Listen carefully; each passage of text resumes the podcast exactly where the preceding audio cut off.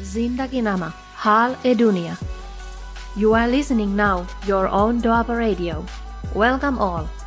Live on Finland time Monday to Friday 8 p.m. Indian time Monday to Friday 10:30 p.m. Repeat by Indian time next day 12:30 p.m.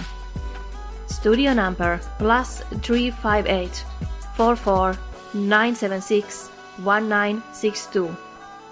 Join us by WhatsApp call, message, and call us live in studio. Please like us and follow us on Facebook and download Doaba Radio iOS and Android app. Zindagi Nama Hal e Dunia.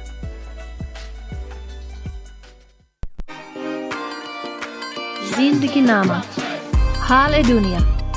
You are listening now our own Doaba Radio. Welcome all.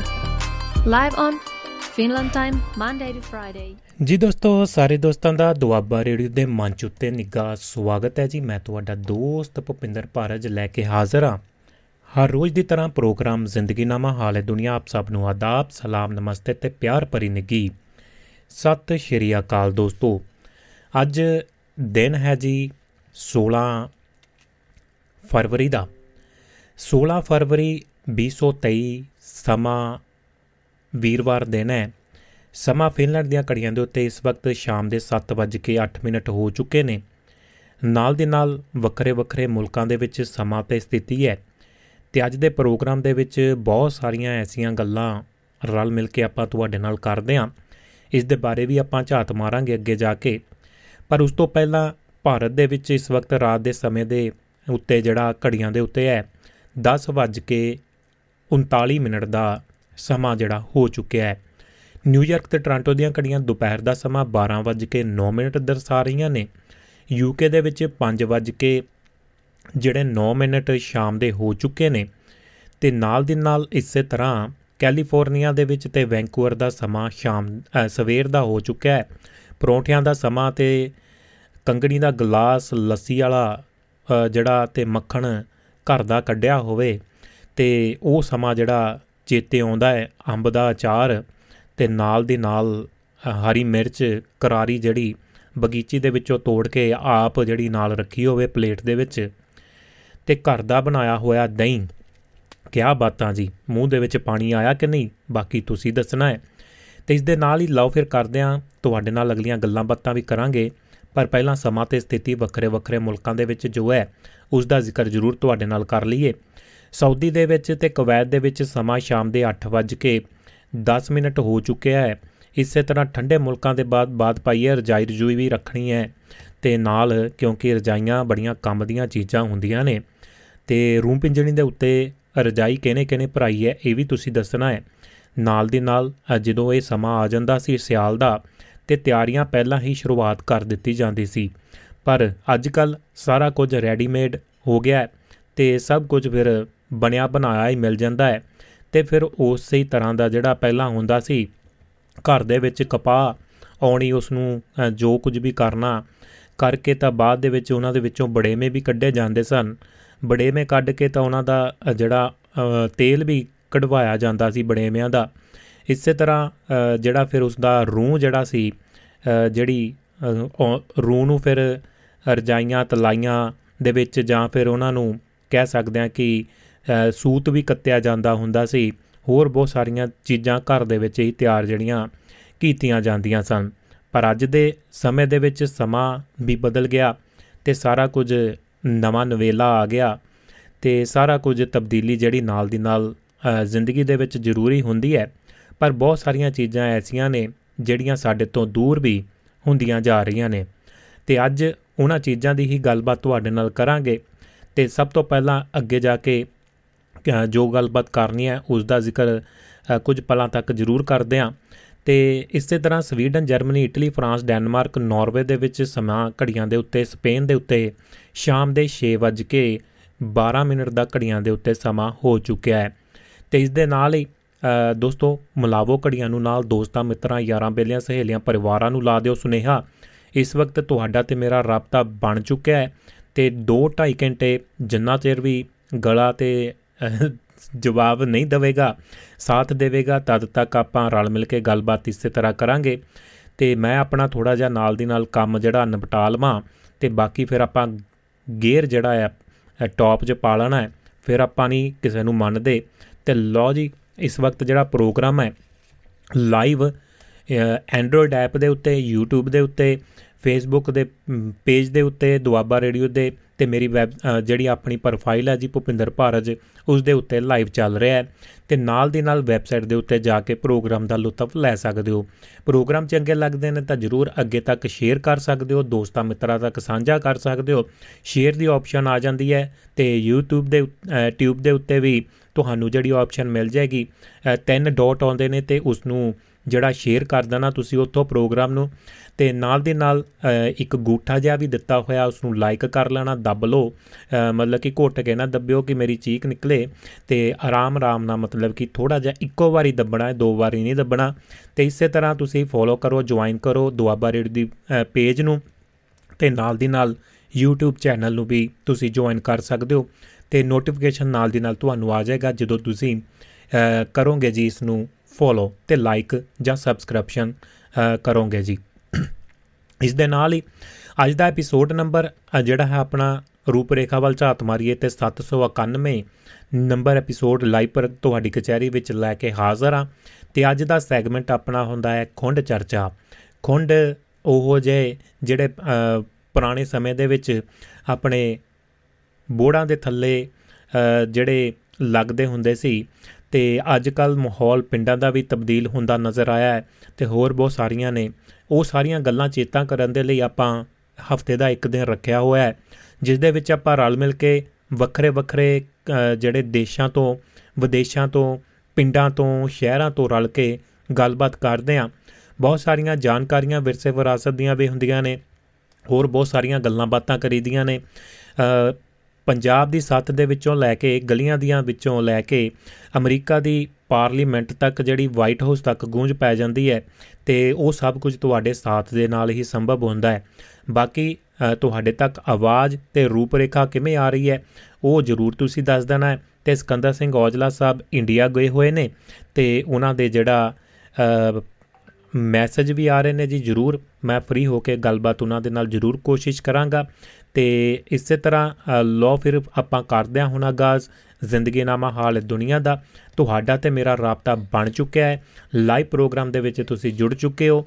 ਤੇ ਇਸ ਦੇ ਨਾਲ ਹੀ ਮਨਜੀਤ ਮਾਨ ਸਾਹਿਬ ਸਤਿ ਸ਼੍ਰੀ ਅਕਾਲ ਕਹਿ ਰਹੇ ਨੇ। Programme ਦੇ ਵਿੱਚ ਜੁੜੇ ਹੋਏ ਨੇ ਜੀ। ਤੇ ਲੁਕਿੰਗ ਗੁੱਡ ਕਹਿੰਦੇ ਜੀ, ਸ਼ੁਕਰੀਆ ਬਾਈ ਜੀ। ਬਸ ਥੋੜਾ ਜਿਹਾ ਭੇਸ ਹੀ ਬਦਲਿਆ ਹੈ, ਬਾਕੀ ਸਾਰਾ ਕੁਝ ਉਹ ਹੀ। ਹੈ ਤੇ ਭੇਸ ਤੇ ਬਹਿਰੂਪੀਏ ਵੀ ਹੁੰਦੇ ਹੁੰਦੇ ਸੀ ਉਹਨਾਂ ਸਮਿਆਂ ਦੇ ਵਿੱਚ। ਤੁਹਾਡੇ ਸਮਿਆਂ ਦੇ ਵਿੱਚ ਬਹਿਰੂਪੀਏ ਕਿਹਨੇ ਕਿਹਨੇ ਦੇਖੇ ਨੇ? ਤੇ ਇੱਕ ਬਾਂਦਰ ਹੁੰਦੇ ਹੁੰਦੇ ਸੀਗੇ ਬਣ ਕੇ ਇੱਕ ਤਾਂ ਬਾਂਦਰ ਹੁੰਦਾ ਸੀ, ਇੱਕ ਲੰਗੂਰ ਬਣਿਆ ਹੁੰਦਾ ਸੀ। ਲੰਗੂਰ ਕਿਹਨੇ ਕਿਹਨੇ ਦੇਖਿਆ ਤੇ ਇੱਕ ਸ਼ੈਂਟੇ ਮਾਰਦਾ ਹਨਾ ਬੰਦਾ ਆਉਂਦਾ ਹੁੰਦਾ ਸੀ, ਉਹ ਵੀ ਦੱਸਣਾ ਤੁਸੀਂ ਕਿਹਨੇ ਕਿਹਨੇ ਦੇਖਿਆ ਤਾਂ ਉਹ ਜਿਹੜੇ ਆਪਣੇ ਅੱਜ ਵਿਰਸੇ ਵਿਰਾਸਤ ਦੀਆਂ ਹੀ ਗੱਲਾਂ ਚੱਲਣੀਆਂ ਨੇ, ਆਪਣੇ ਬਚਪਨ ਦੀਆਂ ਗੱਲਾਂ, ਪਿੰਡਾਂ ਦੀਆਂ ਗੱਲਾਂ, ਆਪਣੇ ਕੁਝ ਖਾਸ ਜਿਹੜੇ ਆਲੇ ਦੁਆਲੇ ਦੇ ਵਿੱਚ ਤੁਸੀਂ ਵਾਪਰਦਾ ਦੇਖਦੇ ਹੋ, ਕਿਸੇ ਵੀ ਤਰ੍ਹਾਂ ਦੀ ਗੱਲਬਾਤ ਕਰ ਸਕਦੇ ਹੋ। ਸਟੂਡੀਓ ਦਾ ਨੰਬਰ +358 44976 ਸਟੂਡੀਓ ਦਾ ਨੰਬਰ ਹੈ। ਕੀ ਬਾਤ ਹੈ ਜੀ, ਸੁਰਜੀਤ ਸਿੰਘ ਨਫਰੀ ਸਾਹਿਬ ਜੁੜੇ ਹੋਏ ਨੇ, ਸਤਿ ਸ਼੍ਰੀ ਅਕਾਲ ਕਹਿ ਰਹੇ ਨੇ। ਜੀਆਂ ਨੂੰ ਜੀ ਬਾਜੀ ਨਿੱਘਾ ਸਵਾਗਤ ਹੈ, ਕੀ ਹਾਲ ਚਾਲ ਨੇ? ਜਗਤਾਰ ਭਾਰਤ ਜੀ, ਇੰਡੀਆ ਤੋਂ ਸਤਿ ਸ਼੍ਰੀ ਅਕਾਲ ਕਹਿ ਰਹੇ ਨੇ।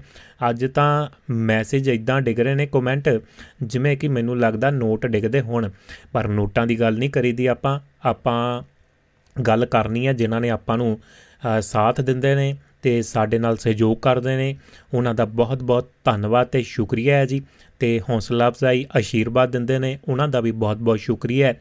ਜਿਸ ਤਰ੍ਹਾਂ ਵੀ ਤੁਸੀਂ ਸਾਥ ਨਿਭਾ ਰਹੇ ਹੋ, ਹਰ ਦੋਸਤ ਦਾ ਜਿੰਨੇ ਵੀ ਆਪਣੇ ਸਰੋਤਾ ਪਰਿਵਾਰ ਦੇ ਮੈਂਬਰ ਨੇ ਉਹਨਾਂ ਦਾ ਬਹੁਤ-ਬਹੁਤ ਸ਼ੁਕਰੀਆ ਤੇ ਧੰਨਵਾਦ ਹੈ ਜਿਹੜੇ ਚੁੱਪ ਚਪੀਤੇ ਸੁਣਦੇ ਨੇ, ਉਹਨਾਂ ਦਾ ਵੀ ਸ਼ੁਕਰੀਆ ਹੈ ਜੀ। ਤੇ ਤੁਸੀਂ ਵੀ ਇਸ ਦਾ ਹਿੱਸਾ ਬਣ ਸਕਦੇ ਹੋ ਜੇ ਤੁਸੀਂ ਚਾਹੁੰਦੇ ਹੋ। duabaradio.com ਵੈਬਸਾਈਟ ਦੇ ਉੱਤੇ ਜਾ ਕੇ PayPal ਦੇ ਜ਼ਰੀਏ ਜਿਹੜਾ ਤੁਸੀਂ ਯੋਗਦਾਨ ਪਾ ਸਕਦੇ ਹੋ ਸਬਸਕ੍ਰਿਪਸ਼ਨ ਲੈ ਸਕਦੇ ਹੋ ਸਬਸਕ੍ਰਾਈਬ ਕਰ ਸਕਦੇ ਹੋ। ਜਿਵੇਂ ਕਿ ਸਾਨੂੰ ਸਪੋਰਟ ਕਰ ਰਹੇ ਨੇ ਹਰਵਿੰਦਰ ਜੋਹਲ ਭੈਣ ਜੀ, ਸੁਮਿਤ ਜੋਹਲ ਜੀ, ਸਕੰਦਰ ਸਿੰਘ ਔਜਲਾ ਸਾਹਿਬ, ਸੁਰਿੰਦਰ ਕੌਰ ਮਾਹਲ ਜੀ, ਨਾਰ ਸਿੰਘ ਸੋਹੀ ਸਾਹਿਬ, ਯਾਦਵੰਦਰ ਵਿਦੇਸ਼ਾ ਜੀ, ਜਗਦੇਵ ਸੰਧੂ ਬਾਈ ਜੀ ਦਾ ਬਹੁਤ ਬਹੁਤ ਸ਼ੁਕਰੀਆ ਤੇ ਧੰਨਵਾਦ ਹੈ। ਲੋ ਜੀ ਦੋਸਤੋ, ਇਸੇ ਦੇ ਨਾਲ ਹੀ ਜਿਹੜੇ ਦੋਸਤ ਆਪਣਾ ਕਾਰੋਬਾਰ ਕਰਦੇ ਨੇ, ਕਿਸੇ ਵੀ ਤਰ੍ਹਾਂ ਦੀ ਐਡਵਰਟਾਈਜ਼ਮੈਂਟ ਮਸ਼ਹੂਰੀ ਜਾਂ ਪ੍ਰਮੋਸ਼ਨ ਕਰਾਉਣਾ ਚਾਹੁੰਦੇ ਨੇ, ਉਹ ਵੀ ਜਿਹੜਾ ਇਸ ਦੇ ਵਿੱਚ ਜਾਣਕਾਰੀ ਲੈ ਸਕਦੇ ਨੇ, ਕਾਲ ਕਰਕੇ ਆਫ ਦੀ 에ਅਰ ਗੱਲਬਾਤ ਕਰ ਸਕਦੇ ਨੇ ਜਾਂ ਤੁਹਾਨੂੰ ਲਿਖਤੀ ਸੁਨੇਹਾ ਜਾਂ ਤੁਸੀਂ ਜਿਹੜੀ ਵੌਇਸ ਮੈਸੇਜ ਵੀ ਛੱਡ ਸਕਦੇ ਹੋ ਤੇ ਜਾਣਕਾਰੀ ਤੁਹਾਡੇ ਤੱਕ ਪੁੱਜਦੀ ਜ਼ਰੂਰ ਕੀਤੀ ਜਾਵੇਗੀ। ਹਰਵਿੰਦਰ ਜੋਲਪੈਨ ਜੀ ਜੁੜ ਚੁੱਕੇ ਨੇ, ਸਤਿ ਸ਼੍ਰੀ ਅਕਾਲ, ਅਮਰੀਕਾ ਦੀ ਧਰਤੀ ਤੋਂ ਕਹਿ ਰਹੇ ਨੇ। ਸੁਰਜੀਤ ਨਫਰੀ ਜੀ ਕਹਿ ਰਹੇ ਨੇ ਜੀ, ਆਪਣੇ ਨਾਲ ਜੁੜੇ ਹੋਏ ਨੇ। ਅੱਜ ਤਾਂ ਵੀਰ ਪਿੰਡ ਵਾਲਾ ਲੱਗਦਾ ਹੈ।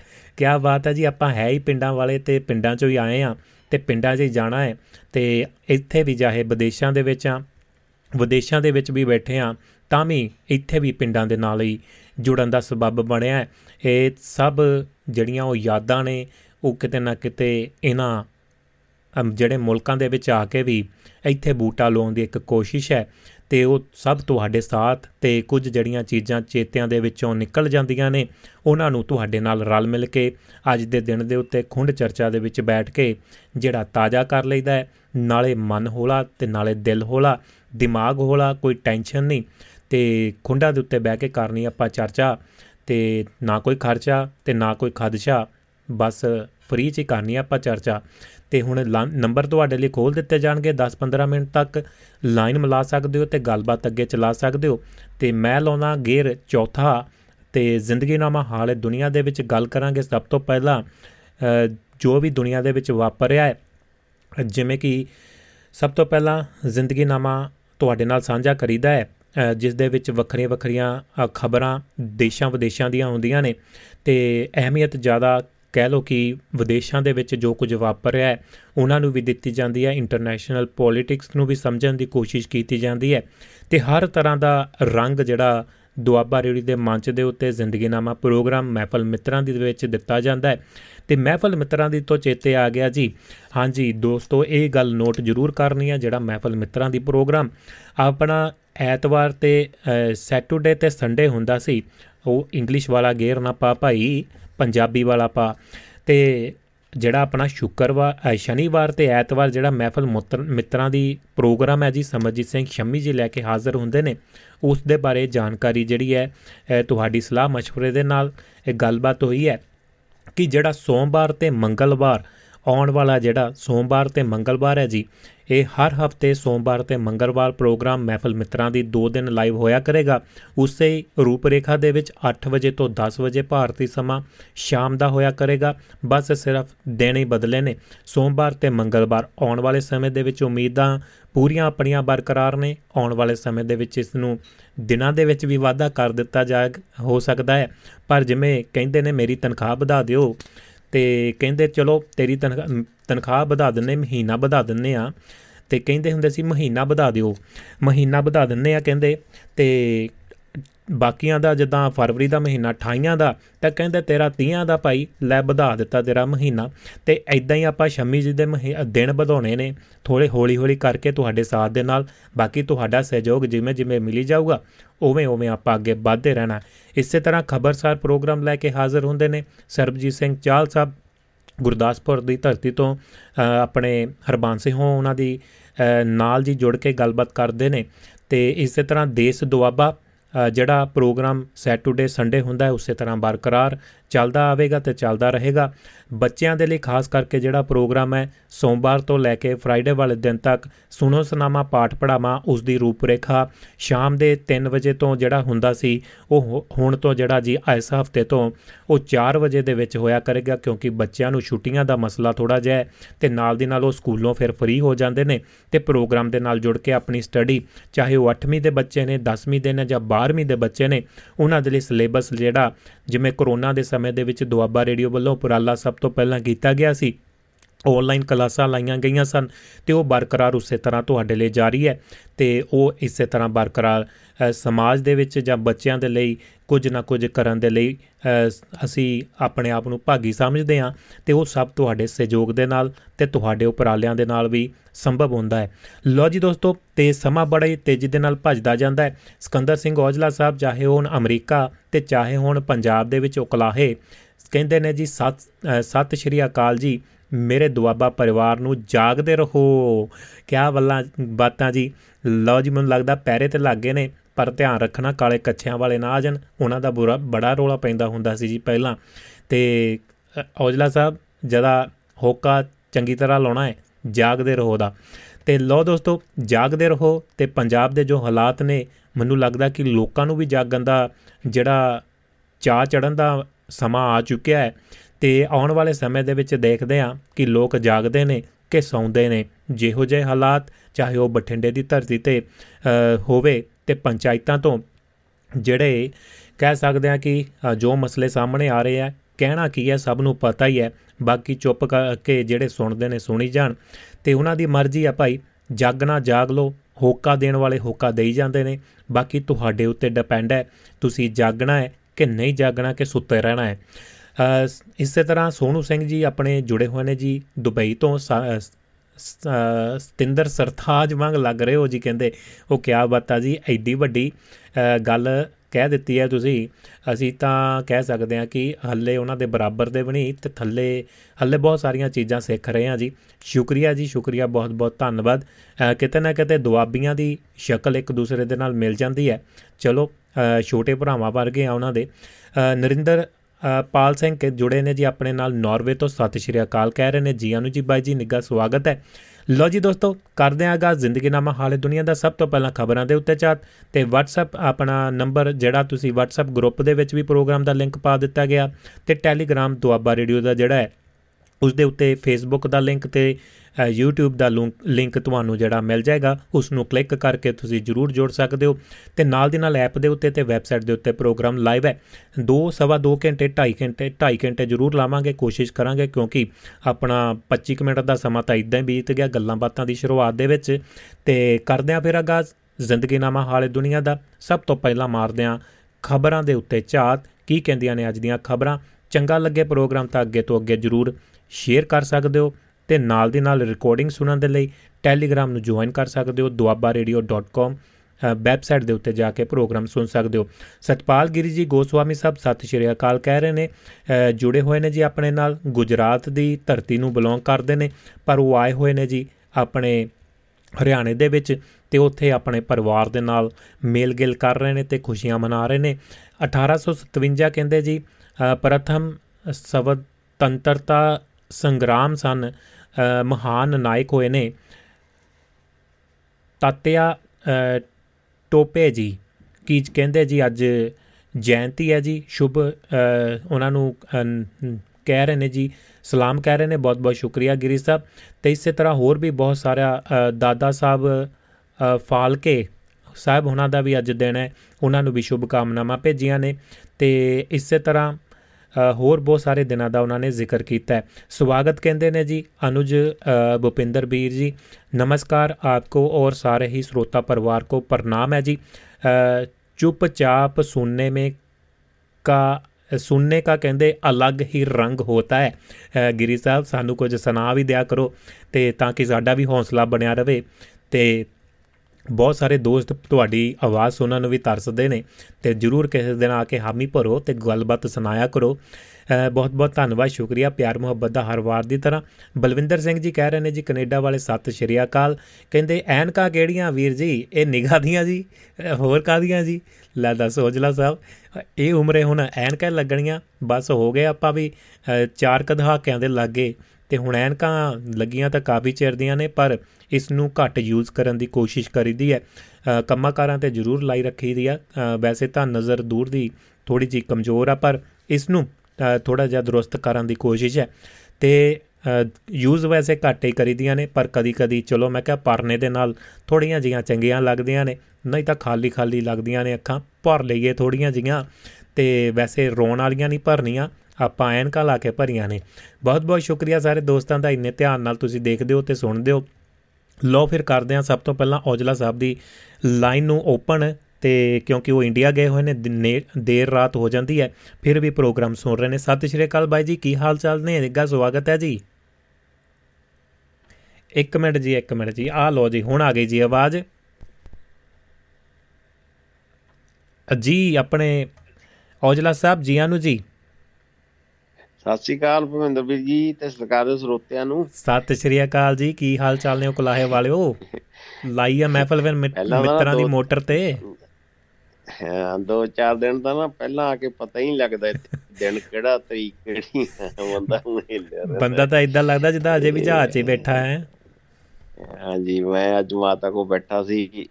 ਤੇ ਸਾਰਾ ਮਾਤਾ ਨੂੰ ਸੈਟਅਪ ਕਰਕੇ ਦਿੱਤਾ। ਮੈਂ ਕਿਹਾ ਆਹ ਸੁਣਿਆ ਕਰੋ ਮਾਤਾ ਜੀ ਨਾਲੇ ਸਾਨੂੰ ਸੁਣਿਆ ਕਰਾਂਗੇ ਨਾਲੇ ਤੁਹਾਡੇ ਮੁੰਡੇ ਆਪਦੇ ਪ੍ਰੋਗਰਾਮ ਪੇਸ਼ ਕਰਦੇ ਆ ਉਹਨਾਂ ਨੂੰ ਸੁਣਿਆ ਕਰੋ। ਕੀ ਬਾਤ ਹੈ ਜੀ ਸ਼ੁਕਰੀਆ ਜੀ ਤੇ ਉਹਨਾਂ ਨੂੰ ਵੀ ਸਤਿ ਸ਼੍ਰੀ ਅਕਾਲ ਕਹਿਣਾ ਜੀ। ਜੀ।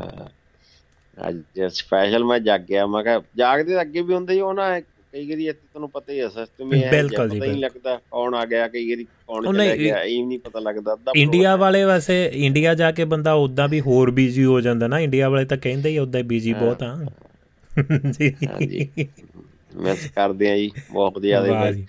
ਤੇ ਉਹ ਬਹੁਤ ਸਾਰਿਆਂ ਨੂੰ ਮਿਸ ਕਰਦੇ ਆ ਜੀ। ਅੱਜ ਤੁਸੀਂ ਪਰਨਾ ਬੰਨਿਆ ਥੈਂਕ ਯੂ ਮੈਂ ਜੀ ਹੁਣ ਕੱਲ ਨੂੰ ਲੈ ਕੇ ਆਉਂ ਅੱਜ। ਤੇ ਹੋਰ ਕਿੱਦਾਂ ਜੀ ਸਾਰੇ ਠੀਕ ਠਾਕ ਹੋ? ਬਹੁਤ ਵਧੀਆ ਸਾਰਾ ਚੇਤੇ ਕਰਦੇ ਕਹਿੰਦੇ। ਵੱਲੋਂ ਸਤਿ ਸ੍ਰੀ ਅਕਾਲ ਜੀ। ਬਿਲਕੁਲ ਜੀ। ਹੈਂ, ਕੋਈ ਗੱਲ ਨਹੀਂ ਇੱਥੋਂ ਇਕੱਠਾ ਕਰਦੇ ਆ ਕਦੇ ਦਿਨ ਚ ਕਰਦਾ। ਜ਼ਰੂਰ ਜੀ। ਕੇ ਮੈਂ ਇੱਕ ਦਿਨ ਲੱਗਿਆ ਸੀ ਇਕੱਠਾ। ਕਰਕੇ ਫਿਰ ਸੁਣਾਵਾਂਗੇ ਕੋਈ ਗੱਲ ਲਿਖਾਂਗੇ। ਜ਼ਰੂਰ ਜ਼ਰੂਰ ਜੀ ਜ਼ਰੂਰ ਜੀ। ਇੱਕ ਮਿੱਤਰ ਆਇਆ ਆਪਣੇ ਮੈਂ ਉਹਨੂੰ ਕੋਠੇ ਚੜ ਕੇ ਦਿਖਾਉਣ ਲੱਗ ਗਿਆ। ਅੱਛਾ ਜੀ। ਵੀ ਆਹ ਘਰ ਵੀ ਖਾਲੀ ਹੋ ਗਿਆ ਆਪਣਿਆਂ ਦਾ ਕਰ ਲਈ ਆ ਵੀ ਹੋ ਗਿਆ ਆ ਵੀ ਹੋ ਗਿਆ। ਮੈਂ ਕਿਹਾ ਉਹ ਹੋਣ ਵਾਲਾ ਕਹਿੰਦਾ ਕੀ ਗੱਲ? ਮੈਂ ਕਿਹਾ ਉਹਨਾਂ ਦੇ ਕੱਲ ਚ ਕੈਨੇਡਾ ਚਲੇ ਗਏ। ਮੈਂ ਮਾਤਾ ਕਹਿੰਦੀ ਵੀ ਦੋਏ ਜਾਣੇ ਕੈਨੇਡਾ ਸੀ ਕੋਈ ਚੱਲ ਚਲੇ ਗਏ। ਮੈਂ ਕਿਹਾ ਉਹ ਵੀ ਹੋਣ ਵਾਲਾ ਹੀ ਹੈ। ਜੀ ਬਿਲਕੁਲ। ਵੈਸੇ ਕਿਹੋ ਤੇ ਜਿਹੇ- ਹਾਲਤ ਕਿਹੋ ਜਿਹੇ ਹਾਲਾਤ ਦੇਖਦੇ ਹੋ ਪੰਜਾਬ ਦੇ? ਤੁਸੀਂ ਚਲੋ ਇੰਡੀਆ ਵਿੱਚ ਹੋ ਇਸ ਵੇਲੇ। ਆਪਾਂ ਰੇਡੀਓ ਤੇ ਵੀ ਗੱਲਾਂ ਕਰਦੇ ਰਹਿੰਦੇ ਇਹਨਾਂ ਚੀਜ਼ਾਂ ਦੀਆਂ ਸੁਚੇਤ ਵੀ ਕਰਦੇ ਆ ਪਰ ਲੋਕ ਫਿਰ ਵੀ ਉਹਨਾਂ ਦੇ ਸਿਰ ਦੇ ਉੱਤੇ ਜੂੰ-ਜੂੰ ਚੱਲਦੀ ਨਜ਼ਰ ਆਉਂਦੀ ਹੈ ਕਿ ਪਈਆਂ ਨੇ ਅਜੂਆਂ ਜਾਂ ਕਿ ਅਜੇ ਵੀ ਸਾਫ਼ ਸੁਥਰੇ ਤੁਰੇ ਫਿਰਦੇ ਆ? ਅੱਜ ਨਾ ਅੱਜ ਜੀ ਨੈਚੁਰਲੀ ਚਲੋ ਕੋਈ ਕਿਸੇ ਸਬੱਬ ਬਣਿਆ ਮਿੱਤਰ ਆਪਣੇ ਮੈਂ ਨਹੀਂ ਕਹਿੰਦਾ ਉਹ ਪੰਜਾਬ ਦੇ ਵਿੱਤ ਮੰਤਰੀ ਨਾਲ ਬੈਠਣ ਦਾ ਮੌਕਾ ਮਿਲਿਆ 10 ਅੱਧਾ ਘੰਟਾ। ਜੀ। ਤੇ ਵਿਚਾਰੇ ਉਹਨਾਂ ਨੇ ਮੈਨੂੰ ਸਪੈਸ਼ਲ ਕਿਹਾ ਵੀ ਆਇਓ। ਚੰਡੀਗੜ੍ਹ ਆਇਓ ਵੀ ਜਰੂਰ ਆਇਓ ਮੈਨੂੰ ਕਹਿੰਦੇ। ਜੀ। ਤੁਹਾਡੀਆਂ ਗੱਲਾਂ ਚੰਗੀਆਂ ਲੱਗੀਆਂ। ਉਹੀ ਜੋ ਗੱਲਾਂ ਆਪਾਂ ਰੇਡੀਓ ਤੇ ਕਰਦੇ ਉਹੀ ਉਹਨਾਂ ਨਾਲ ਸਾਂਝੀਆਂ ਕਰੀਆਂ ਹੋਰ ਤਾਂ ਮੈਂ ਕੁਝ ਨਹੀਂ ਕੀਤਾ ਨਾ। ਜੀ। ਹੁਣ ਉਹ ਦੱਸਿਆ ਮੈਂ ਕਿਹਾ ਯਾਰ ਤੁਹਾਡੇ ਵੀ ਤੁਹਾਡੇ ਦੇਸ਼ ਦੀ ਵੀ ਗੱਲ ਦੱਸੀ ਆਪਣੇ ਨਹੀਂ ਦੱਸੀ ਉਹਨਾਂ ਨੂੰ। ਜੀ। ਉਹ ਵਿਚਾਰੇ ਵੀ ਮਹਿਸੂਸ ਮੈਨੂੰ ਐ ਲੱਗਿਆ ਕਿ ਹਾਲ ਤੇ ਹਾਲਾਤ ਉਹਨਾਂ ਦੇ ਪਾਸ ਜਿਵੇਂ ਨਹੀਂ ਹੁੰਦੇ ਨਾ ਐ ਮੈਂ ਲੱਗਿਆ ਉਹਨਾਂ ਨੂੰ ਹਨਾ। ਬਿਲਕੁਲ ਜੀ। ਉਹ ਮੈਨੂੰ ਇੱਕ ਵੇਲੇ ਕਹਿੰਦੇ ਵੀ ਬਾਈ ਜੀ ਮੈਨੂੰ ਇੱਕ ਗੱਲ ਦੱਸੋ ਵੀ ਅਸੀਂ ਕੁਝ ਕਰਨ ਨੂੰ ਫਿਰਦੇ ਆ ਨਾ ਜੀ। ਕਹਿੰਦਾ ਧਰਨਾ ਪਹਿਲਾਂ ਲਾ ਦਿੰਦੇ ਹੂੰ ਹੂੰ ਬਿਲਕੁਲ ਬਿਲਕੁਲ ਜੀ। ਜੀ। ਇਹ ਜਿਹੜੀਆਂ ਗੱਲਾਂ ਕਈ ਚੰਗੀਆਂ ਅਸੀਂ ਕਰਨ ਦੀ ਕੋਸ਼ਿਸ਼ ਵੀ ਕਰਦੇ ਆ ਨਾ ਕਹਿੰਦਾ ਫਿਰ ਉਹ ਜਿਹੜੇ ਪਿਛਲੀਆਂ ਸਰਕਾਰਾਂ ਸਹੂਲਤਾਂ ਦੇ ਵਿਰੁੱਧ ਕਹਿੰਦਾ ਧਰਨੇ ਜਦੇ ਲੱਗ ਜਾਂਦੇ ਨੇ। ਹੂੰ। ਇੱਕ ਉਹਨਾਂ ਨੇ ਮੈਨੂੰ ਗੱਲ ਦੱਸੀ ਛੋਟੀ ਜੀ ਚਲੋ ਮੈਂ ਹੁਣ ਦੁਬਾਰਾ ਜਾਊਂਗਾ ਉਹਨਾਂ ਕੋ ਮੈਨੂੰ ਸਪੈਸ਼ਲ ਉਹਨਾਂ ਨੇ ਕਿਹਾ ਆਇਓ ਕਹਿੰਦਾ ਜੀ। ਮਿਲਾਂਗੇ। ਤੁਹਾਨੂੰ ਪਤਾ ਹੀ ਆਪਾਂ ਗੱਲਾਂ ਵਾਲੇ ਹੈਗੇ ਉਹਨਾਂ ਨੂੰ ਚੰਗੀਆਂ ਲੱਗੀਆਂ। ਚੱਲੀ ਨਾ। ਉਹ ਕਹਿੰਦਾ ਵੀ ਇੱਕ ਮੈਨੂੰ ਇਹ ਲੱਗਿਆ 100 1 ਕਰੋੜ 65 ਲੱਖ ਹੂੰ ਹੂੰ। ਬੰਦਾ ਆਟਾ ਦਾਲ ਸਕੀਮ ਲੈ ਰਹੇ। ਕਹਿੰਦਾ ਸਭ 3 ਕਰੋੜ ਬਣਿਆ। ਜੀ। ਬਿਲਕੁਲ ਜੀ। ਕਹਿੰਦਾ ਦੱਸੋ ਫਿਰ ਕੀ ਕਰੀਏ ਹੂੰ। ਉਹੀ ਆਪਾਂ ਜਿਹੜੀ ਪਹਿਲਾਂ। ਗੱਲ ਕਹੀ ਸੀ ਕਿ ਸਰਕਾਰ ਕੱਲੀ ਇਮਾਨਦਾਰ ਆਉਣ ਦੇ ਨਾਲ ਨਹੀਂ ਗੱਲ ਚਲੋ ਉਹ ਥੋੜੀਆਂ ਬਹੁਤੀਆਂ ਚੀਜ਼ਾਂ ਹਰ ਸਰਕਾਰ ਦੇ ਵਿੱਚ ਹੁੰਦੀਆਂ ਨੇ। ਪਰ ਉਹਦੇ ਵਿੱਚ ਆਪਾਂ ਪਹਿਲੇ ਦਿਨ ਤੋਂ ਇਹ ਕਹਿੰਦੇ ਆ ਰਹੇ ਹਾਂ ਜਿੱਦਣ ਤੋਂ ਆਮ ਆਦਮੀ ਪਾਰਟੀ ਦੀ ਪੰਜਾਬ ਦੇ ਵਿੱਚ ਸਰਕਾਰ ਭਗਵੰਤ ਮਾਨ ਹੋਣਾ ਦੇ ਕਰਤਾ ਧਰਤਾ ਦੇ ਅੰਡਰ ਆਈ ਹੈ ਵੀ ਕੱਲਾ ਸਰਕਾਰਾਂ ਚਾਹੇ ਉਹ ਕਿਸੇ ਵੀ ਮੁਲਕ ਦੀਆਂ ਹੋਣ ਔਜਲਾ ਸਾਹਿਬ ਉਹ ਕੱਲੀਆਂ ਕੁਝ ਨਹੀਂ ਕਰ ਸਕਦੀਆਂ। ਜਿੰਨੇ ਚਿਰ ਲੋਕ ਸਾਥ ਨਾ ਦੇਣਗੇ ਲੋਕ ਇਮਾਨਦਾਰ ਆਪ ਨਾ ਹੋਣਗੇ ਉਹਨਾਂ ਚਿਰ ਕੁਝ ਨਹੀਂ ਹੋ ਸਕਦਾ। ਬਹੁਤ ਲੋਕ ਬੈਠੇ ਜੀ ਉੱਥੇ। ਮੈਂ ਸਭ ਨੂੰ ਇਹੀ ਗੱਲ ਕਹੀ ਮੈਂ ਕਿਹਾ ਦੇਖੋ ਪਹਿਲਾਂ ਤੁਸੀਂ ਆਪਦੇ ਆਪ ਨੂੰ ਸੁਧਾਰੋ। ਜੀ। ਮੈਂ ਕਿਹਾ ਮੰਤਰੀ ਸਾਹਿਬ ਬੈਠੇ ਨੇ ਆਪੇ ਸੁਧਰ ਜਾਣਗੇ ਜੀ। ਬਿਲਕੁਲ ਜੀ। ਕੋਈ ਵੀ ਇਹ ਕੱਲ ਨੂੰ ਕਿਸੇ ਨੇ ਵੀ ਵੰਡ ਮੈਂ ਤੁਹਾਨੂੰ ਪਤਾ ਹੀ ਆਪਾਂ ਕਹਿਣ ਲੱਗੇ ਮੈਨੂੰ ਕੀ ਹੁੰਦਾ ਆਪਾਂ ਕੀ ਕਿਸੇ ਤੋਂ ਪੰਜੀ ਆਪਣਾ ਕਿਹੜਾ ਕੋਈ। ਜੀ। ਮੈਂ ਸਭ ਨੂੰ ਇਹ ਗੱਲ ਕਹੀ ਮੈਂ ਦੇਖੋ ਜੀ ਸਰਕਾਰਾਂ ਦਾ ਕੋਈ ਕਸੂਰ ਨਹੀਂ ਕਸੂਰ। ਸਾਡਾ ਹੈ। ਜੀ। ਲੋਕਾਂ ਦਾ। ਤੁਸੀਂ ਸੁਧਰੋ। ਮੈਂ ਬਿਲਕੁਲ ਜੀ। ਅਸੀਂ 5 ਰੁਪਏ ਦੇ ਕੇ ਰਾਜੀ ਨਹੀਂ। ਮੈਂ ਕਿਹਾ ਮੈਂ 200 ਰੁਪਿਆ ਇੱਕ ਦਰਵਾਜ਼ੇ ਦਾ ਲੱਗ ਜਾਵੇ ਕਿਤੇ ਪਿੰਡ ਦੇ ਵਿੱਚ ਵੀ ਪੰਚਾਇਤ ਲਈ। ਜੀ। ਸੁਧਾਰ ਤਾਂ ਸ਼ੁਰੂ ਹੋ ਜਾਊਗਾ ਜੀ। ਹੂੰ ਹੂੰ। ਜੀ। ਜੇ ਅਸੀਂ ਆਪਾਂ ਪੰਚਾਇਤਾਂ ਨੂੰ ਦਿੰਨੇ ਆ ਨਗਰ ਪਾਲਿਕਾ ਆਪਣੇ ਕੈਨੇਡਾ ਅਮਰੀਕਾ ਦੇ ਵਿੱਚ ਸਾਡੀਆਂ ਜਿਹੜੇ ਪੰਚਾਇਤਾਂ ਨੇ ਅੰਮੀ ਸ਼ੁਰੂ ਬੇਟੀ ਜਿਹਨੂੰ ਕਹਿੰਦੇ ਆ ਇੱਥੇ ਨਾ ਬਿਲਕੁਲ ਜੀ। ਵਿਲੇਜ ਵਿਲੇਜ ਹਾਲ ਕੌਂਸਲ ਹਾਂ ਜੀ ਨਹੀਂ। ਆਪਾਂ ਹਾਂ। ਕੌਂਸਲ ਨੂੰ ਦਿੰਨੇ ਆ ਮੈਂ ਦਿੰਨਾ ਜੀ। ਮੈਂ ਕਿਹਾ ਜੀ ਮੈਂ ਉਹਨੂੰ ਦੱਸਿਆ ਮੈਂ ਕਿਹਾ ਮੇਰਾ ਇੱਕ ਸਟੋਰ ਹੈ ਮੈਂ ਉਹਦਾ 9500 ਡਾਲਰ ਜੀ। ਪ੍ਰਾਪਰਟੀ ਟੈਕਸ ਦਿੰਦਾ। ਸਾਲ ਦਾ ਬਿਲਕੁਲ ਜੀ। ਹੂੰ। ਹਾਂ ਮੈਂ ਇੱਕ ਦਾ। ਘਰ ਦਾ ਦੂਜੇ ਦਾ। ਜੀ ਉਹਦੇ ਬਦਲੇ ਉਹ ਸਾਨੂੰ ਮਹਾ 10 ਬੰਦੇ ਰੱਖੇ ਉਹਨੂੰ ਮੈਂ ਸਮਝਾਈ ਸਾਰੀ ਗੱਲ ਕਹਿੰਦਾ ਮੈਨੂੰ। ਪਤਾ ਉਹਨੂੰ ਵਿਚਾਰੀ ਜਿਹੜੀ ਪੀੜਾ ਕਹਿੰਦਾ ਮੈਨੂੰ ਉਹੀ ਗੱਲ ਹੋਈ ਕਹਿੰਦਾ ਫਿਰ ਆਪਾਂ ਬੈਠਾਂਗੇ ਫਿਰ ਮੈਨੂੰ ਜੀ ਉਹੀ ਉਹ ਚੀਜ਼ ਗਰਮੀਆਂ ਨੂੰ ਫਿਰ ਫੁੱਲ ਲਾਉਣੇ ਨੇ ਸਿਆਲ ਨੂੰ ਉਹਨਾਂ ਨੇ ਸਨੋ ਸਾਫ਼ ਕਰਕੇ ਜਾਣੀ ਆ। ਤੇ ਰੋਡ ਤੁਹਾਨੂੰ ਵਧੀਆ। ਮਿਲਣੇ ਨੇ ਸਾਰਾ ਕੁਝ ਪਿੰਡ ਨੂੰ ਸ਼ਹਿਰ ਨੂੰ ਸਜਾ ਕੇ ਰੱਖਣਾ ਉਹ ਕਾਰਪੋਰੇਸ਼ਨ ਨੂੰ ਜਾਂ ਕੌਂਸਲ ਨੂੰ ਜੇ ਆਪਾਂ ਟੈਕਸ ਪੇ ਕਰਦੇ ਆ ਹਾਊਸ ਟੈਕਸ ਪੇ ਕਰਦੇ ਆ ਜਾਂ ਬਿਲਡਿੰਗ ਟੈਕਸ ਪੇ ਕਰਦੇ ਆ ਆਪਣੀ ਕੋਈ ਬਿਜ਼ਨਸ ਆ ਤਾਂ ਉਹਦਾ ਕਿਤੇ ਨਾ ਕਿਤੇ ਉਹ ਮਤਲਬ ਕਿ ਉਹ ਜਿਹੜਾ ਪਿੰਡ ਆ ਜਾਂ ਸ਼ਹਿਰ ਆ ਕਸਬਾ ਆ ਉਹਦੇ ਉੱਤੇ ਉਹਦੀ ਡਿਵੈਲਪਮੈਂਟ ਤੋਂ ਵੀ ਤਾਂ ਇਨਪੁਟ ਕਿਤੇ ਨਾ ਕਿਤੇ ਹੋਣੀ ਚਾਹੀਦੀ ਹੈ ਬਾਕੀ ਜਿਹੜੇ ਕੌਂਸਲਾਂ ਦੇ ਜਿਹੜੇ ਕਰਮਚਾਰੀ ਨੇ ਉਹ ਚਾਹੇ ਇੰਡੀਆ ਦੇ ਹਾਲਾਤ ਦੇਖ ਲਓ ਕੋਈ ਹੱਥ ਪੱਲਾ ਮਾਰ ਕੇ ਰਾਜੀ ਨਹੀਂ ਇੰਨੇ ਇੰਨੇ ਭਰਤੀ ਕੀਤੇ ਨੇ। ਕੋਈ ਉਹਨਾਂ ਦਾ ਸਿਸਟਮ ਹੀ ਹੈ ਨਹੀਂ ਜੀ। ਜਿਹੜਾ ਅਸੀਂ ਇੱਕ- ਮੈਂ ਜਿਹੜੀ ਮਹਿਸੂਸ ਕੀਤੀ ਇੱਥੇ ਆ ਕੇ ਕੁਝ ਵੀ ਦੇਖ ਕੇ ਰਾਜੀ ਨਹੀਂ। ਜੀ। ਆਪਣੇ ਘਰੇ ਟੈਂਕੀ ਭਰ ਗਈ ਪਾਣੀ ਦੀ। ਮੈਂ ਆਪਦੇ ਘਰ ਦੀ ਗੱਲ ਦੱਸਦਾ ਪਰਸੋਂ ਦੀ। ਜੀ। ਉਹ ਭਰ ਗਈ। ਉਹ ਸਰਕਾਰੀ ਡਿਊਟੀ ਨਾਲ ਭਰ ਗਈ ਉੱਪਰ। ਉਹਨਾਂ ਨੇ ਕਿਤੇ ਚੜ੍ਹਤਾ ਪਾਣੀ ਬਾਕੀ ਥੱਲੇ ਆ। ਮੈਂ ਕਿਹਾ ਪਾਣੀ ਕਿੱਥੋਂ ਆ ਗਿਆ? ਕਹਿੰਦੇ ਟੂਟੀ ਭਰ ਗਈ। ਮੈਂ ਕਿਹਾ ਇਹਦਾ ਕੀ ਕਰਨਾ ਹੈ? ਕਹਿੰਦੇ ਕੋਈ ਨਹੀਂ ਜੀ ਬਸ ਰੋ ਬੰਦੇ ਹੋਣ ਵਾਲੀ। ਜੀ ਬਿਲਕੁਲ। ਮੈਂ ਜਾਨੀ ਜਿਹੜੇ ਚਲੋ ਆਪਣੇ ਰਹਿੰਦੇ ਆ ਮੈਂ ਉਹਨਾਂ ਨੂੰ ਕਿਹਾ ਮੈਂ ਮਾੜਾ ਮੋਟਾ ਇਹਨੂੰ ਕਿਤੇ ਹੋਰ ਬੱਤ ਲਓ ਆਪਣੇ ਮੂਹਰੇ ਜਗ੍ਹਾ ਹੈ ਉਹ ਚ ਕੋਈ ਬੂਟੇ ਹੀ ਲਾ ਲਓ ਕਿਤੇ। ਹੋਰ ਇਹਨੂੰ ਕਿਉਂ ਟੋਬਾ ਭਰ ਲੱਗੇ ਹੋ? ਹੂੰ ਹੂੰ ਬਿਲਕੁਲ ਜੀ। ਇੱਥੇ ਲੋਕਾਂ ਨੇ ਜੇ 200 ਯੂਨਿਟ ਤੋਂ ਘੱਟ ਵਰਤੀ ਆ ਬਿਜਲੀ ਅਗਲੇ ਮਹੀਨੇ ਉਹ ਕਹਿੰਦੇ ਪੂਰੀ ਕਰ ਲਓ। ਜੀ ਆ ਦੇਖ ਲਓ ਕਿੰਨੇ ਬਗੈਰ ਮਤਲਬ ਤੋਂ। ਤਕਰੀਬਨ 2.5 2 250 ਬਲਾਕਾਂ ਦੇ ਵਿੱਚੋਂ ਸਿਰਫ 17 ਬਲਾਕ ਨੇ ਜਿਹੜੇ ਪੰਜਾਬ ਦੇ ਵਿੱਚ ਪਾਣੀਆਂ ਦੀਆਂ ਰਿਪੋਰਟਾਂ ਸਾਂਝੀਆਂ ਬੇਸ ਹਫ਼ਤੇ ਕਰਕੇ ਹਟੇ ਸੀ। ਕਿ ਸਿਰਫ ਤੇ ਸਿਰਫ 17 ਬਲਾਕ ਬਚੇ ਨੇ ਅਫਗਾਨਿਸਤਾਨ ਤੱਕ ਧਰਤੀ ਖਾਲੀ ਕਰ ਦਿੱਤੀ ਪਾਣੀ ਕੱਢ ਕੱਢ ਕੇ ਜੀ। ਇਹ ਹਾਲਾਤ ਨੇ। ਅੱਜ ਉਹਨਾਂ ਨੇ ਉਹਨਾਂ ਨੇ ਇਹੀ ਗੱਲ ਕਹੀ ਆ ਸੇਮ ਤੁਹਾਡੇ ਲਈ ਗੱਲ ਦੱਸੀ ਮੈਂ ਉਹਨੂੰ ਕਿਦਾਂ ਚਲੋ ਹੁਣ ਮਿਲੂੰਗਾ ਮੈਂ ਦੁਬਾਰਾ ਬੈਕ ਮੈਂ ਕਿਹਾ ਜ਼ਰੂਰ ਮਿਲੂ ਤੁਹਾਨੂੰ ਜੀ। ਪਰ ਚਲੋ ਹੁੰਦਾ ਕਈ ਬਰੀਡ ਵੀ ਹੁੰਦੇ ਨੇ ਬੰਦੇ ਬਿਲਕੁਲ ਜੀ, ਬਿਲਕੁਲ। ਹੋਣਗੇ ਜਾਂ ਨਹੀਂ ਹੂੰ, ਹੋਣਗੇ ਹੂੰ। ਚਲੋ ਗੱਲ ਕਰਾਂਗੇ ਉਹਨਾਂ ਨੂੰ ਬੰਦੇ ਦੇ ਦਿਮਾਗ 'ਚ ਗੱਲ ਤਾਂ ਵਰ ਵੜਦੀ ਹੈ ਕਿਸੇ ਜੀ। ਦੀ ਨਾ ਮੈਂ ਉਹਨੂੰ ਇਹੀ ਗੱਲ ਕਹੀ ਮੈਂ ਕਿਹਾ ਜੀ ਇਹ ਵੀ ਛੱਡੋ ਪਾਣੀ ਮੁੱਕ ਗਿਆ ਹੂੰ ਮੈਂ ਅਸੀਂ ਇਹੋ ਜਿਹੇ ਪੰਜਾਬੀ ਆ ਵੀ ਕੈਨੇਡਾ ਅਸੀਂ ਇੱਥੋਂ ਮੁਲਕ ਛੱਡ ਕੇ ਕੈਨੇਡਾ ਹਾਲਾਤ ਅਸੀਂ ਉਹ ਜਿਹੇ ਬਣਾ ਕੇ ਉਹ ਕਹਿੰਦਾ 20 ਸਾਲ ਨੂੰ ਇੱਥੇ ਵਾਪਸ ਮੈਂ ਕਿਹਾ ਜੀ ਮੈਂ ਤਾਂ ਕਹਤਾ ਸੀ ਕਿਸੇ ਰੇਡੂ ਤੋਂ ਸੁਣਾ ਦਿੰਦਾ ਦੁਬਾਰਾ ਜੀ। ਮੈਂ ਜੀ ਮਾ- ਵਾਪਸ ਇੱਥੇ ਨੂੰ ਆਵਾਂਗੇ ਫਿਰ ਕੀ ਕਰਾਂਗੇ ਜੀ? ਹੂੰ ਹੂੰ ਬਿਲਕੁਲ ਜੀ ਬਿਲਕੁਲ ਬਿਲਕੁਲ। ਕਿਸੇ ਮਾੜੀ ਚੀਜ਼ ਨੂੰ ਛੱਡ ਕੇ ਇੱਥੋਂ ਤੁਰੇ। ਜੀ। ਉੱਥੇ ਜਾ ਕੇ ਵੀ ਉਹੀ ਕੋ ਕਰ ਲਿਆ ਸੀ ਤਾਂ। ਜੀ ਬਿਲਕੁਲ ਜੀ ਬਿਲਕੁਲ। ਮੈਂ ਇੱਕ ਜਾਣੀ ਉਹਨਾਂ ਦੀ ਜਿਹੜੀ ਪੀੜ ਨੂੰ ਚਲੋ ਮੈਂ ਨਹੀਂ ਕਹਿੰਦਾ ਚੰਗੇ ਜਾਂ ਮਾੜੇ ਮੈਂ ਆਪਾਂ ਪਹਿਲੀ ਗਰੀ ਦੂਜੀ। ਗਰੀ ਮਿਲਿਆ ਹਾਲਾਂਕਿ ਮੈਨੂੰ ਪਛਾਣਿਆ ਮੈਨੂੰ ਕਹਿੰਦਾ ਵੀ 2017 ਚ ਵੀ ਤੁਹਾਨੂੰ ਮੈਂ ਮਿਲਿਆ ਸੀ ਕਿਤੇ। ਜੀ। ਮੈਂ ਕਿਹਾ ਜੀ ਉਹ ਫਲਾਣੇ ਬੰਦੇ ਇਲੈਕਸ਼ਨ ਤੇ ਮੈਂ ਗਿਆ ਸੀ। ਕਹਿੰਦਾ ਉਹ ਕਹਿੰਦਾ ਹਾਂ। ਜੀ। ਮੈਂ ਉਹ ਗੱਲ ਕਹਿਣਾ ਵੀ ਉਹਨਾਂ ਨੇ ਵੀ ਪੀੜ ਮਹਿਸੂਸ ਕੀਤੀ ਵੀ ਸਾਡੇ ਸਾਰਾ ਕੁਝ ਸਰਕਾਰ ਦੇ ਬਸ ਵੀ ਨਹੀਂ ਤਾਂ ਲੋਕਾਂ ਦੇ ਬਸ ਬਹੁਤ। ਉਹ ਵੀ ਆ ਨਾਲੇ ਆਪਣੇ ਔਜਲਾ ਸਾਹਿਬ ਜਿਹੜੀਆਂ ਆਪਾਂ ਕਈ ਵਾਰੀ ਚਲੋ ਗੱਲਾਂ ਕਰਦੇ ਆ ਚਾਹੇ ਬਦੀ ਦੀ ਜੜ ਚਾਹੇ ਹੋਰ ਚੀਜ਼ਾਂ ਨੇ ਜਿਹੜਾ ਇੱਕ ਕਲਾਵਾ ਪਾਇਆ ਹੋਇਆ ਨਾ ਇਹਨਾਂ ਤੋਂ ਵੱਡੇ ਜਿਹੜੇ ਹੋਰ ਉੱਪਰ ਬੈਠੇ ਨੇ ਵੱਡੇ ਸੱਪ ਉਹ ਜਿਹੜੇ ਆ ਉਹ ਹਿੱਲਣ ਨਹੀਂ ਦਿੰਦੇ। ਉਹਨਾਂ ਤੋਂ ਜੋ ਚੀਜ਼ਾਂ ਉਹ ਕਰਾਉਣਾ ਚਾਹੁੰਦੇ ਨੇ ਅ, ਤੁਹਾਨੂੰ ਚੇਤਾ ਹੋਣਾ ਆਪਾਂ ਪਹਿਲਾਂ ਕਿਹਾ ਸੀ ਉਦਣ ਜਦਨ ਭਗਵੰਤ ਮਾਨ ਹੋਣਾ ਨੇ ਸਹੁੰ ਚੁੱਕੀ ਹੈ। ਚਲੋ ਮੁੱਖ ਮੰਤਰੀ ਬਣਿਆ ਖੁਸ਼ੀ ਹੋਈ ਹੈ। ਸਰਕਾਰ ਆਈ ਹੈ ਕੋਈ ਚੰਗਾ ਕੰਮ ਕਰੇਗੀ ਪਰ ਕਰਨ ਦੇਣਗੇ ਸਵਾਲ ਤਾਂ ਇਹ ਵੀ ਆ ਨਾ। ਤੇ ਨਾਲ ਦੀ ਨਾਲ ਇਹ ਵੀ ਚੀਜ਼ ਬਣ ਜਾਂਦੀ ਆ ਕਿ ਅ, ਮੈਨੂੰ ਅਜੇ ਵੀ ਉਹ ਗੱਲ ਚੇਤੇ ਆ ਤੁਹਾਡੇ ਨਾਲ ਹੀ ਗੱਲ ਕੀਤੀ ਸੀ ਰੇਡੀਓ ਦੇ ਉੱਤੇ ਇਸੇ ਰੇਡੀਓ ਦੇ ਉੱਤੇ ਇਸੇ ਹੀ ਪ੍ਰੋਗਰਾਮ ਦੇ ਵਿੱਚ। ਕਿ ਭਗਵੰਤ ਮਾਨ ਸਾਹਿਬ ਨੂੰ ਮਤਲਬ ਕਿ ਇੱਕ ਐਮਪੀ ਤੋਂ ਮੁੱਖ ਮੰਤਰੀ ਬਣਾ ਦਿੱਤਾ? ਹੁਣ ਤੁਸੀਂ ਤੁਸੀਂ ਉਦੋਂ ਇਹ ਗੱਲ ਕਹੀ ਸੀ ਕਿ ਕਿਹੜੀ ਪਦਵੀ ਇਹਦੇ ਦੇ ਉੱਚੋਂ ਉੱਚੀ ਆ? ਤੇ ਉੱਥੇ ਉਹਨਾਂ ਜਦੋਂ ਪਾਰਲੀਮੈਂਟ ਦੇ ਵਿੱਚ ਉੱਥੇ ਸੰਸਦ ਦੇ ਵਿੱਚ ਬੋਲਦੇ ਸੀ ਪੰਜਾਬ ਦੀ ਪੰਜਾਬ। ਦੀ ਬੰਦ ਪੰਜਾਬ ਦੀ ਆਵਾਜ਼ ਦੇਸ਼ਾਂ ਵਿਦੇਸ਼ਾਂ ਤੱਕ ਜਾਂਦੀ ਸੀ। ਪੰਜਾਬ 'ਚ ਤਾਂ ਜਾਣੀ ਜਾਣੀ ਸੀ। ਹੋਰ ਸੂਬਿਆਂ 'ਚ ਵੀ ਜਾਂਦੀ ਸੀ। ਤੇ ਪਰ ਉਹਨਾਂ ਨੂੰ ਮੁੱਖ ਮੰਤਰੀ ਬਣਵਾ ਕੇ ਬਣਾ ਦਿੱਤਾ ਗਿਆ। ਤੇ ਮੁੜ ਕੇ ਉਹ ਪੰਜਾਬ ਜੋਗੇ ਵੀ ਨਹੀਂ ਉਹ ਬੋਲਣ ਜੋਗੇ ਰਹੇ ਛੱਡੇ ਜੀ। ਡਿਸਕਸ ਇੱਕ ਦਿਨ ਹੋਈ ਜੀ ਪਰਸੋਂ ਜਦੋਂ ਅਸੀਂ ਪਟਿਆਲੇ ਇਕੱਠੇ ਹੋਏ ਰਵਾੜਾ ਸਾਹਿਬ ਵੀ ਆਏ ਸੀ। ਜੀ। ਉਹ ਇੱਕ ਕਾਂਗਰਸਮੈਨ ਨੇ ਕੋਈ ਰਿਪੋਰਟ ਪੇਸ਼ ਕੀਤੀ ਹੈ ਜਿਹੜੇ ਸੜਕਾਂ ਬਣ ਰਹੀਆਂ ਨੇ ਸਾਡੇ ਹਾਈਵੇ ਨਹੀਂ ਕੱਟ ਰਹੇ। ਜੀ। 2023 ਜਾਂ 24 ਜਾਂ 25 ਚਾਈਨਾ ਤੇ ਇੰਡੀਆ ਦੀ ਜੰਗ ਲੱਗੂਗੀ। ਆਪਣਾ ਵੀ ਲੱਕ ਤੋੜਨਾ ਇਹਨਾਂ ਨੇ ਚਾਈਨਾ ਦਾ ਵੀ ਤੋੜਨਾ। ਬਿਲਕੁਲ ਬਿਲਕੁਲ। ਜੀ ਬਿਲਕੁਲ। ਉਹ ਯਾਰ ਰਿਪੋਰਟ ਮੈਨੂੰ ਮੈਂ ਮੈਂ ਕਿਹਾ ਜੀ ਕਿੱਥੋਂ ਤੁਸੀਂ ਕਿੱਥੋਂ ਕੱਢ ਕੇ ਲਿਆ ਕਹਿੰਦਾ ਮੇਰੀ ਉਹ ਕਹਿੰਦਾ ਕਾਂਗਰਸਮੈਨ ਨੇ ਬਿਆਨ ਦਿੱਤਾ ਵੀ ਜੀ। ਹਾਲਾਤ ਤੇ ਸੀ। ਇਹ ਜਿਹੜੀਆਂ ਸੜਕਾਂ ਬਣ ਰਹੀਆਂ ਜੰਮੂ ਹਾਈਵੇ ਬਣ ਰਿਹਾ ਇਹ ਸਾਡੇ ਲਈ ਨਹੀਂ ਬਣ ਰਿਹਾ? ਹੂੰ ਹੂੰ ਹੂੰ ਜੀ। ਉਹ ਕਹਿੰਦੇ ਜੰਗ ਲੱਗੂਗੀ ਜੀ। ਕਿਉਂਕਿ ਪੱਛਮ ਕਦ ਚਾਹੁੰਦਾ ਹੈ। ਹੂੰ। ਅਸੀਂ ਖੁਸ਼ਹਾਲ ਹੋਈਏ। ਜੀ।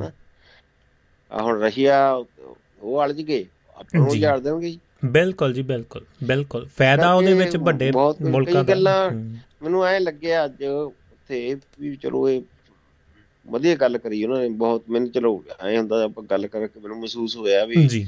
ਉਹ ਕਹਿੰਦੇ ਜੀ ਪਾਪਾ ਮਿਲਾਂਗੇ 2 ਮਿੰਟ ਬੈਠੇ ਹੋ ਆਏ ਹੋ ਸਾਡੇ ਕੋਲ ਮੈਂ ਕੋਈ ਗੱਲ ਮਾਂ ਜੀ ਗੱਲਾਂ ਤਾਂ ਇਹੀ ਨੇ ਦੁੱਖ ਨੇ ਜਿਹੜੇ ਸਾਡੇ ਉਹ ਇਹ ਨੇ। ਬਿਲਕੁਲ ਤੇ ਜੀ। ਉਹ ਮਤਲਬ ਇਹਨਾਂ ਦੇ ਕਈ ਗੱਲਾਂ ਵਿਚਾਰਿਆਂ ਦੇ ਹੱਥ ਵੀ ਨਹੀਂ ਹੁੰਦਾ ਭਾਵੇਂ।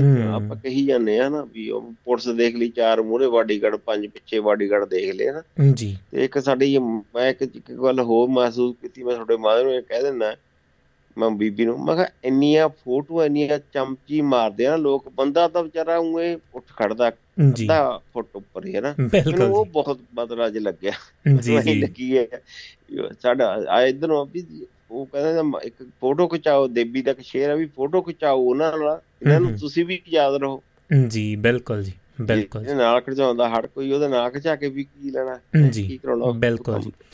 ਬਿਲਕੁਲ ਜੀ ਸਹਿਮਤ। ਨਾਲ ਬਹੁਤ ਹਾਲ ਤੇ ਹਾਲਾਤ ਆ। ਬਹੁਤ ਵਧੀਆ ਲੱਗਾ ਹਮ। ਤੁਹਾਡੇ ਰਾਈ ਸਪੈਸ਼ਲ ਜਾਗੇ ਜੀ। ਥੈਂਕ ਯੂ ਤੁਸੀਂ ਆਪਣੀ ਨੀਂਦ ਦੀ ਬਲੀ। ਦਿੱਤੀ ਆ ਤੇ ਹਰਵਿੰਦਰ ਜੋਲ ਭੈਣ ਜੀ ਕਹਿ ਰਹੇ ਨੇ ਕਿਵੇਂ ਹੋ ਸਿਕੰਦਰ ਭਾਜੀ? ਹਾਂ, ਜੀ। ਠੀਕ ਹੈ ਜੀ। ਭੈਣ ਜੀ ਨੂੰ ਮੈਂ ਸੌਰੀ ਭੈਣ ਜੀ ਉਹਨਾਂ ਨੂੰ ਮੈਂ ਥੋੜਾ ਮੈਨੂੰ ਉਹਨਾਂ ਨੇ ਕਿਹਾ ਵੀ ਜੀ। ਕਿੱਧਰ ਨੂੰ ਚੱਲੇ ਅੱਛਾ ਜੀ। ਕੋਈ ਗੱਲ ਨਹੀਂ ਮਿਸ ਕਰਦੇ ਆ ਸਾਰਿਆਂ ਨੂੰ ਜੀ ਬਿਲਕੁਲ ਹੁਣ ਜੀ। 12 ਵਜਣ ਵਾਲੇ ਨੇ ਕਈ ਵਾਰੀ ਹੋ। ਜਾਂਦਾ ਹੈ ਬਿਲਕੁਲ ਬਿਲਕੁਲ ਫੇਰ ਵੀ ਗੱਲਾਂ ਜਿਹੜੀਆਂ ਆਪਣੀਆਂ ਆਪਾਂ ਪਰਿਵਾਰ ਵਾਂਗੂ ਕਰਦੇ ਹਾਂ ਜ਼ਰੂਰ ਮੈਂ ਮਿਸ ਕਰਦਾ ਵਾਹ ਜੀ ਵਾਹ ਬਸ ਜੀ ਆਪਣਾ ਕੋਈ ਨਹੀਂ ਇੰਜੋਏ ਕਰੋ ਹੋਰ। 8-10 ਦਿਨ ਨੇ। ਇੱਥੇ ਕਿਹੜਾ ਫਿਰ ਮੇਲੇ ਲੱਗ ਨਹੀਂ ਕੋਈ ਨਹੀਂ ਮੈਂ ਨਾ ਅੱਜ ਮਾਤਾ ਨੂੰ ਕਿਹਾ ਸੀ ਮੈਂ ਮਾਤਾ ਨਾਲ ਤੈਨੂੰ ਸੁਣਾਉਂਗਾ ਮੈਂ ਕਪਤਾ ਸੁਣਾਉਂਗਾ ਤੇ ਦਵਾ ਜ਼ਰੂਰ ਤੇ ਫਿਰ ਮੈਂ ਤੈਨੂੰ ਸੁਣਾਉਂਗਾ। ਮੈਂ ਲਾਤਾ ਜੀ ਮਾਤਾ ਨੂੰ ਲਾ ਕੇ you ਆ, ਤੁਹਾਡਾ, thank you ਜੀ। ਤੁਹਾਡੇ ਵਰਗੇ ਸਾਰੇ। ਦੋਸਤਾਂ ਦਾ ਸਾਰੇ ਸਾਰਿਆਂ ਨੂੰ ਸਤਿ ਸ੍ਰੀ ਅਕਾਲ ਜੀ। ਸ਼ੁਕਰੀਆ ਜੀ। ਪਿਆਰ ਸਾਰਿਆਂ ਨੂੰ ਮਿਸ ਕਰਦਾ ਜੀ। ਸਤਿ ਸ਼੍ਰੀ ਅਕਾਲ ਔਜਲਾ। ਸਾਹਿਬ ਸ਼ੁਕਰੀਆ ਜੀ। ਸਤਿ ਸ਼੍ਰੀ ਅਕਾਲ ਜੀ। ਜੀ ਦੋਸਤੋ ਇਹ ਸਨ ਸਿਕੰਦਰ ਸਿੰਘ ਔਜਲਾ। ਦੇਖੋ ਇਹੀ ਹੈ ਜੀ। ਜਿਹੜੀ ਆਪਾਂ ਸ਼ੁਰੂਆਤ ਦੇ ਵਿੱਚ ਗੱਲ ਸ਼ੁਰੂ ਕੀਤੀ ਸੀ ਕਿ ਜਿਹੜੀਆਂ ਚੀਜ਼ਾਂ ਨੂੰ ਆਪਾਂ ਮਿਸ ਕਰਦੇ ਆ ਆਪਾਂ ਉਹਨਾਂ ਨੂੰ ਯਾਦ ਇੱਕ ਵਗੋਚਾ ਲਾਉਣਾ ਵੀ ਹੋ ਜਾਂਦੀ ਹੈ ਇਹ ਗੱਲ। ਵਿਗੋਚੇ ਦੀ ਵੀ ਗੱਲ ਤੁਹਾਨੂੰ ਸੁਣਾਵਾਂਗੇ ਅੱਜ ਜ਼ਰੂਰ ਕੋਸ਼ਿਸ਼ ਕਰਾਂਗੇ। ਅ, ਸਟੂਡੀਓ ਦਾ ਨੰਬਰ +358 44976 ਹੈ। ਪਰ ਜਿਹੜੀਆਂ ਨਵੇਂ-ਨਵੇਂ ਜਦੋਂ ਦੇਸਾਂ ਪਰਦੇਸਾਂ ਦੇ ਵਿੱਚ ਆਉਂਦੇ ਆ ਵਿਦੇਸ਼ਾਂ 'ਚ ਆਉਂਦੇ ਆ ਤਾਂ ਉਦੋਂ ਇੰਨਾ ਮਹਿਸੂਸ ਨਹੀਂ ਹੁੰਦਾ ਕਿਉਂਕਿ ਉਦੋਂ ਸਮਾਂ ਹੁੰਦਾ ਹੈ ਕਮਾਈ ਕਰਨ ਦਾ। ਜਦੋਂ ਥੋੜਾ ਬਹੁਤਾ ਆਪਣੇ ਪੈਰਾਂ ਦੇ ਉੱਤੇ ਬੰਦਾ ਖੜਾ ਹੋ ਜਾਂਦਾ ਹੈ ਫਿਰ ਹੌਲੀ-ਹੌਲੀ ਥੋੜਾ-ਥੋੜਾ ਦਿਲ ਦੇ ਵਿੱਚ ਧੜਕੂ ਥੋੜਾ-ਥੋੜਾ ਜਿਹੜੀ ਤਾਰ ਹੈ ਤੂੰਬੇ ਦੀ ਅ, ਤੂੰਬੀ ਦੀ ਜਾਂ ਤੂੰਬੇ ਦੀ ਜਿਹੜੀ ਤਾਰ ਹੈ ਦਿਲ ਦੀ ਜਿਹੜੀ ਤਾਰ ਹੈ ਉਹ ਕਿਤੇ ਨਾ ਕਿਤੇ ਜ਼ਰੂਰ ਥੋੜੀ-ਥੋੜੀ ਤੁਣਕਾ ਮਾਰਨ ਲੱਗ ਜਾਂਦੀ ਹੈ। ਤੇ ਉਹ ਫਿਰ ਪਿਛਲਾ ਜਿਹੜਾ ਆਪਣਾ ਆਲਣਾ ਹੁੰਦਾ ਹੈ ਉਹਦੇ ਵੱਲ ਦੇਖਦੀ ਹੈ ਕਿ ਕਿਦੋਂ ਉਸ ਆਲਣੇ ਵਿੱਚ ਜਾ ਕੇ ਉਸ ਦਾ ਨਿੱਘ ਮਾਰਨ ਦੀ ਕੋਸ਼ਿਸ਼ ਕਰਾਂਗੇ। ਤੇ ਉਹੋ ਜਿਹੀਆਂ ਚੀਜ਼ਾਂ ਚਾਹੇ ਦੇਸ਼ਾਂ ਵਿਦੇਸ਼ਾਂ ਦੇ ਵਿੱਚ ਸਭ ਕੁਝ ਮਿਲਿਆ ਹੈ ਪਰ ਜਿੱਥੇ ਆਪਾਂ ਜੰਮੇ ਆ, ਪਲੇ ਆ, ਚਾਹੇ ਉਹ ਪੰਛੀ ਨੇ, ਚਾਹੇ ਪਰਿੰਦੇ ਨੇ, ਉਹ ਹਰ, ਚਾਹੇ ਉਹ ਚੌਂ ਪੈਰਾਂ ਵਾਲੇ ਜਾਨਵਰ ਵੀ ਨੇ ਤੇ ਚਾਹੇ ਉਹ ਪੋਲਰ ਵੇਅਰ ਨੇ ਤੇ ਚਾਹੇ ਉਹ ਉਡਣ ਵਾਲੇ ਪੰਛੀ ਨੇ, ਇੱਕ ਵਾਰੀ ਆਪਣੇ, ਚਾਹੇ ਉਹ ਇਨਸਾਨ ਆ, ਇਹ ਆਪਣੇ ਆਲਣੇ ਦੇ ਵਿੱਚ ਗੇੜਾ ਲਾਉਣ ਦੀ ਕੋਸ਼ਿਸ਼ ਜ਼ਰੂਰ ਕਰਦਾ ਹੈ। ਉਹ ਇਸ ਦਾ ਮਤਲਬ ਕਿ ਜ਼ਿੰਦਗੀ ਦਾ ਇੱਕ ਟਾਰਗੇਟ ਹੁੰਦਾ ਹੈ, ਜੇ ਕਿਤੇ ਦੇਸ਼ਾਂ ਵਿਦੇਸ਼ਾਂ ਦੇ ਵਿੱਚ ਬਾਹਰ ਆ ਜਾਂਦਾ ਹੈ ਕਿ ਕਿਦੋਂ ਮੈਂ ਆਪਣੇ ਉਸ ਆਲਣੇ ਦੇ ਵਿੱਚ ਜਾ ਕੇ ਉਸ ਦੇ ਜਿਹੜਾ ਗਰਮੈਸ਼ ਆ ਉਸ ਦਾ ਨਿੱਘ ਹੈ ਉਹ ਮੈਂ ਮੰਨਣਾ ਹੈ। ਕਦੇ ਨਾ ਕਦੇ ਸੰਭਵ ਕਰਾਂਗਾ। ਪਰ ਇਹ ਜਿਹੜੇ ਦੇਸ਼ਾਂ ਵਿਦੇਸ਼ਾਂ ਦੇ ਦਰਦ ਤੇ ਵੀ ਨੇ ਨਾਲ ਦੀ ਨਾਲ ਅ, ਕੁਝ ਚੰਗੀਆਂ ਗੱਲਾਂ ਦੇ ਨਾਲ ਨਾਲ ਕੁਝ ਐਸੀਆਂ ਬਹੁਤ ਸਾਰੀਆਂ ਚੀਜ਼ਾਂ ਪਾਉਣ ਦੇ ਲਈ ਕੁਝ ਨਾ ਕੁਝ ਚੀਜ਼ਾਂ ਗਵਾਉਣੀਆਂ ਵੀ ਪੈਂਦੀਆਂ ਨੇ। ਕਿਸੇ ਨੇ ਆਪਣੇ ਬੱਚਿਆਂ ਨੂੰ ਅ, ਜੰਮਦਿਆਂ ਨੂੰ ਤਾਂ ਦੇਖਿਆ ਹੈ, ਪਰ ਬਾਅਦ ਦੇ ਵਿੱਚ ਜਦੋਂ ਬਾਹਰਲੇ ਮੁਲਕਾਂ 'ਚ ਆ ਗਏ 12 12 14 14 18 18 ਸਾਲ ਦੇ ਵੀ ਬੱਚੇ ਹੋ ਗਏ ਤੇ ਉਹਨਾਂ ਨੇ ਜਾ ਕੇ ਉੱਥੇ ਜਦੋਂ ਮਿਲੇ ਨੇ ਦੇਖੇ ਨੇ ਤਾਂ ਫਿਰ ਉਹ ਦੇਖਦੇ ਨੇ ਕਿ ਸਮਾਂ ਇੰਨੀ ਜਲਦੀ ਬੀਤ ਗਿਆ ਤੇ ਹਜੇ ਤਾਂ ਕੱਲ ਤਾਂ ਇਹ ਇੰਨੇ ਇੰਨੇ ਸੀ। ਇਹੋ ਜਿਹੜੇ ਹਾਲਾਤ ਵੀ ਦੇਸਾਂ ਪਰਦੇਸਾਂ ਦੇ ਪਰਦੇਸੀਆਂ ਨੂੰ ਜਿਹੜੇ ਹੰਡੋਣੇ ਪੈਂਦੇ ਨੇ। ਹਰ ਕਿਸੇ ਦੀ ਘਰ ਦੀ ਕਹਾਣੀ ਹੈ ਹਰ ਕਿਸੇ ਦੇ ਪਰਿਵਾਰ ਦੀ ਕੋਈ ਨਾ ਕੋਈ ਕਹਾਣੀ ਹੈ। ਜਦੋਂ ਬੈਠ ਕੇ ਬੈਠ ਕੇ ਜਿਹੜਾ ਲਿਖਣ ਬੈਠਾਂਗੇ ਤਾਂ ਉਦੋਂ ਜਿਹੜਾ ਪਤਾ ਜ਼ਰੂਰ ਲੱਗੇਗਾ। ਲਓ ਜੀ ਦੋਸਤੋ, ਬਲਵਿੰਦਰ ਸਿੰਘ ਜੀ ਕੈਨੇਡਾ ਤੋਂ ਸਤਿ ਸ਼੍ਰੀ ਅਕਾਲ ਤੇ ਸਾਰੇ ਦੋਸਤ ਜੁੜੇ ਹੋਏ ਨੇ। ਇਸੇ ਤਰ੍ਹਾਂ ਮਲਕੀਤ ਸਿੰਘ ਜੀ ਬਰਵਾਲ ਸਾਹਿਬ ਜੁੜੇ ਹੋਏ ਨੇ ਜੀ, ਸਿਰਸਾ, ਹਰਿਆਣਾ ਤੋਂ ਸਤਿ ਸ਼੍ਰੀ ਅਕਾਲ ਭੇਜੀ ਹੈ। ਸਾਰੇ ਦੋਸਤਾਂ ਦਾ ਫਿਰ ਤੋਂ ਇੱਕ ਵਾਰ ਨਿੱਘਾ ਸਵਾਗਤ ਹੈ। ਅਖੀਰ ਦੇ ਵਿੱਚ ਤੁਹਾਡੇ ਫਿਰ ਤੋਂ ਇੱਕ ਵਾਰ ਜ਼ਿਕਰ ਕਰਾਂਗੇ, ਨਾਮ ਲਵਾਂਗੇ। ਪਰ ਉਸ ਤੋਂ ਪਹਿਲਾਂ ਹੁਣ ਚੱਲਦੇ ਹਾਂ ਆਪਾਂ ਜ਼ਿੰਦਗੀਨਾਮਾ ਹਾਲੇ ਦੁਨੀਆ ਦਾ ਤੇ ਕੁਝ ਜਾਣਕਾਰੀਆਂ ਵੀ ਅੱਗੇ ਸਾਂਝੀਆਂ ਕਰਾਂਗੇ ਜਾ ਕੇ। ਕੈਂਸਰ ਦੀ ਇੱਕ ਰਿਪੋਰਟ ਹੈ ਉਸ ਦਾ ਜ਼ਿਕਰ ਕਰਾਂਗੇ ਤੇ ਨਾਲ ਦੀ ਨਾਲ ਜੋ ਇਸ਼ਕ ਨਮਾਜ਼ਾਂ ਪੜ੍ਹਦੇ ਨੇ, ਉਹ ਅੱਗੇ ਜਾ ਕੇ ਕੀ ਕੀ ਕੀ ਕੁਝ ਕਰਦੇ ਨੇ, ਇਸ ਦੀ ਵੀ ਗੱਲ ਤੁਹਾਡੇ ਨਾਲ ਸੁਣਾਵਾਂਗੇ। ਅਮਨਦੀਪ, ਡਾਕਟਰ ਅਮਨਦੀਪ ਕੌਰ ਬਰਾੜ ਉਹਨਾਂ ਦੀ ਕਲਮ ਦੇ ਵਿੱਚੋਂ ਵਿਰਸੇ ਵਿਰਾਸਤ ਦੀਆਂ ਕੁਝ ਗੱਲਾਂ ਅੱਜ ਕਰਾਂਗੇ। ਕੂੰਜ ਕੁੜੀ ਦਾ ਬਾਬਲ ਬਾਬਲ ਮੇਰੀਆਂ ਗੁੱਡੀਆਂ ਤੇਰੇ ਘਰ ਰਹਿ ਗਈਆਂ। ਹਰਭਜਨ ਮਾਨ ਉਹਨਾਂ ਦਾ ਬਾਕਮਾਲ ਗੀਤ ਹੈ। ਉਸ ਦਾ ਵਿੱਚੋਂ ਕੁਝ ਨਾ ਕੁਝ ਤੁਹਾਡੇ ਨਾਲ ਜ਼ਰੂਰ ਚਾਤ ਪਾਵਾਂਗੇ। ਸਟੂਡੀਓ ਦਾ ਨੰਬਰ +35844497619 ਤੇ ਖੁੰਡ ਚਰਚਾ ਤੁਹਾਡੇ ਨਾਲ ਹੀ ਸੰਭਵ ਹੋਣੀ ਹੈ। ਜਿੰਨਾ ਚਿਰ ਤੁਸੀਂ ਕਾਲ ਨਹੀਂ ਮਿਲਾਓਗੇ ਤੇ ਗੱਲਾਂ ਬਾਤਾਂ ਅੱਗੇ ਨਹੀਂ ਚੱਲਣਗੀਆਂ। ਮੈਂ ਤਾਂ ਕੁਝ ਨਾ ਕੁਝ ਕਰੀ ਜਾਣਾ ਜੀ। ਬੈਠੇ ਨੇ ਇੱਥੇ ਤੁਹਾਡੇ ਨਾਲ ਤੇ ਜ਼ਰੂਰ ਸਾਂਝੀਆਂ ਕਰੀ ਜਾਵਾਂਗਾ। ਬਾਕੀ ਤੁਹਾਡੇ ਉੱਤੇ ਡਿਪੈਂਡ ਹੈ। ਤੁਸੀਂ ਕਿਹੋ ਜਿਹਾ ਹੁੰਗਾਰਾ ਭਰਨਾ ਹੈ ਤੇ ਆਪਾਂ ਫਿਰ ਗੱਡੀ ਦਾ ਗੇਅਰ ਜਿਹੜਾ ਪੰਜਵਾਂ ਧਰਨਾ ਹੈ। ਲਓ ਜੀ ਦੋਸਤੋ, ਕਰਦੇ ਆਂ ਫਿਰ ਆਗਾਜ਼। ਜ਼ਿੰਦਗੀ ਨਾਮਾ ਹਾਲ ਸਭ ਤੋਂ ਪਹਿਲਾਂ ਖਬਰਾਂ ਦੇ ਉੱਤੇ ਝਾਤ।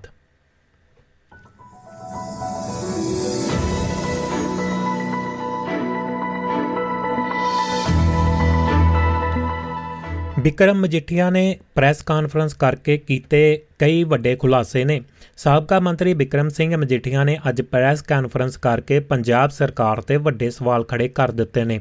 ਮਜੀਠੀਆ ਨੇ ਮੰਗ ਕੀਤੀ ਹੈ ਕਿ ਆਮ ਆਦਮੀ ਪਾਰਟੀ ਦੀ ਸਰਕਾਰ ਵੱਲੋਂ ਪੰਜਾਬ ਦੇ ਬਾਹਰੋਂ ਰੇਤੇ, ਰੇਤਾ ਤੇ ਬਜਰੀ ਲੈ ਕੇ ਆਉਣ ਵਾਲੇ ਵਾਹਨਾਂ ਤੋਂ ਲਈ ਜਾਂਦੀ ਰਾਇਲਟੀ ਦੇ ਵਿੱਚ 400 ਕਰੋੜ ਰੁਪਏ ਦੇ ਘਪਲੇ ਦੀ ਸੀਬੀਆਈ ਦੇ ਵਿੱਚ ਜਾਂਚ ਕਰਵਾਈ ਜਾਵੇ। ਉਹਨਾਂ ਨੇ ਇਹ ਵੀ ਦੱਸਿਆ ਕਿ ਕਿਵੇਂ ਆਪ ਸਰਕਾਰ ਨੇ ਪਿਛਲੀ ਕਾਂਗਰਸ ਸਰਕਾਰ ਨਾਲ ਜੁੜ ਰਹੇ ਦੋ ਰੇਤ ਮਾਈਨਿੰਗ ਮਾਫੀਆ ਦੇ ਠੇਕੇ ਰੱਦ ਹੋਣ ਦੇ 1 ਮਹੀਨੇ ਅੰਦਰ ਹੀ ਰੀਨਿਊ ਕਰ ਦਿੱਤੇ ਗਏ।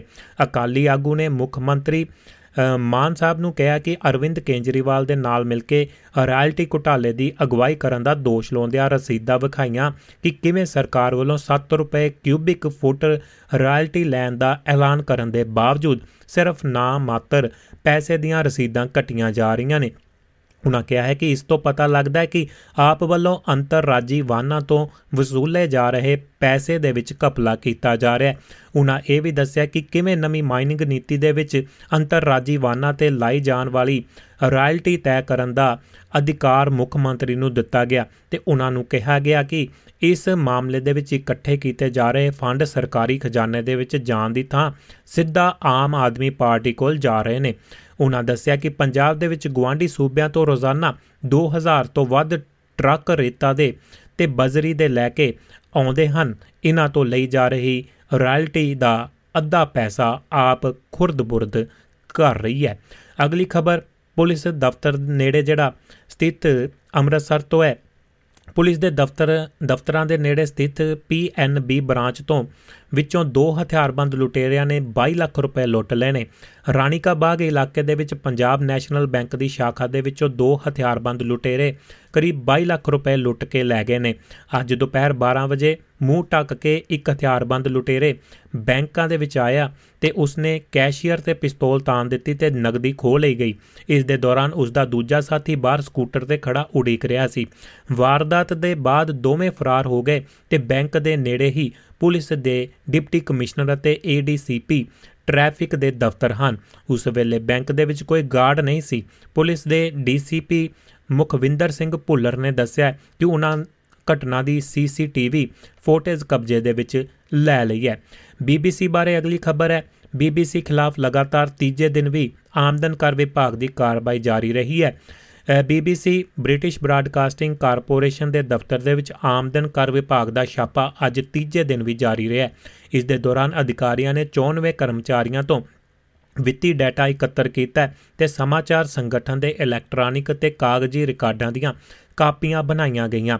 ਅਧਿਕਾਰੀਆਂ ਨੇ ਦੱਸਿਆ ਕਿ ਆਮਦਨ ਕਰ ਵਿਭਾਗ ਨੇ ਕਥਿਤ ਟੈਕਸ ਚੋਰੀ ਦੀ ਜਾਂਚ ਵਜੋਂ ਦਿੱਲੀ ਅਤੇ ਮੁੰਬਈ ਦੇ ਵਿੱਚ ਬੀਬੀਸੀ ਦੇ ਦਫ਼ਤਰਾਂ ਦੇ ਵਿੱਚ ਮੰਗਲਵਾਰ ਸਵੇਰੇ 11:30 ਵਜੇ ਛਾਪਾ ਮਾਰਿਆ ਸੀ। ਅਗਲੀ ਖਬਰ ਕੇਂਦਰ ਤੋਂ ਹੈ। ਸਰਕਾਰ ਆਈਪੀਸੀ ਸੀਆਰਪੀਸੀ ਤੇ ਐਵੀਡੈਂਸ ਕਾਨੂੰਨ ਦੇ ਵਿੱਚ ਬਦਲਾਅ ਕਰੇਗੀ। ਕੇਂਦਰੀ ਗ੍ਰਹਿ ਮੰਤਰੀ ਅਮਿਤ ਸ਼ਾਹ ਨੇ ਅੱਜ ਕਿਹਾ ਹੈ ਕਿ ਸਰਕਾਰ ਆਈਪੀਸੀ ਸੀਆਰਪੀਸੀ ਅਤੇ ਐਵੀਡੈਂਸ ਐਕਟ ਦੇ ਤਿੰਨ, ਤਿੰਨੋਂ ਹੀ ਕਾਨੂੰਨਾਂ ਦੇ ਵਿੱਚ ਬਦਲਾਅ ਲਿਆ ਰਹੀ ਹੈ। ਕਿੰਗਸ ਵੇ ਕੈਂਪ ਦੇ ਵਿੱਚ ਦਿੱਲੀ ਪੁਲਿਸ ਨੇ ਦੇ ਜਿਹੜੇ 76ਵੇਂ ਸਥਾਪਨਾ ਦਿਵਸ ਸਮਾਰੋਹ ਦੇ ਵਿੱਚ ਸ਼ਾਹ ਨੇ ਕਿਹਾ ਕਿ ਸਰਕਾਰ ਆਉਣ ਵਾਲੇ ਦਿਨਾਂ ਦੇ ਵਿੱਚ ਆਈਪੀਸੀ ਸੀਆਰਪੀਸੀ ਅਤੇ ਐਵੀਡੈਂਸ ਐਕਟ ਦੇ ਤਿੰਨੋਂ ਹੀ ਕਾਨੂੰਨਾਂ ਦੇ ਵਿੱਚ ਬਦਲਾਅ ਕਰਨ ਜਾ ਰਹੀ ਹੈ। ਅਗਲੀ ਖਬਰ ਇੰਟਰਨੈਸ਼ਨਲ ਖਬਰਾਂ ਤੇ ਝਾਤ ਮਾਰਦੇ ਹਾਂ ਸਕਾਟਲੈਂਡ ਦੀ ਸਿਆਸਤ ਦੇ ਵਿੱਚ ਇੱਕ ਵਾਰ ਫਿਰ ਮੁੜ ਗੈਮਾ ਗੈਮੀ ਜਿਹੜੀ ਹੋ ਚੁੱਕੀ ਹੈ, ਟੀਵੀ ਚੈਨਲਾਂ, ਖਬਰਾਂ ਤੋਂ ਲੈ ਕੇ ਸੋਸ਼ਲ ਮੀਡੀਆ ਤੇ ਆਮ ਲੋਕਾਂ ਦੇ ਵਿੱਚ ਸਕਾਟਲੈਂਡ ਦੀ ਫਰਸਟ ਮਿਨਿਸਟਰ ਨਿਕੋਲਾ ਸਟਰਜਨ ਦੇ ਅਸਤੀਫਾ, ਅਸਤੀਫੇ ਦੇ ਚਰਚੇ ਹੋ ਰਹੇ ਨੇ। ਹਾਲਾਂਕਿ ਨਿਕੋਲਾ ਸਟਰਜਨ ਵੱਲੋਂ ਆਪਣੀ ਕੁਰਸੀ ਮਾਰਚ ਮਹੀਨੇ ਛੱਡਣ ਦੀ ਉਮੀਦ ਸੀ, ਪਰ ਬੁੱਧਵਾਰ ਜਲਦਬਾਜ਼ੀ ਦੇ ਵਿੱਚ ਕੀਤੀ ਗਈ ਕਾਨਫਰੰਸ ਦੇ ਵਿੱਚ ਉਹਨਾਂ ਆਪਣੀਆਂ ਜ਼ਿੰਮੇਵਾਰੀਆਂ ਹੋਰ ਕਿਸੇ ਨੂੰ ਸੌਂਪਣ ਦੇ ਇੱਛਾ ਦੇ ਨਾਲ ਅਲਵਿਦਾ ਜਿਹੜਾ ਆਖ ਦਿੱਤਾ ਗਿਆ। ਐਡ, ਐਡਿਨਬਰਾ, ਐਡਿਨਬਰਗ ਦੇ ਵਿੱਚ ਐਡਿਨਬਰਗ ਦੇ ਵਿੱਚ ਆਯੋਜਿਤ ਪ੍ਰੈਸ ਕਾਨਫਰੰਸ ਦੇ ਦੌਰਾਨ ਨਿਕੋਲਾ ਨੇ ਇਸ ਗੱਲ ਦੀ ਪੁਸ਼ਟੀ ਕੀਤੀ ਹੈ ਕਿ ਉਹ 8 ਸਾਲ ਤੋਂ ਵੱਧ ਭੂਮਿਕਾ ਨਿਭਾਉਣ ਤੋਂ ਬਾਅਦ ਸਕਾਟਲੈਂਡ ਦੀ ਪਹਿਲੀ ਮੰਤਰੀ ਵਜੋਂ ਅਸਤੀਫਾ ਦੇ ਰਹੀ ਹੈ। ਸਕਾਟਿਸ਼ ਨੈਸ਼ਨਲ ਪਾਰਟੀ ਦੇ ਨੇਤਾ ਨੇ ਕਿਹਾ ਕਿ ਮੇਰੇ ਲਈ ਇਹ ਅਹੁਦਾ ਛੱਡਣ ਦਾ ਸਹੀ ਸਮਾਂ ਹੈ। ਨਿਕੋਲਾ ਸਟਰਜਨ ਨੇ ਕਿਹਾ ਕਿ ਉਹ ਉਦੋਂ ਤੱਕ ਅਹੁਦੇ ਤੇ ਬਣੇ ਰਹਿਣਗੇ ਜਦੋਂ ਤੱਕ ਉਸ ਦਾ ਉੱਤਰਾਧਿਕਾਰੀ ਨਹੀਂ ਚੁਣਿਆ ਜਾਂਦਾ। ਖੁਦਕੁਸ਼ੀ ਦੇ ਮਾਮਲੇ ਦੇ ਵਿੱਚ ਅਮਰੀਕਾ ਤੋਂ ਇੱਕ ਖਬਰ ਹੈ। ਜਿਹੜੀ ਇੰਡੀਆ ਦੇ ਨਾਲ ਜੁੜੀ ਹੋਈ ਹੈ। ਖੁਦਕੁਸ਼ੀ ਕਰਨ ਬਾਰੇ ਸੋਚਣ ਵਾਲੇ ਨੂੰ ਅਮਰੀਕੀ ਖੂਫੀਆ ਏਜੰਸੀਆਂ ਨੇ ਬਚਾਇਆ ਹੈ। ਮੁੰਬਈ ਪੁਲਿਸ ਨੇ ਅਮਰੀਕੀ ਖੂਫੀਆ ਏਜੰਸੀ ਤੋਂ ਮਿਲੀ ਸੂਹ ਤੋਂ ਬਾਅਦ 25 ਸਾਲਾਂ ਵਿਅਕਤੀ ਨੂੰ ਖੁਦਕੁਸ਼ੀ ਕਰਨ ਤੋਂ ਰੋਕ ਲਿਆ ਹੈ। ਇਹ ਵਿਅਕਤੀ ਗੂਗਲ ਤੇ ਬਿਨਾਂ ਦਰਦ ਦੇ ਖੁਦਕੁਸ਼ੀ ਕਿਵੇਂ ਕਰੀਏ ਬਾਰੇ ਖੋਜ ਕਰ ਰਿਹਾ ਸੀ। US national central bureau Interpol ਦੁਆਰਾ ਸਾਂਝੇ ਕੀਤੇ ਆਈਪੀ ਐਂਡਰੈਸ ਆਈਪੀ ਐਡਰੈਸ ਅਤੇ ਸਥਾਨ ਵਰਗੀਆਂ ਮਹੱਤਵਪੂਰਨ ਜਾਣਕਾਰੀਆਂ ਦੇ ਆਧਾਰ ਦੇ ਉੱਤੇ ਮੰਗਲਵਾਰ ਦੁਪਹਿਰ ਨੂੰ ਮੁੰਬਈ ਦੇ ਕੁਰਲਾ ਖੇਤਰ ਦੇ ਵਿੱਚ ਆਈਟੀ ਕੰਪਨੀ ਵਿੱਚ ਵਿਅਕਤੀ ਦਾ ਪਤਾ ਲਗਾਇਆ ਗਿਆ ਤੇ ਪੁਲਿਸ ਨੇ ਉਸ ਨੂੰ ਬਚਾਇਆ। ਇੱਥੋਂ ਦੇ ਯੋਗੇਸ਼ਵਰੀ ਇਲਾਕੇ ਦਾ ਰਹਿਣ ਵਾਲਾ ਅਤੇ ਪ੍ਰਾਈਵੇਟ ਕੰਪਨੀ ਦੇ ਵਿੱਚ ਆਈਟੀ ਇੰਜੀਨੀਅਰ ਵਜੋਂ ਕੰਮ ਕਰਨ ਵਾਲੇ ਨੇ ਸਿੱਖਿਆ ਤੇ ਹੋਰ ਲੋੜਾਂ ਦੇ ਲਈ ਵੱਖ-ਵੱਖ ਵਿੱਤੀ ਸੰਸਥਾਵਾਂ ਤੋਂ ਕਰਜ਼ਾ ਲਿਆ ਸੀ। ਅਧਿਕਾਰੀਆਂ ਨੇ ਕਿਹਾ ਕਿ ਉਹ ਹਾਊਸਿੰਗ ਲੋਨ ਦੀਆਂ ਕਿਸ਼ਤਾਂ ਦਾ ਭੁਗਤਾਨ ਕਰਨ ਦੇ ਵਿੱਚ ਵੀ ਅਸਮਰਥ ਰਿਹਾ ਜਿਸ ਤੋਂ ਬਾਅਦ ਉਹ ਡਿਪਰੈਸ਼ਨ ਦੇ ਵਿੱਚ ਚਲਿਆ ਗਿਆ। ਆਨਲਾਈਨ ਖੋਜ ਕਰਨੀ ਸ਼ੁਰੂ ਕਰ ਦਿੱਤੀ ਕਿ ਬਿਨਾਂ ਦਰਦ ਦੇ ਖੁਦਕੁਸ਼ੀ ਕਿਵੇਂ ਕੀਤੀ ਜਾਵੇ। ਉਹਨਾਂ ਕਿਹਾ ਕਿ ਅਮਰੀਕਾ ਸਥਿਤ ਏਜੰਸੀ ਨੇ ਨਵੀਂ ਜਿਹੜੀ ਦਿੱਲੀ ਸਥਿਤ ਇੰਟਰਪੋਲ ਦਫ਼ਤਰ ਨੂੰ ਇਸ ਬਾਰੇ ਸੂਚਿਤ ਕੀਤਾ ਤੇ ਜਿਸ ਨੇ ਮੁੰਬਈ ਪੁਲਿਸ ਦੇ ਨਾਲ ਜਾਣਕਾਰੀ ਸਾਂਝੀ ਕਰਕੇ ਇਸ ਤੋਂ ਬਾਅਦ ਉਸ ਵਿਅਕਤੀ ਨੂੰ ਕ੍ਰਾਈਮ ਬ੍ਰਾਂਚ ਦੇ ਦਫ਼ਤਰ ਲਿਆਂਦਾ ਗਿਆ ਤੇ ਦਿਲਾਸਾ ਦਿੱਤਾ ਗਿਆ। ਅਧਿਕਾਰੀਆਂ ਨੇ ਦੱਸਿਆ ਕਿ ਉਸਨੇ ਪਹਿਲਾਂ ਵੀ ਆਪਣੇ ਜਿਹੜੀ ਜੀਵਨ ਲੀਲਾ ਸਮਾਪਤ ਕਰਨ ਦੀ ਜਿਹੜੀ ਕੋਸ਼ਿਸ਼ ਕੀਤੀ ਸੀ। ਇਟਲੀ ਤੋਂ ਅਗਲੀ ਖਬਰ ਹੈ, ਇਟਲੀ ਦੇ ਸਾਬਕਾ ਪੀਐਮ ਬਰਲੂਸਕੋਨੀ ਬੁਗਾ ਬੁਗਾ ਰਿਸ਼ਵਤ ਬਾਰੇ ਮਾਮਲੇ ਦੇ ਵਿੱਚ ਬਰੀ ਕਰ ਦਿੱਤੇ ਗਏ ਨੇ। ਇਟਲੀ ਦੀ ਇੱਕ ਅਦਾਲਤ ਨੇ ਬੁੱਧਵਾਰ ਨੂੰ ਅਰਬਪਤੀ ਸਾਬਕਾ ਪ੍ਰਧਾਨ ਮੰਤਰੀ ਸਿਲਵੀਓ ਬਰਲੂ, ਬਰਲੂਸਕੋਨੀ ਨੂੰ ਉਸ ਦੀਆਂ ਬਦਨਾਮ ਬੁੱਗਾ ਬੁੱਗਾ ਪਾਰਟੀਆਂ ਬਾਰੇ ਝੂਠ ਬੋਲਣ ਦੇ ਲਈ ਗਵਾਹਾਂ ਨੂੰ ਰਿਸ਼ਵਤ ਦੇਣ ਦੇ ਦੋਸ਼ ਤੋਂ ਬਰੀ ਕਰ ਦਿੱਤਾ ਗਿਆ। 86 ਸਾਲਾ ਮੀਡੀਆ ਮੋਗਲ ਅਤੇ ਸੈਨੇਟਰ ਦੇ ਵਕੀਲ ਫੈਡਰਿਕੋ ਸੇਕੋਨੀ ਨੇ ਫੈਸਲੇ ਤੋਂ ਬਾਅਦ ਪੱਤਰਕਾਰਾਂ ਨੂੰ ਕਿਹਾ ਕਿ ਮੈਂ ਸਿਰਫ ਖੁਸ਼ ਹੋ ਸਕਦਾ ਹਾਂ। ਬਰਲੂਸਕੋਨੀ ਨੂੰ ਸਿਏਨਾ ਦੇ ਵਿੱਚ 2021 ਦੇ ਵਿੱਚ ਅਤੇ ਰੋਮ ਦੇ ਵਿੱਚ 2022 ਦੇ ਵਿੱਚ ਪਹਿਲਾਂ ਹੀ ਕਥਿਤ ਰਿਸ਼ਵਤ ਦੇ ਦੋ ਹੋਰ ਸੰਬੰਧਤ ਮਾਮਲੇ ਦੇ ਵਿੱਚ ਬਰੀ ਕਰ ਦਿੱਤਾ ਗਿਆ ਸੀ। ਸੇਕੋਨੀ ਨੇ ਕਿਹਾ ਕਿ ਬੁੱਧਵਾਰ ਦਾ ਫੈਸਲਾ ਇਸ ਲੰਬੀ ਪ੍ਰਕਿਰਿਆ ਦਾ ਨਿਸ਼ਚਿਤ ਅੰਤ ਕਰ ਸਕਦਾ ਹੈ ਤੇ ਜਿੱਥੇ ਤਿੰਨ ਵੱਖ-ਵੱਖ ਅਦਾਲਤਾਂ ਇੱਕੋ ਸਿੱਟੇ ਤੇ ਪਹੁੰਚੀਆਂ ਨੇ। 에ਅਰ ਇੰਡੀਆ ਦੇ ਨਾਲ ਅਮਰੀਕਾ ਤੋਂ ਖਬਰ ਜੁੜੀ ਹੋਈ ਹੈ। 에ਅਰ ਇੰਡੀਆ ਬੋਇੰਗ ਸੌਦੇ ਦੇ ਨਾਲ ਅਮਰੀਕਾ ਦੇ ਵਿੱਚ 10 ਲੱਖ ਨੌਕਰੀਆਂ ਪੈਦਾ ਹੋਣਗੀਆਂ। ਅਮਰੀਕੀ ਰਾਸ਼ਟਰਪਤੀ ਜੋ ਬਾਈਡਨ ਨੇ ਪ੍ਰਧਾਨ ਮੰਤਰੀ ਨਰਿੰਦਰ ਮੋਦੀ ਨੂੰ ਕਿਹਾ ਕਿ ਇਤਿਹਾਸਕ 에ਅਰ ਇੰਡੀਆ ਬੋਇੰਗ ਕਰਾਰ ਦੇ ਨਾਲ ਅਮਰੀਕਾ ਦੇ 44 ਸੂਬਿਆਂ ਦੇ ਵਿੱਚ 10 ਲੱਖ ਨੌਕਰੀਆਂ ਦੇ ਮੌਕੇ ਪੈਦਾ ਹੋਣਗੇ ਤੇ ਦੁਵੱਲੇ ਸੰਬੰਧ ਹੋਰ ਮਜ਼ਬੂਤ ਹੋਣਗੇ। ਦੱਸਣਯੋਗ ਗੱਲ ਇਹ ਹੈ ਕਿ ਬੋਇੰਗ ਅਤੇ 에ਅਰ ਇੰਡੀਆ ਨੇ ਮੰਗਲਵਾਰ ਨੂੰ ਇੱਕ ਸੌਦੇ ਦਾ ਐਲਾਨ ਕੀਤਾ ਹੈ, ਜਿਸ ਦੇ ਤਹਿਤ ਟਾਟਾ ਗਰੁੱਪ ਦੀ ਮਾਲਕੀ ਵਾਲੀ 에ਅਰਲਾਈਨ 34 ਅਰਬ ਡਾਲਰ ਦੇ ਨਾਲ 190 B 737 MAX ਤੇ B ਬੀ ਜਿਹੜੇ ਨੇ 787 ਅਤੇ 10 ਬੀ 777 ਐਕਸ ਸਣੇ ਕੁੱਲ 220 ਜਹਾਜ਼ ਖਰੀਦੀਗੀ, ਖਰੀਦੇਗੀ। ਪ੍ਰਧਾਨ ਮੰਤਰੀ ਨਰਿੰਦਰ ਮੋਦੀ ਦੇ ਨਾਲ ਇਸ ਕਰਾਰ ਬਾਰੇ ਚਰਚਾ ਕਰਦਿਆਂ ਬਾਈਡਨ ਨੇ ਕਿਹਾ ਹੈ ਕਿ ਉਹ ਭਾਰਤ ਤੇ ਅਮਰੀਕਾ ਵਿਚਾਲੇ ਦੁਵੱਲੇ ਸੰਬੰਧ ਹੋਰ ਗੂੜੇ ਕਰਨ ਵੱਲ ਦੇਖ ਰਹੇ ਨੇ। ਅਮਰੀਕੀ ਰਾਸ਼ਟਰਪਤੀ ਬਾਈਡਨ ਨੇ ਫੋਨ ਤੇ ਕਿਹਾ ਹੈ ਕਿ ਖਰੀਦ ਦੇ ਨਾਲ ਅਮਰੀਕਾ ਦੇ 44 ਸੂਬਿਆਂ ਦੇ ਵਿੱਚ 10 ਨੌਕਰੀਆਂ ਦੇ ਮੌਕੇ ਪੈਦਾ ਹੋਣਗੇ ਅਤੇ ਕਈਆਂ ਨੂੰ 4 ਸਾਲਾਂ ਕਾਲਜ ਡਿਗਰੀ ਦੀ ਲੋੜ ਵੀ ਨਹੀਂ ਹੋਵੇਗੀ। 에ਅਰ ਇੰਡੀਆ ਦਾ ਇਹ ਬੋਇੰਗ ਦੇ ਨਾਲ ਕੀਮਤ ਦੇ ਮਾਮਲੇ ਦੇ ਵਿੱਚ ਤੀਜਾ ਸਭ ਤੋਂ ਵੱਡਾ ਤੇ ਜਹਾਜ਼ਾਂ ਦੀ ਗਿਣਤੀ ਦੀ ਮਾਮਲੇ ਦੇ ਵਿੱਚ ਦੂਜਾ ਸਭ ਤੋਂ ਵੱਡਾ ਕਰਾਰ ਹੈ। ਗੱਲਬਾਤ ਦੇ ਦੌਰਾਨ ਦੋਵਾਂ ਨੇਤਾਵਾਂ ਨੇ ਚਰਚਾ ਦੇ ਦੌਰਾਨ ਸਾਂਝੀਆਂ ਤਰਜੀਹਾਂ ਤੇ ਸਹਿਯੋਗ ਅਤੇ ਅਮਰੀਕਾ ਭਾਰਤ ਸੰਬੰਧੀ ਸੰਬੰਧੀ ਜਿਹੜਾ ਦੀ ਮਜ਼ਬੂਤੀ ਦੇ ਲਈ ਦੋਵਾਂ ਦੇਸ਼ਾਂ ਦੇ ਵਿੱਤੀ ਵਿਕਾਸ ਤੇ ਤਾਲਮੇਲ ਵਧਾਉਣ, ਕੁਆਡ ਵਰਗੇ ਸਮੂਹਾਂ ਦੇ ਵਿੱਚ ਰਲ ਕੇ ਕੰਮ ਕਰਦੇ ਰਹਿਣ ਦਾ ਵਚਨਬੱਧਤਾ ਵੀ ਦੁਹਰਾਈ ਗਈ ਹੈ। ਅਗਲੀ ਖਬਰ ਫੌਜ ਦੇ ਨਾਲ ਜੁੜੀ ਹੋਈ ਹੈ ਅਮਰੀਕਾ। ਅਮਰੀਕਾ ਦੇ ਵਿੱਚ ਫੌਜੀ ਹੈਲੀਕਾਪਟਰ ਹਾਦਸਾਗ੍ਰਸਤ ਹੋਇਆ ਹੈ। ਅਮਰੀਕਾ ਦੇ ਦੱਖਣੀ ਪੂਰਬੀ ਸੂਬੇ ਅਲਬਾਮਾ ਦੀ ਮੈਡੀਸਨ ਕਾਉਂਟੀ ਦੇ ਵਿੱਚ ਇੱਕ ਫੌਜੀ ਹੈਲੀਕਾਪਟਰ ਹਾਦਸਾਗ੍ਰਸਤ ਹੋਇਆ ਦੱਸਿਆ ਗਿਆ। ਜਿਸ ਦੇ ਵਿੱਚ ਸਵਾਰ ਦੋ ਲੋਕਾਂ ਦੀ ਮੌਤ ਹੋਈ ਹੈ ਤੇ ਇਹ ਜਾਣਕਾਰੀ ਅਲਬਾਮਾ ਲਾ ਇਨਫੋਰਸਮੈਂਟ ਏਜੰਸੀ ਵੱਲੋਂ ਵੀਰਵਾਰ ਨੂੰ ਜਾਰੀ ਇੱਕ ਬਿਆਨ ਦੇ ਵਿੱਚ ਦਿੱਤੀ ਗਈ ਹੈ। ਪੂਰਬੀ ਯੂਕਰੇਨ ਤੋਂ ਖਬਰ ਹੈ, ਰੂਸ ਰੂਸੀ ਫੌਜ ਨੂੰ ਅੱਗੇ ਵਧਣ ਦੇ ਲਈ ਕਰਨਾ ਪੈ ਰਿਹਾ ਹੈ ਸੰਘਰਸ਼। ਰੂਸੀ ਫੌਜ ਨੂੰ ਯੂਕਰੇਨ ਦੇ ਪੂਰਬੀ ਇਲਾਕਿਆਂ ਦੇ ਵਿੱਚ ਅੱਗੇ ਵਧਣ ਦੇ ਲਈ ਸੰਘਰਸ਼ ਕਰਨਾ ਪੈ ਰਿਹਾ ਤੇ ਰੂਸ ਵੱਲੋਂ ਤੋਪਾਂ ਡਰੋਨਾਂ ਤੇ ਮਿਜ਼ਾਈਲਾਂ ਰਾਹੀਂ ਕਈ ਮਹੀਨਿਆਂ ਤੋਂ ਸ਼ਹਿਰੀ ਇਲਾਕਿਆਂ ਨੂੰ ਅੰਨੇਵਾਹ ਨਿਸ਼ਾਨਾ ਬਣਾਇਆ ਜਾ ਰਿਹਾ ਹੈ, ਪਰ ਉਹ ਉੱਥੇ ਕਬਜ਼ਾ ਨਹੀਂ ਕਰ ਸਕਿਆ ਜੰਗ ਨੂੰ 1 ਸਾਲ ਪੂਰਾ ਹੋਣ ਤੋਂ ਪਹਿਲਾਂ ਮਾਹਰਾਂ ਦਾ ਮੰਨਣਾ ਹੈ ਕਿ ਜੰਗ ਅਹਿਮ ਪੜਾਅ ਤੇ ਪਹੁੰਚ ਗਈ ਹੈ ਤੇ ਉਸ ਤੋਂ ਪਹਿਲਾਂ ਮਾਹਰਾਂ ਦਾ ਨੇ ਗੱਲ ਕਹੀ ਹੈ ਕਿ ਦੋਵੇਂ ਮੁਲਕ ਇੱਕ ਦੂਜੇ ਤੇ ਹਮਲੇ ਤੇਜ਼ ਕਰਨ ਦੀ ਰਣਨੀਤੀ ਬਣਾ ਰਹੇ ਨੇ। ਰੂਸ ਵੱਲੋਂ ਦੋਨੇਸਤਕ ਖੇਰਸਾਨ, ਲੁਹਾਸਕ ਤੇ ਜ਼ਾਪੋਰਜ਼ੀਆ ਖਿੱਤਿਆਂ ਤੇ ਆਪਣੀਆਂ ਪਕੜ ਮਜ਼ਬੂਤ ਬਣਾਉਣ ਦੀਆਂ ਕੋਸ਼ਿਸ਼ਾਂ ਹੋ ਰਹੀਆਂ ਨੇ। ਮਾਸਕੋ ਪੱਖੀ ਵੱਖਵਾਦੀਆਂ ਨੇ 2014 ਤੋਂ ਹੀ ਦੋਨੇਸਤਕ ਤੇ ਲੁਹਾਸਕ ਦੇ ਕੁਝ ਹਿੱਸਿਆਂ ਤੇ ਕਬਜ਼ਾ ਕੀਤਾ ਹੋਇਆ ਹੈ। ਯੂਕਰੇਨ ਦੀ ਫੌਜ ਮੁਤਾਬਕ ਦੁਸ਼ਮਣ ਦੋਨੇਸਤਕ ਤੇ ਲੁਹਾਸਕ ਖਿੱਤਿਆਂ ਦੇ ਪੂਰਾ ਕੰਟਰੋਲ ਚਾਹੁੰਦਾ ਹੈ। ਉਸ ਵੱਲੋਂ ਕੁਪਿਆਸਕ, ਲਿਮੈਨ, ਬਕ ਬਖਮੁਕਤ ਤੇ ਅਵਧੀ ਅਵਧੀ ਵਕਾ ਤੇ ਸਖਤਾ ਰਸਕ ਇਲਾਕਿਆਂ ਦੇ ਵਿੱਚ ਹਮਲੇ ਕੀਤੇ ਜਾ ਰਹੇ ਨੇ। ਅਗਲੀ ਖਬਰ ਜਮਨ ਦੇ ਨਾਲ ਜੁੜੀ ਹੋਈ ਹੈ। ਬਾਗੀਆਂ ਦੇ ਨਾਲ, ਹੂਤੀ ਬਾਗੀਆਂ ਦੇ ਨਾਲ। ਜਮਨ ਦੇ ਹੂਤੀ ਬਾਗੀਆਂ ਤੇ ਪਾਬੰਦੀਆਂ ਵਧਾਉਣ ਦੇ ਪੱਖ ਦੇ ਵਿੱਚ ਸੰਯੁਕਤ ਰਾਸ਼ਟਰ ਦੇ ਵਿੱਚ ਸਰਬਸੰਮਤੀ ਦੇ ਨਾਲ VOTING ਹੋਈ ਹੈ। ਸੰਯੁਕਤ ਰਾਸ਼ਟਰ ਸੁਰੱਖਿਆ ਪਰਿਸ਼ਦ ਨੇ ਬੁੱਧਵਾਰ ਨੂੰ ਸਰਬਸੰਮਤੀ ਦੇ ਨਾਲ ਜਮਨ ਦੇ ਹਥਿਆਰਬੰਦ ਹੂਤੀ ਬਾਗੀਆਂ ਦੇ ਲੱਗੀਆਂ ਪਾਬੰਦੀਆਂ ਨੂੰ ਵਧਾਉਣ ਅਤੇ ਹੂਤੀ ਨੇਤਾਵਾਂ ਅਤੇ ਉਹਨਾਂ ਦੇ ਉੱਚ ਅਧਿਕਾਰੀਆਂ ਦੀ ਜਾਇਦਾਦ ਨੂੰ ਜ਼ਬਤ ਕਰਨ ਅਤੇ ਉਹਨਾਂ ਦੀ ਯਾਤਰਾ ਦੇ 15 ਨਵੰਬਰ ਤੱਕ ਪਾਬੰਦੀ ਲਗਾਉਣ ਦੇ ਪੱਖ ਦੇ ਵਿੱਚ VOTING ਕੀਤੀ ਹੈ। ਬ੍ਰਿਟੇਨ ਵੱਲੋਂ ਤਿਆਰ ਮਸੌਦੇ ਤੇ ਮਤੇ ਦੇ ਵਿੱਚ 15 ਦਸੰਬਰ ਤੱਕ ਪਾਬੰਦੀਆਂ ਦੀ ਨਿਗਰਾਨੀ ਕਰਨ ਵਾਲੀ ਸੰਯੁਕਤ ਰਾਸ਼ਟਰ ਦੀ ਮਹਾਰਾ ਦੀ ਕਮੇਟੀ ਦੇ ਆਦੇਸ਼ ਨੂੰ ਵੀ ਵਧਾਉਣ ਦੀ ਵਿਵਸਥਾ ਹੈ। ਫਰਵਰੀ 2022 ਦੇ ਵਿੱਚ ਸੁਰੱਖਿਆ ਪਰਿਸ਼ਦ ਨੇ ਇਹ ਕਹਿੰਦੇ ਹੋਏ ਕਿ ਹੁਤੀਆਂ ਸਮੇਤ ਸਾਰੇ ਹੁਤੀ ਨੇਤਾਵਾਂ ਤੇ ਹਥਿਆਰ ਪਾਬੰਦੀ ਵਧਾ ਦਿੱਤੀ ਸੀ ਕਿ ਉਹ ਸ਼ਾਂਤੀ, ਸੁਰੱਖਿਆ ਤੇ ਯੁੱਧ ਪ੍ਰਭਾਵਿਤ ਦੇਸ਼ ਦੀ ਸਥਿਰਤਾ ਦੇ ਲਈ ਖਤਰਾ ਹਨ। ਅਗਲੀ ਖਬਰ ਇੰਡੀਆ ਦੇ ਨਾਲ ਜੁੜੀ ਹੋਈ ਹੈ। ਇਹ ਸਮਝੌਤਾ ਹੋਇਆ ਹੈ। ਜੈ ਸ਼ੰਕਰ ਵੱਲੋਂ ਫਿਜੀ ਦੇ ਉਪ ਪ੍ਰਧਾਨ ਮੰਤਰੀ ਦੇ ਨਾਲ ਮੁਲਾਕਾਤ ਕੀਤੀ ਗਈ। ਵਿਦੇਸ਼ ਮੰਤਰੀ ਐਸ ਜੈ ਸ਼ੰਕਰ ਨੇ ਅੱਜ ਫਿਜੀ ਦੇ ਉਪ ਪ੍ਰਧਾਨ ਮੰਤਰੀ ਬਿਮਨ ਪ੍ਰਸਾਦ ਦੇ ਨਾਲ ਮੁਲਾਕਾਤ ਕੀਤੀ ਹੈ।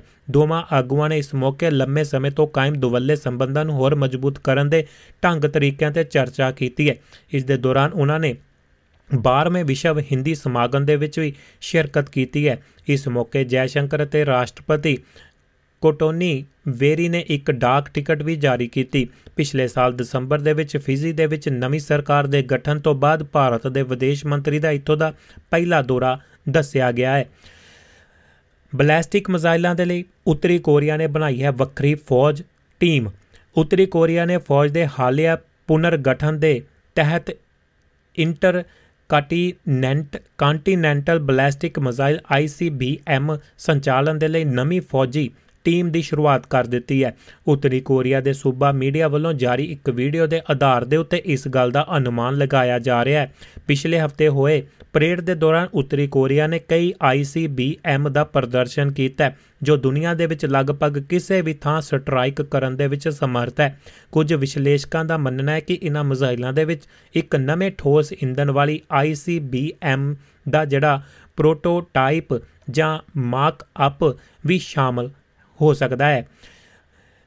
ਆਖਰੀ ਖਬਰ ਵੱਲ ਨੂੰ ਵਧਾਂਗੇ, ਆਖਰੀ ਖਬਰਾਂ ਵੱਲ ਨੂੰ। ਯਾਤਰੀਆਂ ਦੇ ਨਾਲ ਭਰੀ ਕਿਸ਼ਤ ਹਾਦਸਾਗ੍ਰਸਤ, ਕਿਸ਼ਤੀ ਜਿਹੜੀ ਹਾਦਸਾਗ੍ਰਸਤ ਹੋਈ ਹੈ ਤੇ 73 ਪ੍ਰਵਾਸੀਆਂ ਦੇ ਮਾਰੇ ਜਾਣ ਦਾ ਖਦਸ਼ਾ ਜਿਹੜਾ ਪ੍ਰਗਟ ਕੀਤਾ ਗਿਆ। ਸੰਯੁਕਤ ਰਾਸ਼ਟਰ ਦੇ ਇੰਟਰਨੈਸ਼ਨਲ ਆਰਗੇਨਾਈਜੇਸ਼ਨ ਫਾਰ ਮਾਈਗ੍ਰੇਸ਼ਨ ਦੇ ਅਨੁਸਾਰ ਲੀਬੀਆ ਦੇ ਤੱਟ ਤੇ ਇੱਕ ਕਿਸ਼ਤੀ ਦੇ ਡੁੱਬਣ ਤੋਂ ਬਾਅਦ ਘੱਟੋ ਘੱਟ 73 ਪ੍ਰਵਾਸੀ ਲਾਪਤਾ ਨੇ ਤੇ ਫਿਲਹਾਲ ਉਹਨਾਂ ਨੂੰ ਮ੍ਰਿਤਕ ਮੰਨਿਆ ਜਾ ਰਿਹਾ ਹੈ। ਇਹ ਕਿਸ਼ਤੀ ਲੀਬੀਆ ਤੋਂ ਯੂਰਪ ਜਾ ਰਹੀ ਸੀ, ਜਦੋਂ ਡੂੰਘੇ ਸਮੁੰਦਰ ਦੇ ਵਿੱਚ ਡੁੱਬ ਗਈ ਦੱਸੀ ਗਈ। ਪਾਕਿਸਤਾਨ ਦੇ ਉੱਤੋਂ ਖਬਰ ਹੈ, ਪਾਕਿਸਤਾਨ ਹੋਵੇਗਾ ਜਿਹੜਾ ਡਿਫਾਲਟਰ ਤੇ ਚੇਤਾਵਨੀ ਜਾਰੀ ਕੀਤੀ ਗਈ ਹੈ। ਪਾਕਿਸਤਾਨ ਹਾਲ ਹੀ ਦੇ ਸਮੇਂ ਦੇ ਵਿੱਚ ਆਰਥਿਕ ਸੰਕਟ ਪਿਛਲੀਆਂ ਗਰਮੀਆਂ ਦੇ ਵਿਨਾਸ਼ਕਾਰੀ ਹੜ੍ਹਾਂ ਤੇ ਦੇਸ਼ ਦੇ ਭਰ ਦੇ ਵਿੱਚ ਅੱਤਵਾਦੀ ਹਮਲਿਆਂ ਦੇ ਵਿੱਚ ਵਾਧੇ ਕਾਰਨ ਅਸਥਿਰਤਾ ਦੇ ਨਾਲ ਜੂਝ ਰਿਹਾ ਹੈ। ਇਸ ਦੇ ਦੌਰਾਨ ਦਿਵਾਲੀਆ ਹੋਣ ਦੀ ਕਗਾਰ ਤੇ ਖੜੇ ਪਾਕਿਸਤਾਨ ਦੇ ਲਈ ਇੱਕ ਹੋਰ ਬੁਰੀ ਖਬਰ ਆਈ ਹੈ। ਨਿਊਯਾਰਕ ਸਥਿਤ ਗਲੋਬਲ ਰੇਟਿੰਗ ਏਜੰਸੀ ਫਿਰ ਨੇ ਫਿਚ ਨੇ ਜਿਹੜਾ ਚੇਤਾਵਨੀ ਦਿੱਤੀ ਹੈ ਕਿ ਜੇਕਰ ਸਥਿਤੀ ਦੇ ਵਿੱਚ ਸੁਧਾਰ ਨਾ ਹੋਇਆ ਤਾਂ ਪਾਕਿਸਤਾਨ ਜਲਦ ਹੀ ਕਰਜ਼ ਡਿਫਾਲਟਰ ਬਣ ਸਕਦਾ ਹੈ। ਦਰਅਸਲ ਵਿਦੇਸ਼ੀ ਮੁਦਰਾ ਭੰਡਾਰ ਦੇ ਵਿੱਚ ਭਾਰੀ ਗਿਰਾਵਟ ਤੋਂ ਬਾਅਦ ਪਾਕਿਸਤਾਨ ਆਪਣੇ ਕਰਜ਼ੇ ਦਾ ਭੁਗਤਾਨ ਕਰਨ ਦੇ ਵਿੱਚ ਅਸਮਰਥ ਹੁੰਦਾ ਜਾ ਰਿਹਾ ਹੈ। ਉਸ ਦੀ ਅਰਥ ਵਿਵਸਥਾ ਵੱਡੇ ਲੋਨ ਜੋਖਮ ਦਾ ਸਾਹਮਣਾ ਕਰ ਰਹੀ ਹੈ। ਆਖਰੀ ਖਬਰ ਦੇ ਉੱਤੇ ਝਾਤ ਹੈ। ਦੇਸ਼ ਦੇ ਵਿੱਚ 18 ਨੂੰ ਦੱਖਣੀ ਅਫਰੀਕਾ ਤੋਂ ਆਉਣਗੇ 12 ਚੀਤੇ। ਕੇਂਦਰੀ ਵਾਤਾਵਰਣ ਮੰਤਰੀ ਭੁਪਿੰਦਰ ਯਾਦਵ ਨੇ ਅੱਜ ਕਿਹਾ ਕਿ ਦੱਖਣੀ ਅਫਰੀਕਾ ਤੋਂ 12 ਚੀਤੇ 18 ਫਰਵਰੀ ਨੂੰ ਦੇਸ਼ ਦੇ ਵਿੱਚ ਲਿਆਂਦੇ ਜਾਣਗੇ। ਪ੍ਰਧਾਨ ਮੰਤਰੀ ਨਰਿੰਦਰ ਮੋਦੀ ਨੇ ਪਿਛਲੇ ਸਾਲ 17 ਸਤੰਬਰ ਨੂੰ ਆਪਣੇ 72ਵੇਂ ਜਨਮ ਦਿਨ ਦੇ ਉੱਤੇ ਮੌਕੇ ਤੇ ਜਿਹੜਾ ਮੱਧ ਪ੍ਰਦੇਸ਼ ਦੇ ਕੂਨੋ ਨੈਸ਼ਨਲ ਪਾਰਕ ਦੇ ਵਿੱਚ ਨਾਮੀ ਨਾਮੀ ਬੀਬੀਆ ਨਾਮੀਬੀਆ ਤੋਂ ਲਿਆਂਦੇ 8 ਚੀਤਿਆਂ ਨੂੰ ਛੱਡ ਦਿੱਤਾ ਸੀ, ਜਿਨ੍ਹਾਂ ਦੇ ਵਿੱਚ 5 ਮਾਦਾ ਅਤੇ 3 ਨਰ ਸ਼ਾਮਲ ਸਨ। ਜੀ ਦੋਸਤੋ, ਇਹ ਸਾਂਝੀ ਅਖਬਾਰੀ ਖਬਰਾਂ ਦੇ ਉੱਤੇ ਚਾਹ ਦੁਨੀਆ ਦੇ ਕੋਨੇ-ਕੋਨੇ ਤੋਂ। ਸਮਾਂ ਇੱਕ ਛੋਟੇ ਜਿਹੇ ਬ੍ਰੇਕ ਦਾ ਤੇ ਲਾਈਨਾਂ ਤੁਹਾਡੇ ਲਈ ਖੁੱਲੀਆਂ ਨੇ। ਕਿਸੇ ਵੀ ਤਰ੍ਹਾਂ ਦੀ ਗੱਲਬਾਤ ਦੇ ਵਿੱਚ ਹਿੱਸਾ ਲੈ ਸਕਦੇ ਹੋ। ਕੋਈ ਵੀ ਗੱਲਬਾਤ ਤੋਰ ਸਕਦੇ ਹੋ ਆਲੇ ਦੁਆਲੇ ਜੋ ਕੁਝ ਦੇਖਦੇ ਹੋ। ਸਟੂਡੀਓ ਦਾ ਨੰਬਰ +358 449761962 ਹੈ ਤੇ ਇੰਨੀਆਂ ਸਾਰੀਆਂ ਢੇਰ ਸਾਰੀਆਂ ਗੱਲਾਂ ਤੁਹਾਡੇ ਨਾਲ ਕੀਤੀਆਂ ਨੇ। ਕੋਈ ਵੀ ਗੱਲ ਨੂੰ ਅੱਗੇ ਵਧਾ ਸਕਦੇ ਹੋ ਤੇ ਖਬਰਾਂ ਦੇ ਵਿੱਚੋਂ ਵੀ ਚਰਚਾ ਕਰ ਸਕਦੇ ਹੋ। ਸਿਕੰਦਰ ਸਿੰਘ ਔਜਲਾ, ਸਤਿ ਸ਼੍ਰੀ ਅਕਾਲ ਤੇ ਕਹਿ ਰਹੇ ਨੇ ਜੀ ਫਿਰ ਤੋਂ। ਤੇ ਜਗਵੰਤ ਖੇੜਾ ਜੀ ਕਹਿ ਰਹੇ ਨੇ ਜੀ, ਸਤਿ ਸ਼੍ਰੀ ਅਕਾਲ ਜੀਓ। ਤੇ ਯੂ ਐਸ ਏ ਦੀ ਧਰਤੀ ਤੋਂ ਲੋ ਜੀ ਦੋਸਤੋ ਫੇਸਬੁੱਕ ਦੇ ਉੱਤੇ ਪ੍ਰੋਗਰਾਮ ਲਾਈਵ ਹੈ। ਨਾਲ ਦੀ ਨਾਲ ਤੁਸੀਂ ਸੁਣ ਰਹੇ ਹੋ, YouTube ਦੇ ਉੱਤੇ ਵੀ ਪ੍ਰੋਗਰਾਮ ਨੂੰ ਲਾਈਵ ਸੁਣ ਰਹੇ ਹੋ। ਇਸੇ ਤਰ੍ਹਾਂ ਵੱਖਰੇ ਵੱਖਰੇ ਸਾਧਨਾਂ ਤੋਂ ਤੁਹਾਡੇ ਲਈ ਪ੍ਰੋਗਰਾਮ ਜਿਹੜਾ ਐਪ ਦੇ ਉੱਤੇ ਤੇ ਨਾਲ ਦੇ ਨਾਲ ਹੀ ਜਿਹੜਾ ਪ੍ਰੋਗਰਾਮ duabarradio.com ਵੈਬਸਾਈਟ ਦੇ ਉੱਤੇ ਵੀ ਲਾਈਵ ਚੱਲ ਰਿਹਾ ਹੈ। ਇਸੇ ਤਰ੍ਹਾਂ ਟਿਊਨ ਇਨ ਦੇ ਉੱਤੇ ਜਾ ਕੇ ਸੁਣ ਸਕਦੇ ਹੋ। ਲੋ ਕਰਦੇ ਆ ਫਿਰ ਅਗਲੀਆਂ ਗੱਲਾਂ ਦਾ ਆਗਾਜ਼ ਤੇ ਉਡੀਕ ਰਹੇਗੀ ਤੁਹਾਡੀ ਫੋਨ ਕਾਲ ਦੀ। ਸਟੂਡੀਓ ਦਾ ਨੰਬਰ +358 44976 ਸਟੂਡੀਓ ਦਾ ਨੰਬਰ ਹੈ ਜੀ। ਤੇ ਇਸ ਦੇ ਨਾਲ ਹੀ ਕੁਝ ਦੋਸਤਾਂ ਦੇ ਹੋਰ ਵੀ ਸੁਨੇਹੇ ਆ ਰਹੇ ਨੇ ਜੀ। ਸੁਨੇਹਾਂ ਨੂੰ ਵੀ ਸਾਂਝਾ ਕਰਾਂਗੇ ਤੇ ਅਗਲੀ ਗੱਲਬਾਤ ਵੀ ਕਰਾਂਗੇ।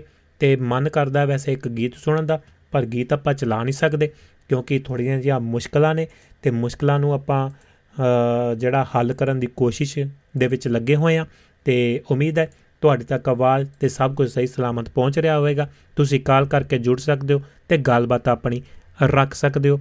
+358 44976 19 ਸਟੂਡੀਓ ਦਾ ਨੰਬਰ ਹੈ ਤੇ ਇੱਕ ਫਿਰ ਆਪਾਂ ਛੋਟਾ ਜਿਹਾ ਗੱਲ ਦਿਲ ਤਾਂ ਕਰਦਾ ਹੈ ਬ੍ਰੇਕ ਲੈਣ ਦਾ, ਪਰ ਬ੍ਰੇਕ ਫਿਰ ਆਪਾਂ ਨੂੰ ਲੈਣਾ ਹੀ ਪੈਣਾ ਹੈ।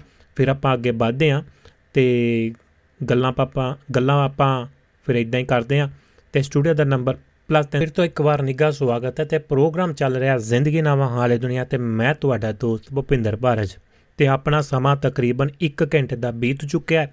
1 ਘੰਟਾ, ਡੇਢ ਘੰਟਾ ਹੋਰ ਆਪਣਾ ਤੁਹਾਡੇ ਨਾਲ ਸਮਾਂ ਬਣੇਗਾ। ਬਾਕੀ ਤੁਹਾਡੇ ਉੱਤੇ ਡਿਪੈਂਡ ਹੈ ਕਿਵੇਂ ਤੁਸੀਂ ਜੁੜਨਾ ਹੈ ਤੇ ਗੱਲਬਾਤ ਅੱਗੇ ਤੋਰਨੀ ਹੈ।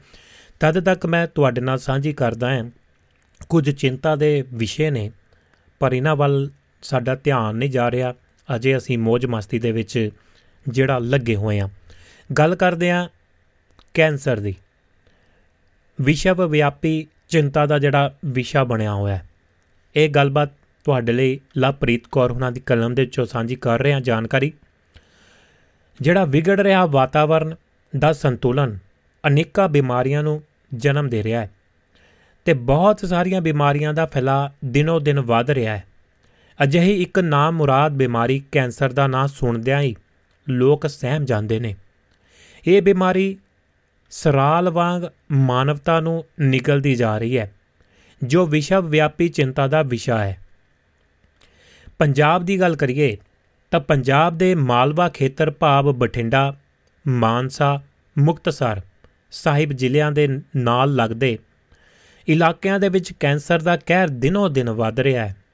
ਲੱਗ ਰਹੀਆਂ ਫੈਕਟਰੀਆਂ ਨੇ ਵਾਤਾਵਰਣ ਨੂੰ ਜ਼ਹਿਰੀਲਾ ਕਰਨ ਦੇ ਵਿੱਚ ਕੋਈ ਕਸਰ ਨਹੀਂ ਛੱਡੀ ਹੈ। ਜ਼ਮੀਨੀ ਪਾਣੀ ਵੀ ਦੂਸ਼ਿਤ ਕਰ ਦਿੱਤਾ ਹੈ। ਤਾਪ ਬਿਜਲੀ ਘਰਾਂ ਦੇ ਕੋਲੇ ਦੇ ਧੂਏ ਤੇ ਰਾਖ ਨੇ ਮਾਲਵੇ ਨੂੰ ਦਮ ਘੁੱਟੀ ਦੀ ਦਲਦਲ ਦੇ ਵਿੱਚ ਧੱਕਿਆ ਹੈ। ਦੂਸ਼ਿਤ ਪਾਣੀ ਪੀਣ ਕਰਕੇ ਲੋਕ ਕਾਲਾ, ਪੀਲੀਆ ਤੇ ਕੈਂਸਰ ਦੇ ਸ਼ਿਕਾਰ ਹੋ ਰਹੇ ਨੇ। ਮਾਲਵਾ ਜੋ ਪਹਿਲਾਂ ਕਪਾਹ ਪੱਟੀ ਨਾਂ ਦੇ ਨਾਲ ਮਸ਼ਹੂਰ ਹੁੰਦਾ ਸੀ, ਹੁਣ ਕੈਂਸਰ ਪੱਟੀ ਕਰਕੇ ਜਾਣਿਆ ਜਾਂਦਾ ਹੈ। ਪਰ ਕੈਂਸਰ ਦੇ ਇਲਾਜ ਦਾ ਢੁਕਮਾ ਪ੍ਰਬੰਧ ਨਾ ਹੋਣ ਕਰਕੇ ਲੋਕ ਦੂਜੇ ਸੂਬਿਆਂ ਦੇ ਵਿੱਚ ਇਲਾਜ ਦੇ ਲਈ ਜਾਂਦੇ ਨੇ। ਕੈਂਸਰ ਦਾ ਇਲਾਜ ਤਾਂ ਹੈ ਜੀ ਪਰ ਡਾਕਟਰ ਜਾਂ ਜਿਹੜੇ ਰੋਕ ਫੇਲਰ ਵਰਗੇ ਲੋਕ ਨੇ, ਉਹਨਾਂ ਦੀਆਂ ਹਦਾਇਤਾਂ ਦੇ ਉੱਤੇ ਉਹ ਕਿਵੇਂ ਕਰ ਸਕਦੇ ਨੇ, ਬਾਹਰ ਕਿਵੇਂ ਜਾ ਸਕਦੇ ਨੇ? ਮਾਲਵਾ ਜੋ ਪਹਿਲਾਂ ਕਪਾਹ ਪੱਟੀ ਨਾਂ ਦੇ ਨਾਲ ਮਸ਼ਹੂਰ ਸੀ, ਹੁਣ ਕੈਂਸਰ ਪੱਟੀ ਦੇ ਨਾਲ ਜਾਣਿਆ ਜਾਂਦਾ ਹੈ। ਬਠਿੰਡਾ ਤੋਂ ਬੀਕਾਨੇਰ ਜਾਂਦੀ ਰੇਲ ਗੱਡੀ ਦਾ ਨਾਂ ਹੀ ਕੈਂਸਰ ਟ੍ਰੇਨ ਪੈ ਗਿਆ, ਕਿਉਂਕਿ ਇਲਾਕੇ ਦੇ ਲੋਕ ਇਲਾਜ ਦੇ ਲਈ ਇਸ ਰੇਲ ਗੱਡੀ ਦੇ ਵਿੱਚ ਸਫ਼ਰ ਕਰਦੇ ਨੇ। ਸਿਹਤ ਵਿਭਾਗ ਦੇ ਸਰਵੇਖਣ ਦੇ ਅਨੁਸਾਰ ਪੰਜਾਬ ਦੇ ਵਿੱਚ ਕੈਂਸਰ ਦੇ ਮਰੀਜ਼ਾਂ ਦਾ ਅਨੁਪਾਤ ਜਿਹੜਾ ਹੈ ਯਾਨੀ ਕਿ 1 ਲੱਖ ਦੇ ਪਿੱਛੇ 90 ਵਿਅਕਤੀ 90 ਇਨਸਾਨ ਜਿਹੜੇ ਉਹ ਇਸ ਦਾ ਸ਼ਿਕਾਰ ਨੇ। ਭਾਵ 1 ਲੱਖ ਲੋਕਾਂ ਦੇ ਵਿੱਚੋਂ 90 ਕੈਂਸਰ ਤੋਂ ਪੀੜਤ ਨੇ। ਜਦ ਕਿ ਕੌਮੀ ਪੱਧਰ ਦੇ ਉੱਤੇ ਇਹ ਅਨੁਪਾਤ 1 ਲੱਖ ਦੇ ਪਿੱਛੇ 80 ਹੈ। ਮਾਲਵੇ ਦੇ ਵਿੱਚ ਇਹ ਅਨੁਪਾਤ 1 ਲੱਖ ਦੇ ਪਿੱਛੇ 107 ਲੋਕ ਨੇ। ਦੁਆਬੇ ਦੇ ਵਿੱਚ 1 ਲੱਖ ਪਿੱਛੇ 88 ਲੋਕ ਨੇ ਤੇ ਮਾਝੇ ਦੇ ਵਿੱਚ 1 ਲੱਖ ਦੇ ਪਿੱਛੇ 64 ਲੋਕ ਨੇ। ਬੀਤੇ 5 ਸਾਲਾਂ ਦੇ ਅੰਕੜਿਆਂ ਦੇ ਅਨੁਸਾਰ ਸੂਬੇ ਦੇ ਵਿੱਚ ਰੋਜ਼ਾਨਾ ਕੈਂਸਰ ਕਾਰਨ 18 ਲੋਕਾਂ ਦੀ ਮੌਤ ਹੋਈ ਹੈ।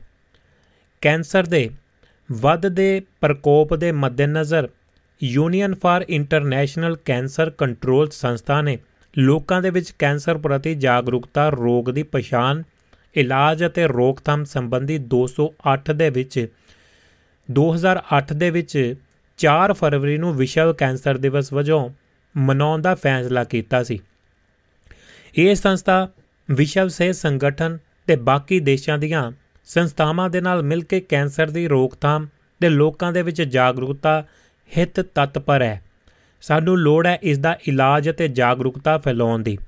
ਜੇ ਫੇ ਜੇ ਵੇਲੇ ਸਿਰ ਜਾਗਰੂਕਤਾ ਨਾ ਫੈਲਾਈ ਗਈ, ਤਾਂ ਲੱਖਾਂ ਲੋਕ ਇਸ ਦੀ ਲਪੇੜ ਦੇ ਵਿੱਚ ਆ ਜਾਣਗੇ। ਜਾਗਰੂਕਤਾ ਤੋਂ ਤਾਂ ਅਸੀਂ ਡਰਦੇ ਹਾਂ, ਕਿਤੇ ਨਾ ਤਾਂ ਲੈ ਕੇ ਦੇਖੋ ਭਾਈ, ਤੈਨੂੰ ਕੈਂਸਰ ਹੋ ਤਾਂ ਨਹੀਂ ਕਿਤੇ। ਕਹਿਣਗੇ, ਨਾ ਨਾ, ਰੱਬ ਰੱਬ ਕਰ, ਰਾਮ ਰਾਮ ਕਰ ਅੱਲਾ ਅੱਲਾ ਕਰ ਭਾਈ ਐਦਾਂ ਦੀ ਗੱਲ ਨਾ ਕਰ ਮੂੰਹੋਂ। ਪਰ ਉਹ ਡਾਕਟਰ ਕੋ ਜਾ ਕੇ ਕਿਤੇ ਚੈੱਕਅਪ ਨਹੀਂ ਕਰਾਉਂਦੇ। ਭਈ ਸਾਡੀ ਸਿਹਤ ਦਾ ਕੀ ਹਾਲਾਤ ਨੇ ਜਾਂ ਕੱਲੀ ਕੈਂਸਰ ਦੀ ਨਹੀਂ ਗੱਲ, ਬਾਡੀ ਚੈੱਕਅਪ ਕਰਾ ਲੈਣਾ ਚਾਹੀਦਾ ਹੈ। ਕਿਤੇ ਨਾ ਕਿਤੇ 2-4 ਸਾਲ ਬਾਅਦ ਕੋਈ ਇਫੈਕਟ ਜਾਂ ਕੋਈ ਚੀਜ਼ਾਂ ਸਾਹਮਣੇ ਨਜ਼ਰ ਆਉਂਦੀਆਂ ਨੇ। ਰਿਪੋਰਟ ਘਟਾਲ, ਕਢਾ ਲੈਣੀ ਚਾਹੀਦੀ ਹੈ ਤੇ ਲੇਟ ਹੋਣ ਤੋਂ ਪਹਿਲਾਂ ਪਹਿਲਾਂ ਪਤਾ ਲੱਗ ਜਵੇ ਤਾਂ ਇਸ ਦਾ ਆਰਾਮ ਨਾਲ ਇਲਾਜ ਵੀ ਹੋ ਸਕਦਾ ਹੈ। ਪਰ ਸਾਡੇ ਲੋਕ ਕਹਿੰਦੇ ਨੇ, ਭਾਈ, ਇਹ ਗੱਲ ਨਾ ਕੱਢੋ ਮੂੰਹ ਦੇ ਵਿੱਚ। ਇਹੀ ਫ਼ਰਕ ਹੈ ਇਹਨਾਂ ਮੁਲਕਾਂ ਦਾ ਤੇ ਉੱਥੇ ਦੀ ਗੱਲ ਕਰਦੇ ਆ ਸਾਡੇ ਦੇਸ਼ ਹੀ ਨਹੀਂ, ਬਲਕਿ ਵਿਕਾਸ ਦੇਸ਼ਾਂ ਦੇ ਵਿੱਚ ਵੀ ਕੈਂਸਰ ਨੇ ਆਪਣੇ ਪੈਰ ਪਸਾਰੇ ਹੋਏ ਨੇ। ਲੱਖਾਂ ਲੋਕ ਮੌਤ ਦੇ ਮੂੰਹ ਦੇ ਵਿੱਚ ਜਾ ਰਹੇ ਨੇ। International agency for research of cancer the report ਦੇ ਅਨੁਸਾਰ ਵਿਸ਼ਵ ਦੇ 184 ਦੇਸ਼ਾਂ ਦੇ ਵਿੱਚ 1.40 ਕਰੋੜ ਕੈਂਸਰ ਦੇ ਨਵੇਂ ਮਰੀਜ਼ਾਂ ਦੀ ਪੁਸ਼ਟੀ ਹੋਈ ਸੀ। ਵਿਸ਼ਵ ਸਿਹਤ ਸੰਗਠਨ ਦੇ ਅਨੁਸਾਰ 2018 ਦੇ ਵਿੱਚ 11.6 ਲੱਖ ਕੈਂਸਰ ਦੇ ਨਵੇਂ ਮਰੀਜ਼ਾਂ ਦੀ ਪਛਾਣ ਹੋਈ ਸੀ, ਜਿਨ੍ਹਾਂ ਦੇ ਵਿੱਚੋਂ 7.84 ਲੱਖ ਦੀ ਮੌਤ ਹੋਈ ਗਈ, ਦੱਸੀ ਗਈ। ਰਿਪੋਰਟ ਦੇ ਮੁਤਾਬਕ 10 ਭਾਰਤੀਆਂ ਦੇ ਵਿੱਚੋਂ ਇੱਕ ਆਪਣੀ ਜ਼ਿੰਦਗੀ ਦੇ ਵਿੱਚ ਕੈਂਸਰ ਦਾ ਸ਼ਿਕਾਰ ਹੁੰਦਾ ਹੈ। ਸਾਡੇ ਦੇਸ਼ ਦੇ ਵਿੱਚ ਕੈਂਸਰ ਦਾ ਮੁੱਖ ਕਾਰਨ ਤੰਬਾਕੂ ਸੇਵਨ ਮੰਨਿਆ ਗਿਆ। ਇੰਸਟੀਚਿਊਟ ਆਫ ਆਨਕੋਲੋਜੀ ਦੇ ਕੈਂਸਰ ਵਿਭਾਗ ਦੇ ਮੁਖੀ ਡਾਕਟਰ ਸੀ ਰਮੇਸ਼ ਅਨੁਸਾਰ ਭਾਰਤ ਦੇ ਵਿੱਚ ਸਾਲਾਨਾ ਔਸਤਨ 7 ਲੱਖ ਤੋਂ ਵੱਧ ਕੈਂਸਰ ਦੇ ਨਵੇਂ ਮਰੀਜ਼ ਸਾਹਮਣੇ ਆਉਂਦੇ ਨੇ। ਔਸਤਨ 3.5 ਲੱਖ ਲੋਕ ਕੈਂਸਰ ਕਰਕੇ ਮਰਦੇ ਨੇ। ਔਰਤਾਂ ਦੇ ਵਿੱਚ ਛਾਤੀ ਅਤੇ ਬੱਚੇਦਾਨੀ ਦਾ ਕੈਂਸਰ ਬਹੁਤ ਜ਼ਿਆਦਾ ਫੈਲ ਰਿਹਾ ਹੈ। ਇੱਕ ਅੰਦਾਜ਼ੇ ਦੇ ਮੁਤਾਬਕ ਭਾਰਤ ਦੇ ਵਿੱਚ ਔਰਤਾਂ ਦੇ ਵਿੱਚ ਛਾਤੀ ਦੇ ਕੈਂਸਰ ਦੇ ਮਰੀਜ਼ 2025 ਤੱਕ ਦੁੱਗਣੇ ਹੋ ਜਾਣਗੇ, ਇਹ ਦੱਸਿਆ ਗਿਆ ਹੈ। ਵੱਧ ਰਹੇ ਪ੍ਰਦੂਸ਼ਣ ਬਦਲਦੇ ਜ਼ਿੰਦਗੀ ਜਿਉਣ ਦੇ ਢੰਗ ਨੇ ਕੈਂਸਰ ਅਤੇ ਹੋਰ ਬਿਮਾਰੀਆਂ ਨੂੰ ਜਨਮ ਦਿੱਤਾ। ਓਜ਼ੋਨ ਪਰਤ ਦੀ ਘਣਤਾ ਪਤਲੀ ਹੋਣ ਕਾਰਨ ਪਰਾ ਬੈਂਗਣੀ ਕਿਰਨਾਂ ਧਰਤੀ ਤੇ ਪਹੁੰਚ ਰਹੀਆਂ ਨੇ, ਜੋ ਚਮੜੀ ਦੇ ਕੈਂਸਰ ਤੇ ਅੰਨੇਪਨ ਦੇ ਲਈ ਜ਼ਿੰਮੇਵਾਰ ਦੱਸੀਆਂ ਗਈਆਂ। ਖੇਤੀ ਦੇ ਵਿੱਚ ਵਰਤੀਆਂ ਜਾਂਦੀਆਂ ਰਸਾਇਣਿਕ ਖਾਦਾਂ, ਵਾਹਨਾਂ ਦੇ ਪ੍ਰਦੂਸ਼ਣ, ਮੋਬਾਈਲ ਫੋਨ ਦੀਆਂ ਤਰੰਗਾਂ ਵੀ ਕੈਂਸਰ ਦੇ ਲਈ ਜ਼ਿੰਮੇਵਾਰ ਨੇ। ਸਭ ਤੋਂ ਪਹਿਲਾਂ ਲੋੜ ਹੈ ਸਾਨੂੰ ਆਪਣੀ ਜੀਵਨ ਸ਼ੈਲੀ ਦੇ ਵਿੱਚ ਸੁਧਾਰ ਕਰਨ ਦੀ। ਤੰਬਾਕੂ, ਸ਼ਰਾਬ ਅਤੇ ਹੋਰ ਨਸ਼ਿਆਂ ਤੋਂ ਪਰਹੇਜ਼ ਕੀਤਾ ਜਾਵੇ। ਸਮੇਂ-ਸਮੇਂ ਡਾਕਟਰੀ ਜਾਂਚ ਜ਼ਰੂਰੀ ਹੈ ਤਾਂ ਜੋ ਬਿਮਾਰੀ ਨੂੰ ਸਮੇਂ ਸਿਰ ਫੜਿਆ ਜਾ ਸਕੇ ਤੇ ਉਸ ਦਾ ਇਲਾਜ ਹੋ ਸਕੇ। ਇਹ ਬਿਮਾਰੀ ਲਾਗ ਦੇ ਨਾਲ ਨਹੀਂ ਫੈਲਦੀ ਤੇ ਕੈਂਸਰ ਪ੍ਰਤੀ ਪਾਏ ਜਾਂਦੇ ਵਹਿਮਾਂ ਭਰਮਾਂ ਨੂੰ ਛੱਡ ਕੇ ਸਹੀ ਇਲਾਜ ਨੂੰ ਤਰਜੀਹ ਦਿੱਤੀ ਜਾਣੀ ਚਾਹੀਦੀ ਹੈ। ਸਰਕਾਰਾਂ ਨੂੰ ਚਾਹੀਦਾ ਹੈ ਕਿ ਕੈਂਸਰ ਦੇ ਇਲਾਜ ਦੇ ਲਈ ਜਨਤਕ ਸਿਹਤ ਸਹੂਲਤਾਂ ਦੇ ਵਿੱਚ ਸੁਧਾਰ ਕੀਤਾ ਜਾਵੇ ਤਾਂ ਜੋ ਗਰੀਬ ਲੋਕ ਵੀ ਆਪਣਾ ਇਲਾਜ ਕਰਵਾ ਸਕਣ। ਸਸਤੇ ਭਾਅ ਤੇ ਦਵਾਈਆਂ ਉਪਲਬਧ ਕਰਵਾਈਆਂ ਜਾਣ ਤੇ ਤੜਫ ਰਹੇ ਕੈਂਸਰ ਮਰੀਜ਼ਾਂ ਦੀ ਜਿਹੜੀ ਸਾਰ ਲਈ ਜਾਵੇ। ਜੀ ਦੋਸਤੋ, ਇਹ ਸੀ ਜੀ ਗੱਲਬਾਤ ਲਵਪ੍ਰੀਤ ਕੌਰ ਉਹਨਾਂ ਦੀ ਕਲਮ ਦੇ ਵਿੱਚੋਂ। ਕੈਂਸਰ ਵਿਸ਼ਵ ਵਿਆਪੀ ਚਿੰਤਾ ਦਾ ਵਿਸ਼ਾ ਤੇ ਇਸ ਦੇ ਬਾਰੇ ਵੀ ਸੁਚੇਤ ਹੋਣ ਦੀ ਗੱਲ ਜ਼ਰੂਰ ਹੋਣੀ ਚਾਹੀਦੀ ਹੈ। ਤੁਸੀਂ ਇਸ ਦੇ ਬਾਰੇ ਕੀ ਸੋਚਦੇ ਹੋ? ਚਾਹੇ ਘਰ ਦੇ ਵਿੱਚ ਆਪਣੇ ਪਰਿਵਾਰਕ ਮੈਂਬਰ ਨੇ, ਔਰਤਾਂ ਨੇ ਜਾਂ ਮਰਦ ਨੇ, ਕਦੇ ਉਹਨਾਂ ਨੂੰ ਵੀ ਇਹ ਚੀਜ਼ਾਂ ਦਾ ਟੈਸਟ ਵਗੈਰਾ ਕਰਾ ਲੈਣਾ ਚਾਹੀਦਾ ਹੈ ਤਾਂ ਕਿ ਪਤਾ ਲੱਗਦਾ ਰਵੇ।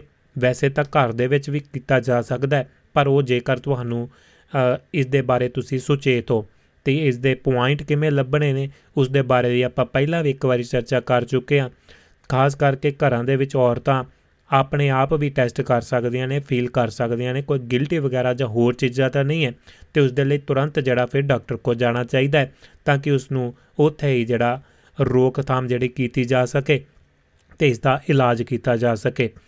ਤੇ ਪਰ ਜਿਹੜੀ ਬੱਚੇਦਾਨੀ ਦੀ ਵੀ ਗੱਲ ਆਈ ਹੈ ਇਸ ਦੀ ਵੀ ਆਪਾਂ ਪਹਿਲਾਂ ਗੱਲ ਕੀਤੀ ਸੀ ਕਿ ਉਸ ਤੋਂ ਬਾਅਦ ਜਿਹੜੇ ਮਸਲ ਲੂਜ਼ ਹੋਣੇ ਜਾਂ ਹੋਰ ਚੀਜ਼ਾਂ ਨੇ, ਉਹ ਥੋੜੀਆਂ ਥੋੜੀਆਂ ਪ੍ਰੋਬਲਮਸ ਜਿਹੜੀਆਂ ਆਉਂਦੀਆਂ ਨੇ, ਉਹਦੇ ਬਾਰੇ ਵੀ ਜਿਹੜਾ ਇਹੀ ਕੁਝ ਨਾ ਕੁਝ ਸੰਦੇਸ਼ ਵੀ ਹੁੰਦੇ ਨੇ ਤੇ ਕੁਝ ਜਿਹੜੀਆਂ ਕਹਿ ਸਕਦੇ ਨਿਸ਼ਾਨੀਆਂ ਹੁੰਦੀਆਂ ਨੇ ਇੱਕ ਵਾਰੀ ਡਾਕਟਰ ਦੀ ਸਲਾਹ ਜ਼ਰੂਰ ਲੈ ਲੈਣੀ ਚਾਹੀਦੀ ਹੈ।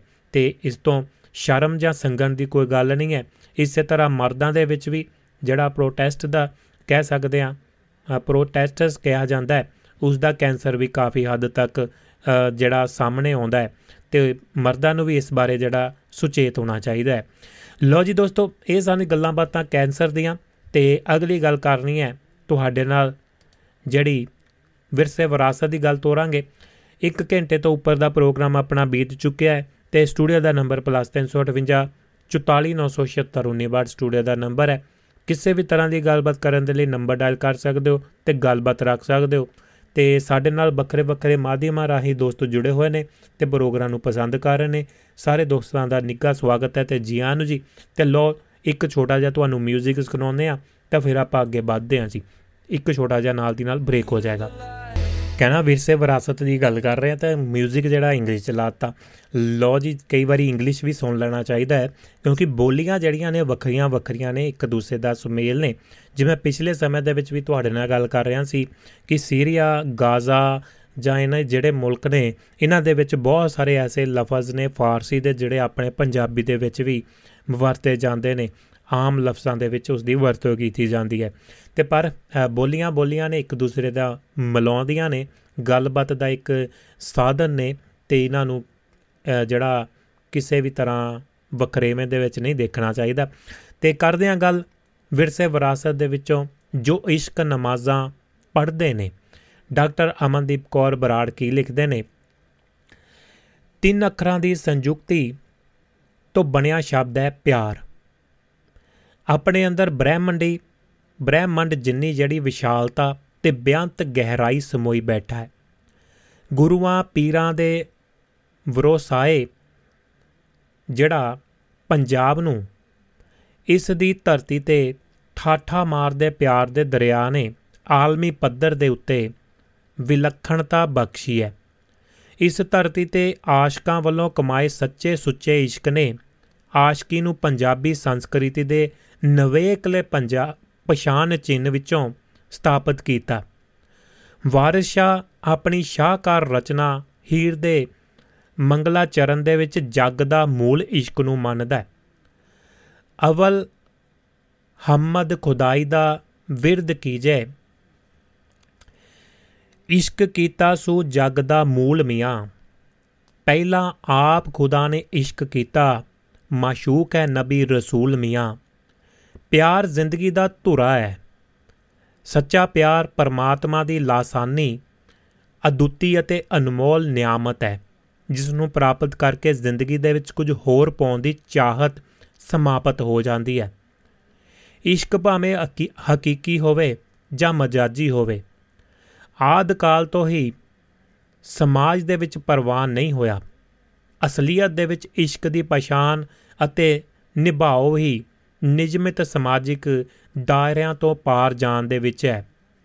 ਬਾਬਾ ਫਰੀਦ ਜੀ ਲਿਖਦੇ ਨੇ, ਫਰੀਦਾ, ਗਲੀਏ ਚਿੱਕੜ ਗਲੀਏ ਚਿੱਕੜ, ਦੂਰ ਘਰ ਨਾਲ ਪਿਆਰੇ ਨੇਹ, ਚਲਾ ਤਾਂ ਭਿੱਜੇ, ਕੰਬਲੀ ਰਹਾ ਤਾਂ ਟੁੱਟੇ ਨੇ ਉਸ ਪ੍ਰੀਤਮ ਤੱਕ ਪਹੁੰਚਣ ਦਾ ਪੈਂਡਾ ਅਤੀ ਕਠਿਨ ਤੇ ਲੰਮਾ ਹੈ, ਜਿਸ ਦੇ ਵਿੱਚ ਮਾਨਸਿਕ, ਵਿਕਾਰ ਅਤੇ ਸਮਾਜਿਕ ਬੰਧਨ ਰਾਹੀਂ ਮੱਲੀ ਖੜੇ ਨੇ। ਪਿਆਰੇ ਦੀ ਤੜਫ ਦੇ ਵਿੱਚ ਸਹਿਕ ਦੀ ਜਿੰਦ, ਆਪਣਾ ਨੇ ਪਗਾਉਣ ਦੇ ਲਈ ਲੋਕਾਂ ਦੇ ਤਾਨ, ਤਾਨੇ ਮਿਹਣਿਆਂ ਦਾ ਚਿੱਕੜ ਸਹਿਣ ਦੇ ਲਈ ਤਿਆਰ ਹੈ। ਪਿਆਰ ਇਬਾਦਤ ਇਬਾਦਤ ਹੈ, ਤਾਂਗ ਹੈ, ਤੜਫ ਹੈ, ਤਿਆਗ ਹੈ। ਖੁਦਾ ਦੇ ਇਸ਼ਕ ਦੇ ਰੰਗ ਦੇ ਵਿੱਚ ਰੰਗੇ ਸਾਡੇ ਮਸਤ ਮੌਲੇ ਸੂਫੀ ਫਕੀਰ ਪਿਆਰ ਦੇ ਜਜ਼ਬੇ ਨੂੰ ਬ੍ਰਹਿਮੰਡ ਦੀਆਂ ਉਚਾਈਆਂ ਤੱਕ ਲੈ ਗਏ। ਉਹਨਾਂ ਨੇ ਆਪਣਾ ਧਰਮ, ਕਰਮ ਅਤੇ ਮਜਬ ਰੱਬੀ ਇਸ਼ਕ ਨੂੰ ਹੀ ਮੰਨਿਆ। ਇਸ਼ਕ ਹਕੀਕੀ ਨੂੰ ਮਾਣਦਾ ਬੁੱਲੇ ਸ਼ਾਹ, ਜਿੱਥੇ ਆਪਣੇ ਮੁਰਸ਼ਦ ਦੀ ਨਾਰਾਜ਼ਗੀ ਦੂਰ ਕਰਨ ਦੇ ਲਈ ਪੈਰਾਂ ਦੇ ਵਿੱਚ ਘੁੰਗਰੂ ਬੰਨ ਸਰੇ ਬਾਜ਼ਾਰ ਨੱਚਦਾ ਹੈ, ਉੱਥੇ ਆਪਣੇ ਦੁਨਿਆਵੀ ਰਿਸ਼ਤਿਆਂ ਦੀ ਪਰਵਾਹ ਵੀ ਨਹੀਂ ਕਰਦਾ ਉਹ। ਇੱਥੋਂ ਤੱਕ ਕਿ ਉਹ ਧਰਮ ਦੇ ਠੇਕੇਦਾਰਾਂ ਨੂੰ ਵੀ ਫੋਕੇ ਧਾਰਮਿਕ ਕਰਮ ਕਾਂਡਾਂ ਤੋਂ ਵਰਜਦਿਆਂ ਰੱਬੀ ਇਸ਼ਕ ਦੇ ਵਿੱਚ ਰੰਗੇ ਜਾਣ ਦੇ ਲਈ ਪ੍ਰੇਰਦਾ ਹੈ। ਪਿਆਰ ਆਪਣੇ ਪਿਆਰੇ ਦੇ ਇਲਾਹੀ ਨੂਰ ਦੇ ਵਿੱਚ ਇੱਕ ਮਿਕ ਹੋਣ ਦਾ ਨਾਂ ਹੈ। ਬਾਬਾ ਬੁੱਲੇ ਸ਼ਾਹ ਆਪਣੇ ਇਸ਼ਕ ਦੇ ਅਹਿਸਾਸ ਨੂੰ ਕੁਝ ਇਸ ਤਰ੍ਹਾਂ ਪ੍ਰਗਟਾਉਂਦਾ ਹੈ। ਮੈਂ ਵਿੱਚ ਰਾਂਝਾ, ਮੈਂ ਰਾਂਝੇ ਵਿੱਚ, ਮੈਂ ਵਿੱਚ ਰਾਂਝਾ ਮੈਂ ਰਾਂਝੇ ਵਿੱਚ ਹੋਰ ਖਿਆਲ ਨਾ ਕੋਈ। ਸੱਦੋ ਨਹੀਂ ਮੈਨੂੰ ਧੀ ਦੋ ਰਾਂਝਾ, ਹੀਰ ਨਾ ਆਖੋ ਕੋਈ। ਪਿਆਰੇ ਹਿਰਦੇ, ਪਿਆਰ ਹਿਰਦੇ ਦੇ ਵਿੱਚੋਂ ਮੈਂ ਮੈਂ ਨੂੰ ਖਤਮ ਕਰਕੇ ਧੁਰ ਅੰਦਰ ਤੱਕ ਪਾਕੀਜ਼ਗੀ ਬਖਸ਼ਦਾ ਹੈ। ਪਿਆਰ ਮਨੁੱਖ ਅੰਦਰ ਮਨੁੱਖਤਾ, ਸਾਂਝੀ ਵਾਲਤਾ ਤੇ ਸਮਰਪਣ ਦੇ ਭਾਵ ਪੈਦਾ ਕਰਦਾ ਹੈ। ਪਿਆਰ ਪਾਉਣ ਦਾ ਨਹੀਂ, ਤਿਆਗ ਦਾ ਨਾਂ ਹੈ। ਪਿਆਰ ਦੇ ਪੈਂਡੇ ਤੇ ਕਦਮ ਰੱਖਦਿਆਂ ਹੀ ਹਰ ਪਾਸੇ ਮਹਿਬੂਬ ਨਜ਼ਰ ਆਉਣ ਲੱਗ ਜਾਂਦਾ ਹੈ। ਹਰ ਪਲ ਪ੍ਰੀਤਮ ਨੂੰ ਮਿਲਣ ਦੀ ਤਾਂਗ ਮਨ ਦੇ ਵਿੱਚ ਤਤਪਰ ਰਹਿੰਦੀ ਹੈ। ਇਸ਼ਕ ਭਾਵੇਂ ਦੁਨਿਆਵੀ ਹੋਵੇ ਜਾਂ ਹਕੀਕੀ, ਜੱਗ ਤੋਂ ਛੁਪਿਆ ਨਹੀਂ ਨਹੀਂ ਜਾ, ਛੁਪਾਇਆ ਨਹੀਂ ਜਾ ਸਕਦਾ। ਸੱਚਾ ਪਿਆਰ ਸਭ ਪਰਦੇ ਤੇ ਕੱਜਣ ਲਾਂਬੇ ਕਰਕੇ ਆਪਣੀ ਮਹਿਕ ਬਖੇਰਦਾ ਸਾਹਮਣੇ ਆ ਹੀ ਜਾਂਦਾ ਹੈ। ਸਾਹਿਬਾ ਪੜਦੀ ਪੱਟੀਆਂ, ਮਿਰਜ਼ਾ ਪੜੇ ਕੁਰਾਨ। ਸਾਹਿਬਾ ਪੜਦੀ ਪੱਟੀਆਂ ਮਿਰਜ਼ਾ ਪੜੇ ਕੁਰਾਨ ਲੱਗੀਆਂ ਵਿੱਚ ਮਸੀਤ ਦੇ ਜਾਣੇ ਕੁੱਲ ਜਹਾਨ। ਇਸ਼ਕ ਦੇ ਅਨਮੋਲ ਬੰਧਨ ਦੇ ਵਿੱਚ ਬੰਨੇ ਪ੍ਰੇਮੀ ਇੱਕ ਦੂਜੇ ਦੇ ਵਿੱਚੋਂ ਰੱਬ ਵੇਖਦੇ ਨੇ। ਹੀਰ ਰਾਂਝਾ ਮਿਰਜ਼ਾ ਸਾਹਿਬਾ ਸੱਸੀ ਪੁੰਨੂ ਸੋਨੀ ਮਹੀਵਾਲ ਤੇ ਸ਼ੀਰੀ ਫਰਿਹਾਦ ਆਦ ਆਸ਼ਕਾਂ ਨੇ ਇਸ਼ਕ ਨੂੰ ਧਰਮ ਵਾਂਗ ਕਬੂਲ ਕੀਤਾ। ਸਿੱਦਕ ਤੇ ਸਿਰੜ ਦੇ ਨਾਲ اخلاقی ਫਰਜ਼ ਵਾਂਗ ਨਿਭਾਇਆ ਆਸ਼ਿਕ ਦੇ ਰੰਗ ਦੇ ਵਿੱਚ ਰੰਗੇ ਇਨ੍ਹਾਂ ਆਸ਼ਕਾਂ ਨੇ ਬੇਸ਼ੱਕ ਸਮਾਜਿਕ ਦਾਇਰਿਆਂ ਨੂੰ ਉਲੰਘਿਆ ਦੁੱਖ ਸਹਿ ਲਏ ਪਰ ਇਸ਼ਕ ਦੀ ਆਨ ਸ਼ਾਨ ਨੂੰ ਨੀਵਾ ਨਹੀਂ ਹੋਣ ਦਿੱਤਾ ਖੁਦਾ ਵਾਂਗ ਇਹ ਇਸ਼ਕ ਦੀ ਹੀ ਰਹਿਮਤ ਸੀ ਕਿ ਸੱਸੀ ਤਪਦੇ ਥਲਾਂ ਦੇ ਵਿੱਚ ਸਾੜੀ ਮਹੀਵਾਲ ਨੇ ਮਾਸ਼ੂਕ ਨੂੰ ਪੱਟ ਚੀਰ ਖਵਾਇਆ ਤੇ ਸੋਹਣੀ ਚਨਾ ਦੇ ਵਿੱਚ ਡੁੱਬ ਮਰੀ ਤੇ ਫਰਿਆਦ ਨੇ ਪਹਾੜ ਚੀਰ ਦਿੱਤਾ, ਪਰ ਸੱਚੇ ਸੁੱਚੇ ਪਿਆਰ ਨੂੰ ਦਾਗ ਨਹੀਂ ਲੱਗਣ ਦਿੱਤਾ। ਪਿਆਰ ਨੇ ਇਹਨਾਂ ਆਸ਼ਕਾਂ ਨੂੰ ਰੂਹ ਦਾ ਖੇੜਾ ਬਖਸ਼ਿਆ ਤੇ ਪ੍ਰੇਮੀ ਇਸ਼ਕ ਦੀ ਜਿਉਂਦੀ ਜਾਗਦੀ ਮਿਸਾਲ ਬਣ ਬੈਠੇ। ਦੁਨਿਆਵੀ ਪਿਆਰ ਨੂੰ ਮਾਣਦਿਆਂ ਹੋਇਆਂ ਵੀ ਇਹਨਾਂ ਨੇ ਪਿਆਰ ਦੀ ਪਾਕੀਜ਼ਗੀ ਨੂੰ ਕਾਇਮ ਰੱਖਿਆ। ਪਿਆਰ ਜਿਸਮਾਂ ਦਾ ਦਾਵਾ ਨਹੀਂ ਸਗੋਂ ਆਪਣੇ ਪਿਆਰ ਦੇ ਰੋਮ ਰੋਮ ਦੇ ਵਿੱਚ ਸਮਾ ਜਾਣ ਦਾ ਨਾਮ ਹੈ। ਜਨਮ ਜਨਮ ਦੇ ਸਾਥ ਦਾ ਵਾਅਦਾ ਹੈ। ਇਸ਼ਕ ਦੀ ਅਮੀਰੀ ਅੱਗੇ ਦੁਨੀਆ ਦੇ ਸਾਰੇ ਰਸ ਅਤੇ ਸਵਾਦ ਫਿੱਕੇ ਪੈ ਜਾਂਦੇ ਨੇ। ਪਿਆਰ ਸ਼ਬਦਾਂ ਦਾ ਮੁਹਤਾਜ ਨਹੀਂ ਹੈ। ਇਹ ਇੱਕ ਜਜ਼ਬਾ ਹੈ, ਅਹਿਸਾਸ ਹੈ, ਜੋ ਸਿਰਫ ਮਹਿਸੂਸ ਕੀਤਾ ਜਾਂਦਾ ਹੈ। ਪਲ ਭਰ ਦਾ ਸਾਥ ਉਮਰੋਂ ਲੰਮਾ ਰਿਸ਼ਤਾ ਸਿਰਜ ਦਿੰਦਾ ਹੈ। ਕਲਪਨਾ ਤੋਂ ਪਾਰ ਵਸਦਾ ਸੱਜਣ ਵੀ ਹਰ ਪਲ ਕੋਲ ਨਜ਼ਰ ਆਉਂਦਾ ਹੈ। ਸੱਜੇ ਮੋਹ ਦੀ, ਸੱਚੇ ਮੋਹ ਦੀਆਂ ਤੰਦਾਂ ਇੰਨੀਆਂ ਮਜ਼ਬੂਤ ਅਤੇ ਗੁੰਝਲਦਾਰ ਨੇ ਕਿ ਜੇ ਕੋਈ ਇੱਕ ਵਾਰ ਇਹਨਾਂ ਵਿੱਚ ਪੈ ਜਾਵੇ ਤਾਂ ਉਮਰ ਭਰ ਇਹਨਾਂ ਦੇ ਵਿੱਚੋਂ ਨਿਕਲ ਨਹੀਂ ਸਕਦਾ। ਵਕਤ ਦੀ ਸਿਤਮ ਜ਼ਰੀਫੀ ਹੈ ਕਿ ਰੂਹਾਂ ਦੇ ਮੇਲ ਨੂੰ ਅਖੌਤੀ ਅਤੇ ਆਧੁਨਿਕ ਪੀੜ੍ਹੀ ਸਿਰਫ ਇੱਕ ਰਾਤ ਦਾ ਮਸਲਾ ਸਮਝ ਰਹੀ ਹੈ। ਛਿਨ ਭਰ ਦੇ ਲਈ ਮਿਲੇ ਪਾਕ ਪਵਿੱਤਰ ਪਿਆਰ ਦੇ ਆਸਰੇ ਪੂਰੀ ਪਹਾੜ ਜਿੱਡੀ ਜ਼ਿੰਦਗੀ ਕੱਢੀ ਜਾ ਸਕਦੀ ਹੈ। ਇਸੇ ਲਈ ਅਮਰਤਾ ਪ੍ਰੀਤਮ ਲਿਖਦੀ ਹੈ, ਰਲ ਗਈ ਸੀ ਇਸ ਦੇ ਵਿੱਚ, ਰਲ ਗਈ ਸੀ ਇਸ ਦੇ ਵਿੱਚ ਇੱਕ ਬੂੰਦ ਤੇਰੇ ਇਸ਼ਕ ਦੀ, ਰਲ ਗਈ ਸੀ ਇਸ ਵਿੱਚ ਇੱਕ ਬੂੰਦ ਤੇਰੇ ਇਸ਼ਕ ਦੀ, ਇਸ ਲਈ ਮੈਂ ਜ਼ਿੰਦਗੀ ਦੀ ਸਾਰੀ ਕੁੜੱਤਣ ਪੀ ਲਈ। ਪਿਆਰ ਦੇ ਵਿੱਚ ਜਿੱਤ ਹਾਰ ਨਹੀਂ ਹੁੰਦੀ ਹੈ। ਪਿਆਰ ਤਾਂ ਮਹਿਬੂਬ ਦੀ ਮਾਸੂਮੀਅਤ ਅੱਗੇ ਸਭ ਕੁਝ ਹਾਰਨ ਦਾ ਨਾਮ ਹੈ। ਜਿੱਤਣ ਦੀ ਕਾਮਨਾ ਪਿਆਰ ਨਹੀਂ ਹੈ। ਦਿਲਬਰ ਦੀ ਨਾਰਾਜ਼ਗੀ ਨੂੰ ਹੱਸ ਕੇ ਬਰਦਾਸ਼ਤ ਕਰਨਾ ਸੱਚੇ ਪਿਆਰ ਦੀ ਨਿਸ਼ਾਨੀ ਹੈ। ਮੁਹੱਬਤ ਦੇ ਵਿੱਚ ਜਿੱਥੇ ਵਸਲ ਦਾ ਆਨੰਦ ਹੈ, ਉੱਥੇ ਵਿਛੋੜੇ ਦਾ ਸੱਲ ਵੀ ਭੁਗਤਣਾ ਪੈਂਦਾ ਹੈ। ਕਹਿੰਦੇ ਨੇ, ਸੱਚੇ ਪਿਆਰ ਦੇ ਵਿੱਚ ਇਨਸਾਨ ਪਲ-ਪਲ ਖੁਰਦਾ ਹੈ। ਪਲ-ਪਲ ਮਰਦਾ ਹੈ। ਮਹਿਬੂਬ ਦੀ ਜੁਦਾਈ ਦੇ ਵਿੱਚ ਬੇਰਹਾਂ ਦੀ ਪੱਠੇ ਦੇ ਵਿੱਚ ਸੜਦਾ ਹੈ। ਇਸ਼ਕ ਦੀ ਕਸਕ ਨੂੰ ਉਹੀ ਸਮਝ ਸਕਦੇ ਹਨ ਜੋ ਇਸ ਤੜਫ ਨੂੰ ਹੰਡਾ ਰਹੇ ਹੋਣ। ਇਸ਼ਕ ਚਾਹੇ ਹਕੀਕੀ ਹੋਵੇ, ਚਾਹੇ ਮਜ਼ਾਜੀ, ਇਸ ਨੂੰ ਪ੍ਰਾਪਤ ਕਰਨਾ ਕੰਡਿਆਂ ਦੀ ਸੇਜ ਤੇ ਸੌਣ ਦੇ ਬਰਾਬਰ ਹੈ। ਸ਼ਿਵ ਇਸ ਦੇ ਬਾਰੇ ਲਿਖਦਾ ਹੈ, ਰੱਬ ਤੇਰਾ ਮੇਰਾ ਕਿਤੇ ਮੇਲ ਕਰੇ। ਰੱਬ ਤੇਰਾ ਮੇਰਾ ਕਿਤੇ ਮੇਲ ਕਰੇ, ਸਾਰੇ ਮਾਰੂਥਾਲ ਦੀ ਪੜਾਸ ਡੀਕ ਲਾ।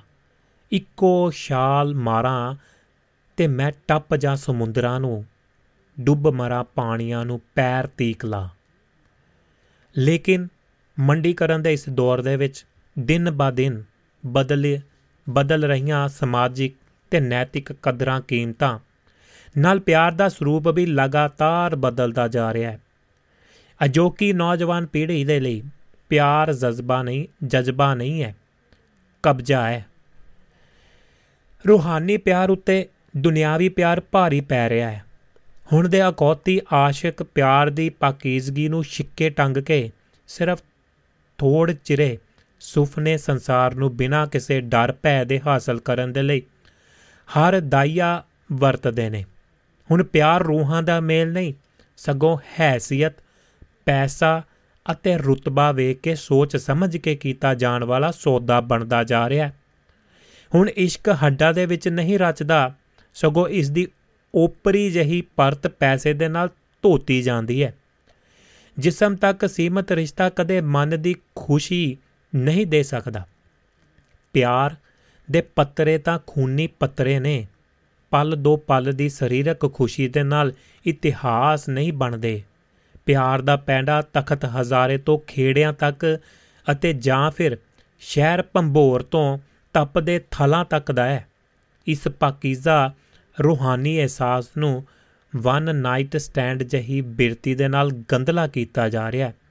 ਉਸ ਪਾਕ ਪਵਿੱਤਰ ਅਹਿਸਾਸ ਤੋਂ ਪ੍ਰਭਾਵਿਤ ਹੋ ਕੇ ਕਿਸੇ ਸ਼ਾਇਰ ਨੇ ਲਿਖਿਆ ਹੈ, ਜੋ ਇਸ਼ਕ ਨਮਾਜ਼ਾਂ ਪੜ੍ਹਦੇ ਨੇ, ਜੋ ਇਸ਼ਕ ਨਮਾਜ਼ਾਂ ਪੜ੍ਹਦੇ ਨੇ ਉਹ ਥਾਂ-ਥਾਂ ਸਜਦੇ ਕਰਦੇ ਨੇ, ਜੋ ਇੱਕ ਦੇ ਹੋ ਕੇ ਜਿਉਂਦੇ ਨੇ, ਉਹ ਮਰ ਵੀ ਜਾਣ ਤਾਂ ਮਰਦੇ ਨਹੀਂ ਜੋ ਇੱਕ ਦੇ ਹੋ ਕੇ ਜਿਉਂਦੇ ਨੇ, ਉਹ ਮਰ ਵੀ ਜਾਣ ਤਾਂ ਮਰਦੇ ਨਹੀਂ ਜੀ ਦੋਸਤੋ, ਇਹ ਹੈ ਜੀ ਗੱਲਬਾਤ। ਇਸ਼ਕ, ਜੋ ਇਸ਼ਕ ਨਮਾਜ਼ਾਂ ਪੜ੍ਹਦੇ ਨੇ, ਉਹ ਅੱਗੇ ਕੀ ਕੁਝ, ਕੀ ਕੀ ਕਰਦੇ ਨੇ? ਇਹ ਮੈਂ ਆਪਣੇ ਕੋਲੋਂ ਲਾਇਆ। ਤੇ ਦਿਲਬਾਗ ਮਾਟੂ ਸਾਹਿਬ ਕਹਿ ਰਹੇ ਨੇ ਜੀ, ਗੁੱਡ ਤੇ ਮਾਫੀ ਚਾਹੁੰਦਾ ਜੀ, ਜੇਕਰ ਮੈਂ ਸਪੈਲਿੰਗ ਜਿਹੜੇ ਨੇ ਗਲਤ, ਜੇਕਰ ਮੈਂ ਕਹਿ ਗਿਆ। ਦਿਲਬਾਗ ਸਿੰਘ ਜੀ ਜੁੜੇ ਹੋਏ ਨੇ ਜੀ ਆਪਣੇ ਨਾਲ ਬਹੁਤ ਬਹੁਤ ਸ਼ੁਕਰੀਆ ਤੇ ਧੰਨਵਾਦ। ਪਹਿਲੀ ਵਾਰੀ ਉਹਨਾਂ ਦਾ ਸੁਨੇਹਾ ਆਇਆ ਜੀ। ਸ਼ੁਕਰੀਆ ਜੀ ਤੁਹਾਡਾ, ਸਵਾਗਤ ਹੈ ਦੁਆਬਾ ਰੇਡ ਦੇ ਪਰਿਵਾਰ ਦੇ ਵਿੱਚ। ਤੇ ਇਸੇ ਤਰ੍ਹਾਂ YouTube ਦੇ ਉੱਤੇ ਵੀ ਪ੍ਰੋਗਰਾਮ ਲਾਈਵ ਚੱਲ ਰਿਹਾ ਤੇ Facebook ਦੇ ਉੱਤੇ, ਦੁਆਬਾ ਰੇਡੀਓ ਐਂਡਰੋਇਡ ਐਪ ਦੇ ਉੱਤੇ ਤੇ duabarradio.com ਵੈਬਸਾਈਟ ਦੇ ਉੱਤੇ ਪ੍ਰੋਗਰਾਮ ਤੇ ਟਿਊਨ ਇਨ ਦੇ ਉੱਤੇ ਪ੍ਰੋਗਰਾਮ ਪੰਜ ਮਾਧਿਅਮਾਂ ਰਾਹੀਂ ਤੁਸੀਂ ਪ੍ਰੋਗਰਾਮ ਨੂੰ ਸੁਣ ਸਕਦੇ ਹੋ ਤੇ ਜੁੜ ਸਕਦੇ ਹੋ। ਇਸੇ ਤਰ੍ਹਾਂ ਲਾਈਵ ਕਾਲ ਕਰਨ ਦੇ ਲਈ ਨੰਬਰ ਡਾਇਲ ਕਰ ਸਕਦੇ ਹੋ +358 449761962 WhatsApp ਕਾਲ ਮੈਸੇਜ ਜਾਂ ਸਿੱਧੀ ਕਾਲ ਕਰ ਸਕਦੇ ਹੋ +358 449761962 +358 4497611962 ਸਟੂਡੀਓ ਦਾ ਨੰਬਰ ਹੈ ਜੀ ਤੇ ਗੁਰਨੇਕ ਭਾਜੀ ਲਿਖਦੇ ਨੇ ਕਹਿੰਦੇ ਨੇ ਹਰ ਕਿਸੇ ਕੋ ਨਹੀਂ ਮਿਲਤਾ ਜਹਾਂ प्यार जिंदगी में हर किसी को नहीं मिलता जहाँ प्यार जिंदगी में खुश नसीब है जो जिनको है मिली जे बहार जिंदगी में कस्में वादे प्यार बफा सब बातें हैं कस्में वादे प्यार बफा सब बातें हैं बातों का क्या कोई किसी का नहीं जहाँ जे नाते हैं बातों का क्या कोई किसी का नहीं जहाँ जे नाते हैं नातों का क्या ਨਾਤੋਂ ਕਾ ਕਿਆ ਕਿਆ ਬਾਤ ਹੈ ਜੀ ਕਿਆ ਬਾਤ ਹੈ ਜੀ ਬਾਕਮਾਲ ਸ਼ਾਇਰੋ ਸ਼ਾਇਰੀ ਕਰਦੇ ਹੋ ਦੇਖ ਲਓ ਜੀ ਅਮਰਜੀਤ ਕੌਰ ਜੀ ਯੂਕੇ ਤੋਂ ਪ੍ਰੋਗਰਾਮ ਨੂੰ ਪਸੰਦ ਕਰ ਰਹੇ ਨੇ ਸੋਨੂ ਸਿੰਘ ਜੀ ਦੁਬਈ ਤੋਂ ਜੁੜੇ ਹੋਏ ਨੇ ਜੀ ਬਹੁਤ ਬਹੁਤ ਧੰਨਵਾਦ ਸ਼ੁਕਰੀਆ ਤੇ ਸਾਰੇ ਦੋਸਤਾਂ ਦਾ ਸਵਾਗਤ ਹੈ ਪ੍ਰੋਗਰਾਮ ਚੱਲ ਰਿਹਾ ਜ਼ਿੰਦਗੀਨਾਮਾ ਹਾਲ ਦੁਨੀਆ ਤੇ ਮੈਂ ਤੁਹਾਡਾ ਦੋਸਤ ਭੁਪਿੰਦਰ ਭਾਰਾ ਜੀ। ਤੇ ਲੋ ਜੀ ਦੋਸਤੋ, ਇਸੇ ਤਰ੍ਹਾਂ ਤੁਹਾਡਾ ਤੇ ਮੇਰਾ ਰਾਬਤਾ। ਹੋਰ ਆਪਣਾ ਤਕਰੀਬਨ ਇੱਕ 55 ਮਿੰਟ ਸਮਾਂ ਆਪਣੇ ਕੋ ਹੋਰ ਬਾਕੀ ਹੈ। ਤੁਹਾਡੇ ਕਰਕੇ 2.5 ਘੰਟੇ ਦਾ ਪ੍ਰੋਗਰਾਮ ਕੀਤਾ ਨਹੀਂ ਤਾਂ ਪਹਿਲਾਂ 2 ਘੰਟੇ ਦਾ ਹੁੰਦਾ, ਸਵਾ 2 ਘੰਟੇ ਦਾ। ਤੇ ਹੁਣ ਤੁਹਾਡੇ ਨਾਲ ਹੋਰ ਸਮਾਂ ਬਤੀਤ ਕਰਨ ਦੇ ਲਈ ਤੇ ਇਸ ਨੂੰ 2.5 ਘੰਟੇ ਜਿਹੜਾ ਪ੍ਰੋਗਰਾਮ ਨੂੰ ਕਰ ਦਿੱਤਾ ਗਿਆ ਹੈ। ਤੇ ਇਹ ਵੀ ਤੁਹਾਡੇ ਲਈ ਇੱਕ ਨਵੀਂ ਨਿਊਜ਼ ਹੈ ਤੇ ਖੇੜਾ ਸਾਹਿਬ ਦੀ ਜਿਹੜੀ ਤਮੰਨਾ ਤਕਰੀਬਨ ਲਾਗੇ ਲਾਗੇ ਹੋ ਗਈ ਹੈ, ਉਹ ਕਹਿੰਦੇ ਹੁੰਦੇ ਸੀ, ਭਾਈ 3 ਘੰਟਿਆਂ ਦਾ ਹੀ ਕਰ ਦਿਓ। ਤੇ ਨਹੀਂ ਜੀ, ਹਜੇ 3 ਘੰਟੇ ਬਹੁਤ ਔਖੇ ਹੋ ਜਾਂਦੇ ਨੇ ਜੀ। ਤੇ ਸਟੈਮਿਨਰ ਹੌਲੀ ਹੌਲੀ ਵਧਾ ਰਹੇ ਆ। ਪਹਿਲਾਂ 2 ਘੰਟੇ ਦਾ ਸੀ, ਫਿਰ ਸਵਾ 2 ਘੰਟੇ ਦਾ, ਹੁਣ 2.5 ਘੰਟੇ ਦਾ। ਤੇ ਆਉਣ ਵਾਲੇ ਸਮੇਂ ਦੇ ਵਿੱਚ ਲੱਗਦਾ ਹੈ, ਕੁਝ ਨਾ ਕੁਝ ਤੁਹਾਡੇ ਨਾਲ ਜੁੜ ਕੇ ਵੱਖਰਾ ਕਰਨ ਦੀ ਕੋਸ਼ਿਸ਼ ਦੇ ਵਿੱਚ ਲੱਗੇ ਰਵਾਂਗੇ। ਤੇ ਉਮੀਦ ਹੈ ਤੁਹਾਡਾ ਸਾਥ ਇਸੇ ਤਰ੍ਹਾਂ ਬਰਕਰਾਰ ਤੇ ਮਿਲਦਾ ਰਹੇਗਾ। ਜ਼ਿੰਦਗੀ ਜ਼ਿੰਦਾਬਾਦ। ਮੁਹੱਬਤ ਜ਼ਿੰਦਾਬਾਦ ਸਾਡੇ ਸਮਰਜੀਤ ਸਿੰਘ ਸ਼ਮੀ ਜੀ ਕਹਿੰਦੇ ਹੁੰਦੇ ਨੇ ਜੀ ਤੇ ਲਓ ਇਸੇ ਤਰ੍ਹਾਂ ਲਾਈਨਾਂ ਤੁਹਾਡੇ ਲਈ ਖੁੱਲੀਆਂ ਨੇ। +358 ਸਟੂਡੀਓ ਦਾ ਨੰਬਰ ਹੈ। ਗੁਰਮੇਲ ਸਿੱਧੂ ਸਾਹਿਬ ਆਪਣੇ ਨਾਲ ਜੁੜ ਰਹੇ ਨੇ ਉਹਨਾਂ ਦਾ ਕਰਦੇ ਆ ਸਵਾਗਤ ਜੀ। ਸਤਿ ਸ਼੍ਰੀ ਅਕਾਲ। ਦਾਦੂ ਸਾਹਿਬ ਕੀ ਹਾਲ ਚਾਲ ਨੇ? ਸਿੱਧੂ ਸਾਹਿਬ ਜੀ ਆਨੂ ਜੀ। ਸਤਿ ਸ਼੍ਰੀ ਅਕਾਲ ਜੀ ਭਿੰਦਰ ਜੀ ਤੇ ਸਾਰੇ ਆਵਾਜ਼ ਬੈਕ ਆ ਰਹੀ ਹੈ ਜੀ। ਲੋ ਜੀ ਆਵਾਜ਼ ਤੁਹਾਡੀ ਹੁਣ ਕਰਦਾ ਹੁਣ ਦੇਖੋ ਜੀ। ਹਾਂਜੀ ਠੀਕ ਹੈ ਜੀ। ਤੇ ਸਤਿ ਸ਼੍ਰੀ ਅਕਾਲ ਸਾਰੇ ਸਰੋਤਿਆਂ ਨੂੰ ਸੁਣਨ ਵਾਲਿਆਂ ਨੂੰ ਭੈਣਾਂ ਨੂੰ ਸਾਰਿਆਂ ਨੂੰ ਬਹੁਤ ਸਤਿ ਸ਼੍ਰੀ ਅਕਾਲ ਜੀ। ਜੀ ਆਨੂ ਜੀ। ਇਹ ਪ੍ਰੋਗਰਾਮ ਬਹੁਤ ਸੋਹਣਾ ਚੱਲ ਰਿਹਾ ਜੀ। ਮੈਂ ਚਲੋ ਗਈ ਲਵਾ ਦਈਏ। ਥੈਂਕ ਯੂ ਜੀ ਥੈਂਕ ਯੂ ਬੜਾ ਵਧੀਆ। ਚਲੋ ਮੈਨੂੰ ਸਾਹ ਆਜੋ ਥੋੜਾ ਜਿਹਾ। ਜੀ। ਹਾਂਜੀ। ਜੀ। ਧੁੱਪ ਪੂਰੀ ਚੜੀ ਹੋਈ ਆ ਤੇ ਮੈਂਸ 20 ਆ ਫੀਲ ਲਾਈਕ ਵਾਹ ਜੀ ਵਾਹ ਵਾਹ ਜੀ ਵਾਹ। ਬਾਕੀ ਆਪਾਂ ਔਜਲਾ ਸਾਹਿਬ ਦੀ ਗੱਲ ਸੁਣ ਰਿਹਾ ਸੀ ਮੈਂ। ਬਹੁਤ ਵਧੀਆ ਉਹਨਾਂ ਨੇ ਸਾਂਝਾ ਕੀਤਾ। ਉਹਨਾਂ ਗੱਲ ਕਰਦੇ ਸੀਗੇ ਜਿਵੇਂ ਆਪਾਂ ਕਹਿੰਦੇ ਭ੍ਰਸ਼ਟਾਚਾਰ ਦੀ ਜਾਂ ਹੋਰ। ਹਾਂਜੀ।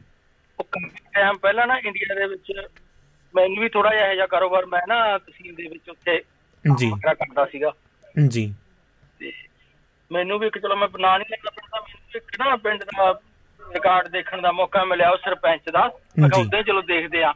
ਹਾਂਜੀ। ਨਿਗਾਹ ਮਾਰ ਕੇ। ਮੈਂ ਦੇਖਿਆ ਜੀ ਤੇ ਉਹਦੇ ਵਿੱਚ ਨਾ ਆਏ ਸਾਲ ਹੀ 26 ਜਨਵਰੀ ਮਨਾਈ ਇੰਨੇ ਦਾ ਬੂੰਦੀ ਭੁਜੀਆ ਵੰਡਿਆ ਇੰਨੇ ਦੇ ਸਮੋਸੇ ਖਵਾਏ 15 ਅਗਸਤ ਬਣਾਇਆ ਅੱਛਾ ਜੀ। ਇੰਨੇ ਦਾ ਬੂੰਦੀ ਭੁਜੀਆ ਇੰਨੇ ਦੇ ਲੱਡੂ ਇੰਨੇ ਦੇ ਸਮੋਸੇ। ਉਹ ਆਏ ਸਾਲ ਹੀ ਮੈਂ ਉਹਨੂੰ ਮੈਂ ਕਿਹਾ ਮੁੰਡੇ ਨੂੰ ਮੈਂ ਕਿਹਾ ਯਾਰ ਤੁਸੀਂ ਕਦੇ ਇਹਨਾਂ ਨੂੰ 26 ਜਨਵਰੀ ਤੇ 15 ਅਗਸਤ ਮਨਾਇਆ ਤਾਂ ਹੈ ਨਹੀਂ ਕਦੇ। ਜੀ। ਕਹਿੰਦਾ ਅਹੀਂ ਬਣਦਾ ਕਹਿੰਦਾ ਕਾਗਜ਼ਾਂ 'ਚ। ਹੂੰ ਹੂੰ ਬਿਲਕੁਲ ਜੀ। ਤੇ ਉਹ ਪੈਸੇ ਪੈਸੇ ਪਾ ਕੇ ਚਾਰਜ ਆਏ ਸਾਲ ਹੀ ਮਲਾ ਉਹਨੇ ਚਾਰਜ ਕਰ ਲੈਣੇ ਗਵਰਨਮੈਂਟ ਜੀ ਜੀ। ਉਹ ਥੱਲੇ ਬੜੇ ਛੋਟੇ ਪੱਧਰ ਤੇ ਕੰਮ ਸ਼ੁਰੂ ਹੁੰਦਾ ਇਹ ਨਾ। ਹੂੰ। ਤੁਸੀਂ ਪਹਿਲਾਂ ਗੱਲ ਕਰਦੇ ਸੀ ਵੀ ਆਪਾਂ ਕਹਿੰਦੇ ਆ ਵੀ ਸਰਕਾਰ ਸਾਨੂੰ ਇਮਾਨਦਾਰ ਚਾਹੀਦੀ ਆ ਪਰ ਅਸੀਂ ਭਾਵੇਂ ਬੇਈਮਾਨੀ ਕਰਕੇ ਝੂਠ ਬੋਲੀਏ ਕੁਛ ਕਰੀਏ। ਬਿਲਕੁਲ ਜੀ। ਪਰ ਹੁਣ ਤਾਂ ਇੱਥੇ ਵੀ ਸਾਡੇ ਵੀ ਨਾ ਉਹੀ ਹਾਲ ਹੋਇਆ ਪਿਆ ਜੀ। ਜੀ। ਵੱਡੇ ਪੱਧਰ ਤੇ ਜੇ ਨਾ ਭ੍ਰਸ਼ਟਾਚਾਰ ਜੋ ਗਵਰਨਮੈਂਟ ਦਾ ਬਹੁਤ ਜ਼ਿਆਦਾ ਜਦੋਂ ਨਿਊਜ਼ ਸੁਣੀ ਦੀਆਂ ਜੀ। ਤੋਂ ਹੈਰਾਨ ਹੋ ਜਾਈਦਾ ਸੁਣ ਕੇ ਵੀ ਇੰਨਾ ਕੁਝ ਹੋ ਰਿਹਾ। ਜੀ।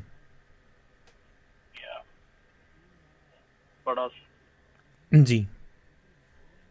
ਬਾਕੀ ਗਵਰਨਮੈਂਟਾਂ ਤਾਂ ਗੱਲਾਂ ਵਾਲੀਆਂ ਹੀ ਰਹਿ ਗਈਆਂ ਜਿੱਥੇ ਮਰਜ਼ੀ ਦੇਖ ਲਓ ਉੱਥੇ ਵੀ ਕੱਲੀਆਂ ਗੱਲਾਂ ਨਾਲ ਹੀ ਬਸ ਜਿਵੇਂ ਕਹਿੰਦੇ ਲੱਕ- ਲੱਕੜ ਦੇ ਮੁੰਡੇ ਦੇਈ ਜਾਂਦੇ ਸਾਰਿਆਂ ਨੂੰ।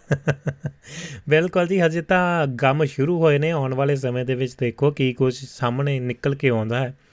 ਤੇ ਦੇਖਦੇ ਹਾਂ ਕਿਹੋ ਜਿਹਾ ਮਾਹੌਲ ਬਣਦਾ ਹੈ।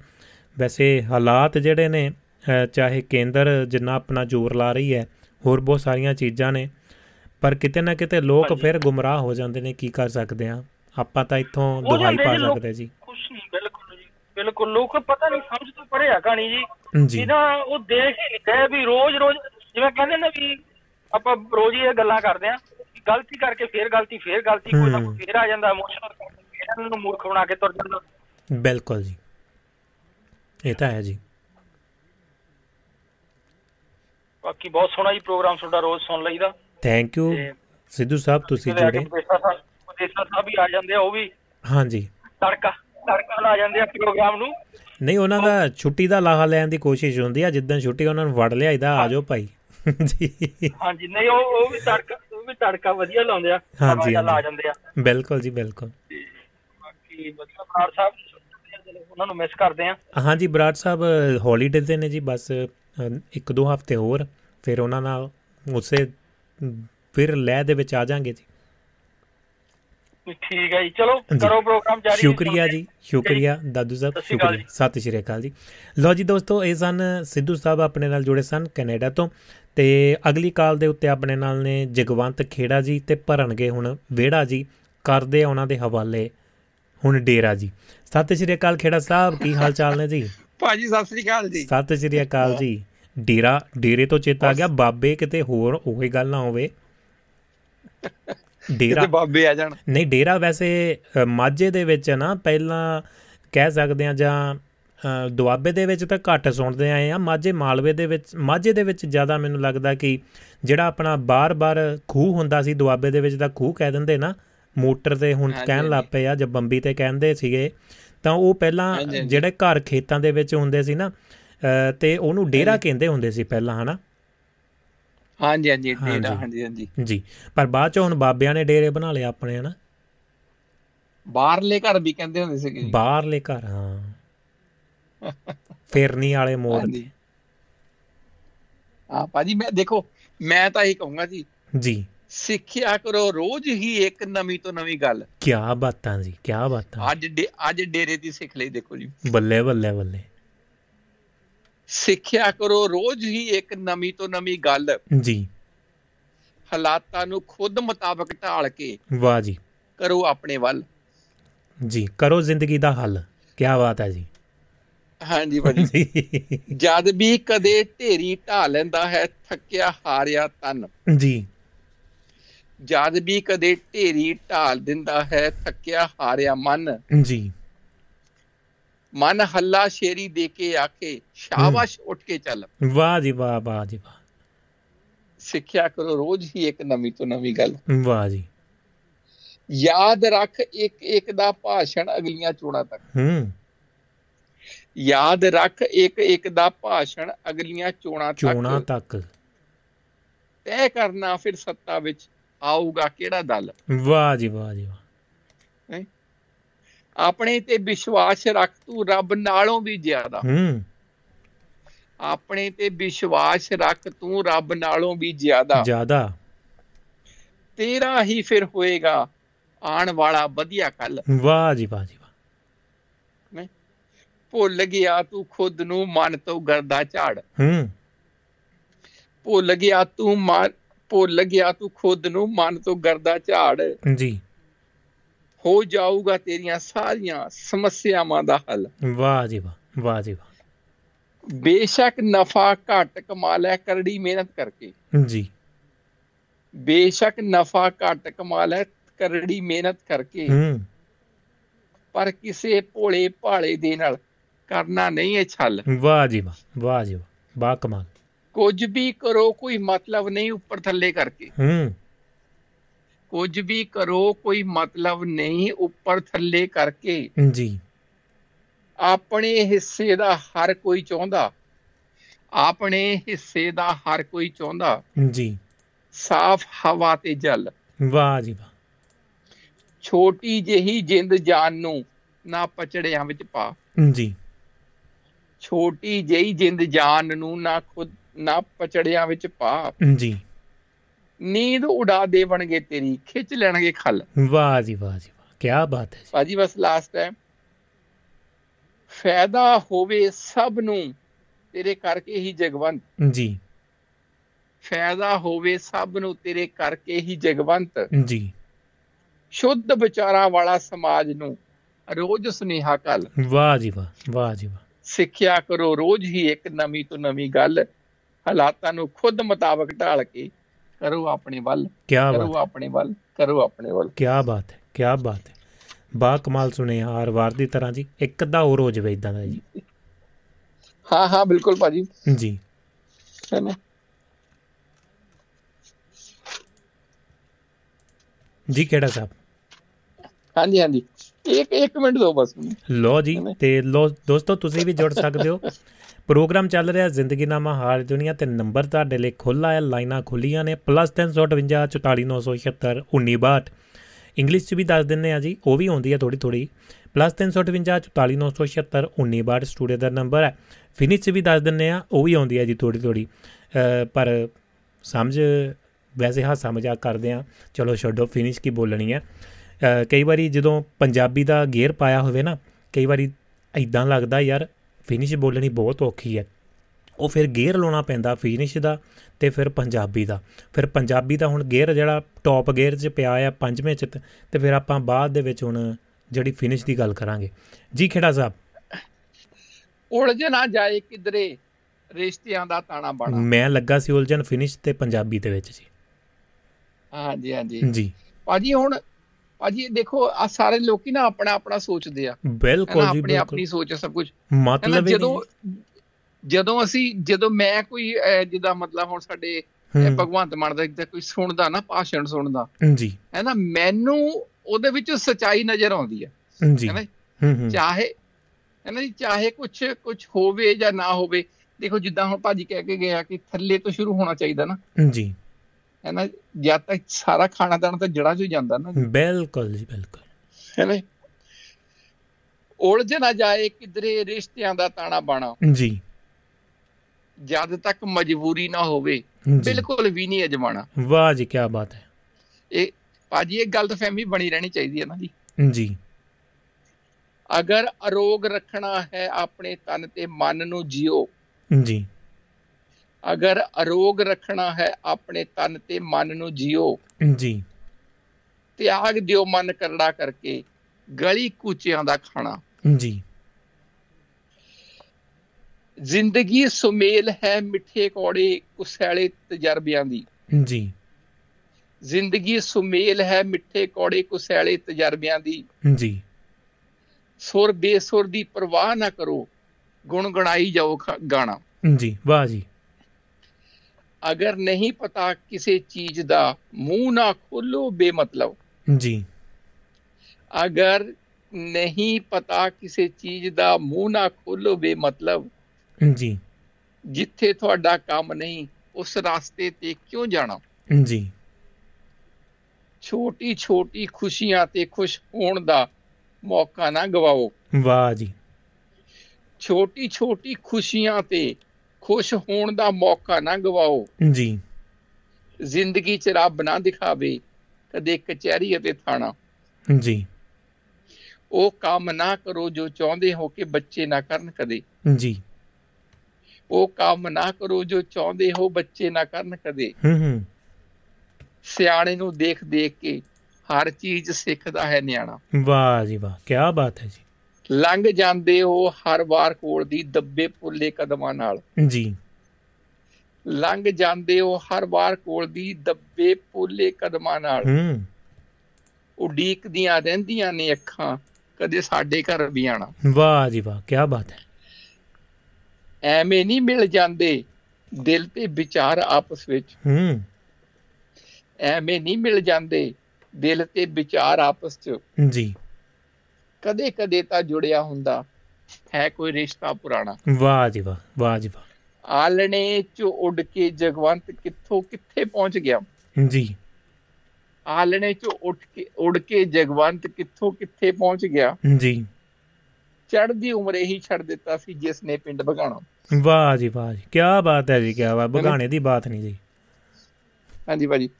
ਭਾਜੀ ਇਹ ਤਾਂ ਤੁਹਾਡੇ ਤੁਹਾਡੇ ਲਈ ਸੀਗਾ। ਇੱਕ ਮੈਂ ਆਪਣੇ ਲਈ ਸੁਣਾ ਦਵਾਂ ਜੀ। ਜੀ ਜ਼ਰੂਰ। ਪਰ ਉਸ ਤੋਂ ਪਹਿਲਾਂ ਮੈਂ ਮੈਂ ਤੁਸੀਂ ਰਿਸ਼ਤਿਆਂ ਦੀ ਗੱਲ ਕੀਤੀ ਹੈ ਫਿਰ ਆਪਾਂ ਉਹ ਹੋਰ ਪਾਸੇ ਨੂੰ ਚੱਲ ਜਾਾਂਗੇ। ਤੇ ਗੱਲ। ਕਰਦੇ ਆ ਤੁਸੀਂ ਰਿਸ਼ਤਿਆਂ ਦੀ ਕੀਤੀ ਸੀ। ਮੈਂ ਆਪਣੀਆਂ ਝਰੀਟਾਂ ਲੱਗਾ ਥੋੜਾ ਜੀਆਂ ਮੈਂ ਕਿਹਾ ਝਰੀਟਾਂ ਮੈਂ ਵੀ ਮਾਰ ਲਵਾਂ ਤੁਹਾਡੇ ਬਾਨੇ ਨਾਲ। ਨਾ ਨਾ ਬਿਲਕੁਲ ਬਿਲਕੁਲ ਹਾਂਜੀ। ਬੇਗਾਨਿਆਂ ਬਾਰੇ ਲਿਖਿਆ ਸੀ। ਹਾਂਜੀ। ਜਦ ਆਪਣੇ ਹੋਣ ਬੇਗਾਨੇ ਤਾਂ ਸ਼ਿਕਵਾ ਕੀ ਕਰੀਏ? ਵਾਹ ਜੀ ਵਾਹ ਲੱਭਦੇ ਫਿਰਨ ਬਹਾਨੇ ਤਾਂ ਸ਼ਿਕਵਾ ਕੀ ਕਰੀਏ? ਤੇ ਸ਼ਿਕਵਾ ਕੀ ਕਰੀਏ? ਵਾਹ ਜੀ ਵਾਹ ਇਹ ਰਿਸ਼ਤੇ ਨੇ ਨਾ ਕੋਈ ਤਨ ਤਾਂ ਤਾਂ ਸ਼ਿਕਵਾ ਕੀ ਕਰੀਏ? ਹਾਂ ਬਿਲਕੁਲ ਜੀ। ਸੁੱਖ ਦੁੱਖ ਹੋਣ ਨਾ ਸਾਂਝੇ ਤਾਂ ਸ਼ਿਕਵਾ ਕੀ ਕਰੀਏ? ਵਾਹ ਜੀ ਵਾਹ ਜੀ ਵਾਹ ਹੁਣ ਬਦਲ ਗਏ ਜ਼ਮਾਨੇ ਤਾਂ ਸ਼ਿਕਵਾ ਕੀ ਕਰੀਏ? ਸ਼ਿਕਵਾ ਕੀ ਕਰੀਏ? ਹਾਂਜੀ। ਹੁਣ ਜਿਉਣ ਨਾ ਦੇਣ ਯਾਰਾਨੇ ਤਾਂ ਸ਼ਿਕਵਾ ਕੀ ਕਰੀਏ? ਯਾਰਾਨੇ ਹਾਂਜੀ ਹਾਂਜੀ ਹਾਂਜੀ। ਮੈਨੂੰ ਯਾਦ ਆਉਂਦੇ ਉਹ ਮੈਂ ਖਾਨੇ ਤਾਂ ਸ਼ਿਕਵਾ ਕੀ ਕਰੀਏ? ਵਾਹ ਜੀ ਵਾਹ। ਦਿਲਦਾਰ ਹੋਏ ਬੇਜਾਨੇ। ਹਾਂਜੀ। ਦਿਲਦਾਰ ਹੋਏ ਬੇਜਾਨੇ ਤਾਂ ਸ਼ਿਕਵਾ ਕੀ ਕਰੀਏ? ਤਾਂ ਸ਼ਿਕਵਾ ਕੀ ਕਰੀਏ? ਹਾਂਜੀ। ਭਾਰਜ ਹੁਣ ਨਿਭਨੇ ਨਹੀਂ ਯਾਰਾਨੇ ਤਾਂ ਸ਼ਿਕਵਾ ਕੀ ਕਰੀਏ? ਵਾਹ ਜੀ ਵਾਹ ਲੋਕ। ਮਾਰਨ ਮੈਨੂੰ ਤਾਨੇ ਤਾਂ ਸ਼ਿਕਵਾ ਕੀ ਤਾਂ ਕਰੀਏ? ਸ਼ਿਕਵਾ ਕੀ ਕਰੀਏ? ਜੀ ਖੇੜਾ ਸਾਹਿਬ। ਆਉਣ ਦਿਓ ਜੀ। ਬਹੁਤ ਵਧੀਆ ਵਧੀਆ। ਹਰੇਕ ਲਾਈਨ ਚ ਤੁਸੀਂ ਨਾ ਕਮਾਲ ਕਰਦੀ ਹਰੇਕ ਲਾਈਨ ਚ ਜੀ। ਤੁਕਾਂਤ ਮਿਲਾਇਆ ਨਾ ਜੀ। ਥੈਂਕ ਯੂ ਜੀ ਥੈਂਕ ਯੂ ਐਵੇਂ ਝਰੀਟਾ ਮਾਰ ਲੈਂਦੀਆਂ ਜੀ। ਹਾਂ ਹਾਂ ਭਾਜੀ ਇਹ ਬੜੀ ਇਹ ਬੜੀ ਨਾ ਗਾਗਰ ਚ ਸਾਗਰ ਭਰਨ ਵਾਲੀ ਗੱਲ ਹੁੰਦੀ ਆ। ਕਿਉਂਕਿ ਅਸੀਂ ਤਾਂ ਇੱਕ ਲਾਈਨ ਛੱਡ ਕੇ ਅਸੀਂ ਤੁਕਾਂਤ ਮਿਲਾਉਂਦੇ ਆ ਨਾ ਨਹੀਂ ਨਹੀਂ ਜੀ ਤੁਸੀਂ ਤਾਂ ਉਸਤਾਦ। ਲੋਕ ਹੋ ਜੀ ਅਜੇ ਅਸੀਂ ਤਾਂ ਪੈਰ ਵੀ ਨਹੀਂ ਧਰਿਆ ਜੀ ਇਦਾਂ ਦੀ ਚੀਜ਼। Thank you thank. You Khera Sahib. ਸ਼ੁਕਰੀਆ ਜੀ। ਹਾਂਜੀ। ਭਾਜੀ ਦੇਖੋ ਆਸਾਨ ਕਿਸੇ ਦੀ ਜ਼ਿੰਦਗੀ ਜੇ ਬਣਾ ਸਕੋ। ਜੀ ਵਾਹ ਜੀ। ਧਨ ਸਮਝੋ ਖੁਦ ਨੂੰ ਕੰਮ ਜੇ ਆ ਸਕੋ। ਵਾਹ ਜੀ। ਭਾਜੀ ਇਹ ਤਾਜੀ ਤਾਜੀ ਅੱਜ ਲਿਖੀ ਸੀਗੀ ਜੀ ਅੱਜ ਨਹੀਂ? ਹੂੰ ਹੂੰ। ਆਸਾਨ ਕਿਸੇ ਦੀ ਜ਼ਿੰਦਗੀ ਜੇ ਬਣਾ ਸਕੋ। ਜੀ। ਧਨ ਸਮਝੋ ਖੁਦ ਨੂੰ ਕੰਮ ਜੇ ਆ ਸਕੋ। ਵਾਹ ਜੀ। ਜਿੰਨੀ ਭੁੱਖ ਹੈ ਉਨਾ ਖਾਣ ਦਾ ਬਲ ਜੇ ਆ ਜਾਵੇ। ਵਾਹ ਜੀ ਵਾਹ। ਜਿੰਨੀ ਭੁੱਖ ਹੈ ਉਨਾ ਖਾਣ ਦਾ ਬਲ ਜੇ ਆ ਜਾਏ। ਜੀ। ਕਿਸੇ ਭੁੱਖੇ ਦੀ ਬਾਕੀ ਬਚੇ ਨਾਲ ਭੁੱਖ ਮਿਟਾ ਸਕੋ। ਕੀ ਬਾਤ ਹੈ ਜੀ। ਧਨ ਸਮਝੋ ਖੁਦ ਨੂੰ ਕੰਮ ਜੇ ਆ ਸਕੋ। ਵਾਹ ਜੀ। ਤਲਾਸ਼ ਕਰਦੇ ਰਹੋ ਹਮੇਸ਼ਾ ਮੌਕਿਆਂ ਦੀ ਅਕਸਰ। ਜੀ। ਤਲਾਸ਼ ਕਰਦੇ ਰਹੋ ਹਮੇਸ਼ਾ ਮੌਕਿਆਂ ਦੀ ਅਕਸਰ। ਜੀ। ਤਾਂ ਕਿ ਜ਼ਿੰਦਗੀ ਨੂੰ ਹੋਰ ਵੀ ਬਿਹਤਰ ਬਣਾ ਸਕੋ। ਵਾਹ ਜੀ ਵਾਹ ਵਾਹ ਜੀ ਵਾਹ ਖੇੜਾ ਸਾਹਿਬ। ਆਸਾਨ ਕਿਸੇ ਦੀ ਜ਼ਿੰਦਗੀ ਜੇ ਬਣਾ ਸਕੋ। ਜੀ। ਧਨ ਸਮਝੋ ਖੁਦ ਨੂੰ ਕੰਮ ਜੇ ਆ ਸਕੋ। ਵਾਹ ਜੀ ਵਾਹ ਵਾਹ ਜੀ ਵਾਹ। ਇਨਸਾਨੀਅਤ ਠੱਪਾ ਲਾਇਆ ਜਿਨ੍ਹਾਂ ਨੇ ਤੁਹਾਡੇ ਤੇ ਨਿਕੰਮੇ ਹੋਣ ਦਾ। ਜੀ। ਠੱਪਾ ਲਾਇਆ ਜਿਨ੍ਹਾਂ ਨੇ ਤੁਹਾਡੇ ਤੇ ਨਿਕੰਮੇ ਹੋਣ ਦਾ। ਹੂੰ। ਹਿੰਮਤ ਕਰੋ ਕਿ ਉਹਨਾਂ ਨੂੰ ਕੁਝ ਕਰਕੇ ਵਿਖਾ ਸਕੋ। ਵਾਹ ਜੀ ਵਾਹ ਜੀ। ਰੱਬ ਨੇ ਤੁਹਾਨੂੰ ਭੇਜਿਆ ਹੈ ਜਰੀਆ ਬਣਾ ਕੇ ਉਹਨਾਂ ਲਈ। ਜੀ। ਭਾਜੀ ਇਹ ਭੁਚਾਲ ਦੇ ਪੀੜਤਾਂ ਨੂੰ ਸਮਰਪਿਤ ਹੈ ਜੀ। ਹੂੰ ਹੂੰ ਜੀ। ਰੱਬ ਨੇ ਤੁਹਾਨੂੰ ਭੇਜਿਆ ਹੈ ਜਰੀਆ ਬਣਾ ਕੇ ਉਹਨਾਂ ਲਈ। ਜੀ। ਤਾਂ ਕਿ ਮਲਬਾ ਹਟਾ ਕੇ ਉਹਨਾਂ ਦੀ ਜ਼ਿੰਦਗੀ ਬਚਾ ਸਕੋ। ਵਾਹ ਜੀ ਵਾਹ ਵਾਹ ਜੀ ਵਾਹ। ਧਨ ਸਮਝੋ ਖੁਦ ਨੂੰ ਕੰਮ ਜੇ ਆ ਸਕੋ। ਵਾਹ ਜੀ। ਐਨੀ ਪਾਕ ਮੁਹੱਬਤ ਹੋਣੀ ਚਾਹੀਦੀ ਏ ਦਿਲ ਅੰਦਰ। ਹੂੰ। ਐਨੀ ਪਾਕ ਮੁਹੱਬਤ ਹੋਣੀ ਚਾਹੀਦੀ ਏ ਦਿਲ ਅੰਦਰ। ਜੀ। ਜੇ ਦਿਲਬਰ ਚਾਹੇ ਤਾਂ ਸੀਨਾ ਫਾੜ ਕੇ ਦਿਖਲਾ ਸਕੋ। ਵਾਹ ਜੀ। ਤੁਸੀਂ ਵੀ ਜਦ ਬੱਚੇ ਸੀ ਤਾਂ ਲੋਚਦੇ ਹੋਵੋਗੇ ਅਕਸਰ। ਜੀ। ਤੁਸੀਂ ਵੀ ਜਦ ਬੱਚੇ ਸੀ ਤਾਂ ਲੋਚਦੇ ਹੋਵੋਗੇ ਅਕਸਰ। ਵਾਹ ਜੀ।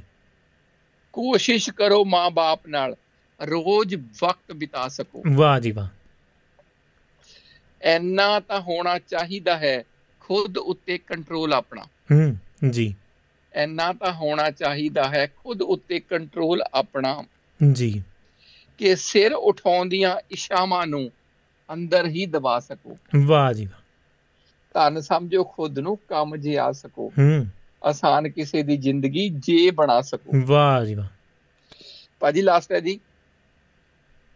ਐਨੀ ਕਵਤਾ ਅੰਦਰ ਹੋਣੀ ਚਾਹੀਦੀ। ਜੀ। ਲੈ ਤੇ ਰਵਾਨਗੀ। ਐਨੀ ਕਵਤਾ ਅੰਦਰ ਹੋਣੀ ਚਾਹੀਦੀ ਲੈ ਅਤੇ ਰਵਾਨਗੀ। ਜੀ। ਕਿ ਖੜ ਕੇ ਕਿਤੇ ਵੀ ਜਗਵੰਤ ਗਾ ਜਾ ਸੁਣਾ ਸਕੋ। ਵਾਹ ਜੀ ਵਾਹ ਜੀ ਕੀ ਬਾਤ ਹੈ ਜੀ। ਧੰਨ ਸਮਝੋ ਖੁਦ ਨੂੰ ਕੰਮ ਜੇ ਆ ਸਕੋ। ਵਾਹ ਜੀ। ਆਸਾਨ ਕਿਸੇ ਦੀ ਜ਼ਿੰਦਗੀ ਜੇ ਬਣਾ ਸਕੋ। ਜੀ। ਜੇ ਬਣਾ ਸਕੋ ਜੇ ਬਣਾ ਸਕੋ। ਵਾਹ ਜੀ ਵਾਹ ਵਾਹ ਜੀ ਵਾਹ ਵਾਹ ਜੀ ਵਾਹ ਕੀ ਬਾਤ ਹੈ ਕੀ ਬਾਤ। ਹੈ ਖੇੜਾ ਸਾਹਿਬ ਕੀ ਬਾਤ ਹੈ। ਜ਼ਿੰਦਗੀ ਦੀ ਤੁਸੀਂ ਗੱਲ ਕੀਤੀ ਹੈ। ਚਲੋ ਮੈਂ ਇੱਕ ਝਰੀਟ ਸੁਣਾਉਣਾ ਹੋਰ। ਹਾਂਜੀ। ਵੈਸੇ ਗੱਲ ਤਾਂ ਨਹੀਂ ਬਣਦੀ ਪਤਾ ਨਹੀਂ ਕਿੱਦਾਂ ਆ। 90 ਬੜੇ- ਬਣ ਜਾਏਗੀ ਭਾਜੀ ਕੋਈ ਗੱਲ ਨਹੀਂ। ਬੜੇ ਮਾਸੂਮ ਨੇ ਸੱਜਣ। ਯਾਰੋ ਸ਼ਰਾਰਤ ਕਰ ਹੀ ਜਾਂਦੇ ਨੇ। ਵਾਹ ਜੀ ਵਾਹ। ਇਹ ਜ਼ਿੰਦਗੀ ਹੈ ਯਾਰੋ ਵਾਦੇ ਘਾਟੇ ਚੱਲ ਹੀ ਜਾਂਦੇ ਨੇ। ਵਾਹ ਜੀ ਵਾਹ। ਦੁਸ਼ਮਣ ਤਾਂ ਦੁਸ਼ਮਣੀ ਨਿਭਾਉਂਦਾ ਹੈ। ਦੁਸ਼ਮਣ ਤਾਂ ਦੁਸ਼ਮਣੀ ਨਿਭਾਉਂਦਾ ਹੈ। ਕਦੇ ਆਪਣੇ ਵੀ ਤਾਂ ਵਾਰ ਕਰ ਹੀ ਜਾਂਦੇ ਨੇ। ਵਾਹ ਜੀ ਵਾਹ ਵਾਹ ਜੀ ਵਾਹ। ਜ਼ਿੰਦਗੀ ਦਾ ਨਾਮ ਹੈ ਸਿੱਖਣਾ ਜਿੱਥੋਂ ਤੁਸੀਂ ਗੱਲ ਸ਼ੁਰੂ ਕੀਤੀ ਸੀ। ਹਾਂਜੀ ਹਾਂਜੀ ਭਾਜੀ। ਜ਼ਿੰਦਗੀ ਦਾ ਨਾਮ ਹੈ ਸਿੱਖਣਾ। ਸਿੱਖ ਸਿੱਖ ਬਹੁਤ ਤਰ ਵੀ ਤਾਂ ਜਾਂਦੇ ਨੇ। ਭਾਰਜ ਕਿਉਂ ਕਰਦਾ ਕਿਸੇ ਨਾਲ ਗਿਲਾ? ਕੁਝ ਆਪਣਿਆਂ ਖਾਤਰ ਮਰ ਵੀ ਤਾਂ ਜਾਂਦੇ ਨੇ। ਬੜੇ ਮਾਸੂਮ ਨੇ ਸੱਜਣ ਯਾਰੋ ਸ਼ਰਾਰਤ ਕਰ ਹੀ ਤਾਂ ਜਾਂਦੇ ਨੇ। ਜੀ। ਭਾਜੀ ਮੈਂ ਲਿਖਿਆ ਸੀਗਾ ਜੀ। ਕਿ ਜ਼ਿੰਦਗੀ ਮੇਂ ਨਫਾ ਨੁਕਸਾਨ ਤੋਂ ਚਲਤਾ ਹੀ ਰਹਤਾ ਹੈ। ਕੀ ਬਾਤ ਹੈ ਜੀ। ਫਿਰ ਵੀ ਥਕਾ ਹਾਰਾ ਇਨਸਾਨ ਚਲਤਾ ਹੀ ਰਹਤਾ ਹੈ। ਵਾਹ ਜੀ ਵਾਹ। ਭਾਜੀ ਕਹਿੰਦੇ ਹਿੰਮਤ ਕਰ ਕੁਝ ਕਰ ਜਾਏਗਾ। ਹੂੰ ਹੂੰ। ਵਰਨਾ ਸਭ ਕੁਝ ਹਾਰ ਜਾਏਗਾ। ਵਾਹ ਜੀ। ਹਿੰਮਤ ਕਰ ਕੁਝ ਕਰ ਜਾਏਗਾ। ਜੀ। वरना सब कुछ हार जाएगा। वाह जी। पैर पैर पर डराएँगे हालात तुम्हें। हम्म। पैर पैर पर डराएँगे हालात तुम्हें। जी। खुद से पूछ तू डर जाएगा। क्या बात है जी। वाह जी वाह। वरना सब कुछ हार जाएगा। वाह जी। बहुत हिम्मत कर कुछ कर जाएगा। जी। वाह जी। विचारों को अपनी ताकत बना। हम्म। विचारों को अपनी ताकत बना जी। वरना अंदर से खर जाएगा। वाह जी। हिम्मत कार कुछ कर जाएगा जी। वरना सब कुछ हर जाएगा। क्या बात है क्या बात है। हाँ बात बस तो लास्ट है जी। पहले जीत ले या फिर मर ले। जी।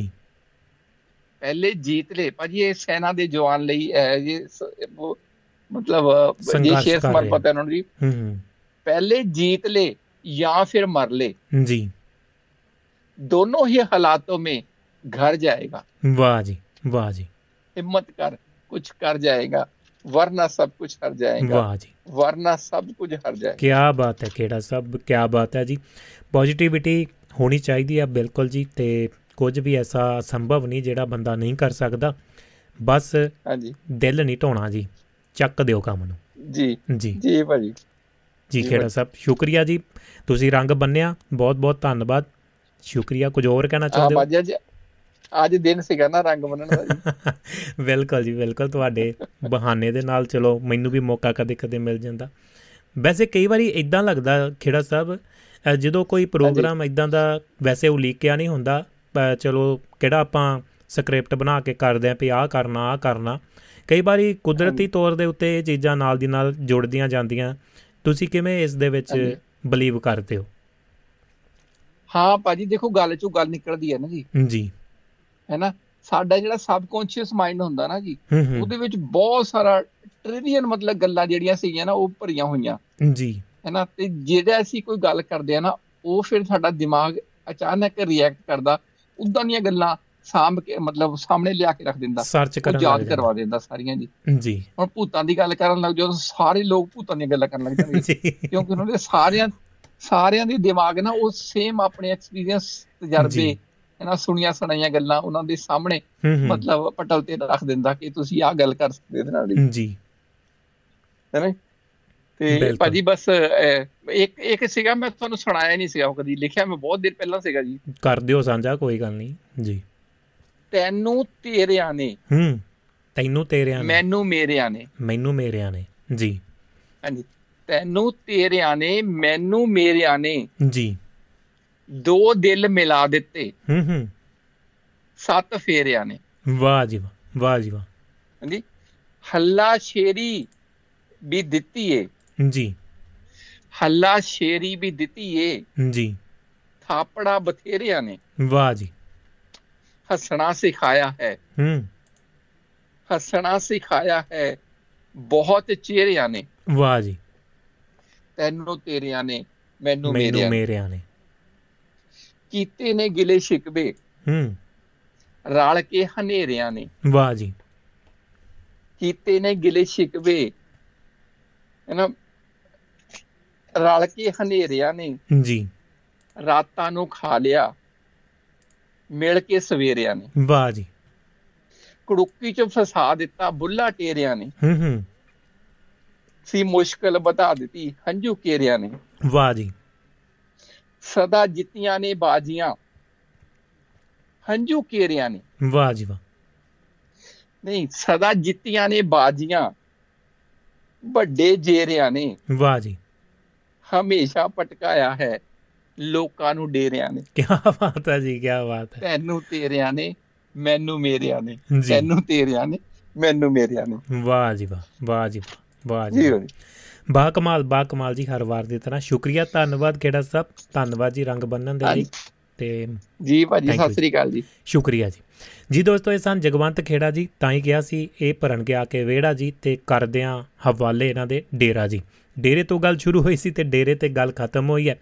ਤੇ ਇਸੇ ਤਰ੍ਹਾਂ ਤੁਸੀਂ ਵੀ ਰਾਬਤਾ ਕਰ ਸਕਦੇ ਹੋ duabbaradio.com ਵੈਬਸਾਈਟ ਦੇ ਉੱਤੇ ਜਾ ਕੇ ਪ੍ਰੋਗਰਾਮ ਸੁਣ ਸਕਦੇ ਹੋ। ਵੈਬਸਾਈਟ ਦੇ ਉੱਤੇ ਨਾਲ ਦੀ ਨਾਲ ਫੇਸਬੁੱਕ ਦੇ ਉੱਤੇ ਪ੍ਰੋਗਰਾਮ ਲਾਈਵ ਹੈ, ਪੇਜ ਦੇ ਉੱਤੇ ਦੁਆਬਾ ਰੇਡੀਓ ਤੇ ਨਾਲ ਦੀ ਨਾਲ ਹੀ YouTube ਦੇ ਉੱਤੇ ਵੀ ਪ੍ਰੋਗਰਾਮ ਲਾਈਵ ਚੱਲ ਰਿਹਾ ਹੈ ਤੇ ਦੇਖ ਵੀ ਸਕਦੇ ਹੋ ਤੇ ਸੁਣ ਵੀ ਸਕਦੇ ਹੋ ਤੇ ਐਪ ਦੇ ਉੱਤੇ ਤੁਸੀਂ ਪ੍ਰੋਗਰਾਮ ਸੁਣ ਸਕਦੇ ਹੋ ਦੁਆਬਾ ਰੇਡੀਓ ਦੇ, ਜਿਹੜਾ ਐਂਡਰੋਇਡ ਐਪ ਅਵੇਲੇਬਲ ਹੈ, ਇਸੇ ਤਰ੍ਹਾਂ ਟਿਊਨ ਇਨ ਦੇ ਉੱਤੇ ਜਾ ਕੇ ਪ੍ਰੋਗਰਾਮ ਸੁਣ ਸਕਦੇ ਹੋ, ਜਿਹੜੇ ਆਈਫੋਨ ਦੋਸਤ ਰੱਖਦੇ ਨੇ।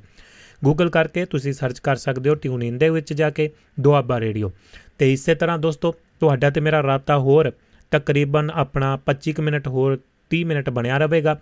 ਅ, ਸਟੂਡੀਓ ਦਾ ਨੰਬਰ +358 44976 ਹੈ। ਤੇ ਗੱਲ ਕਰਦੇ ਆ ਕੂੰਜ ਕੁੜੀ ਦਾ ਬਾਬਲ। ਪਰਮਜੀਤ ਕੌਰ ਸਰਹਿੰਦ ਇਸ ਦੇ ਬਾਰੇ ਲਿਖਦੇ ਨੇ। ਕੋਸ਼ਿਸ਼ ਕਰਦੇ ਆ ਇਹਨਾਂ ਗੱਲਾਂ ਨੂੰ ਸਮਝਣ ਦੀ।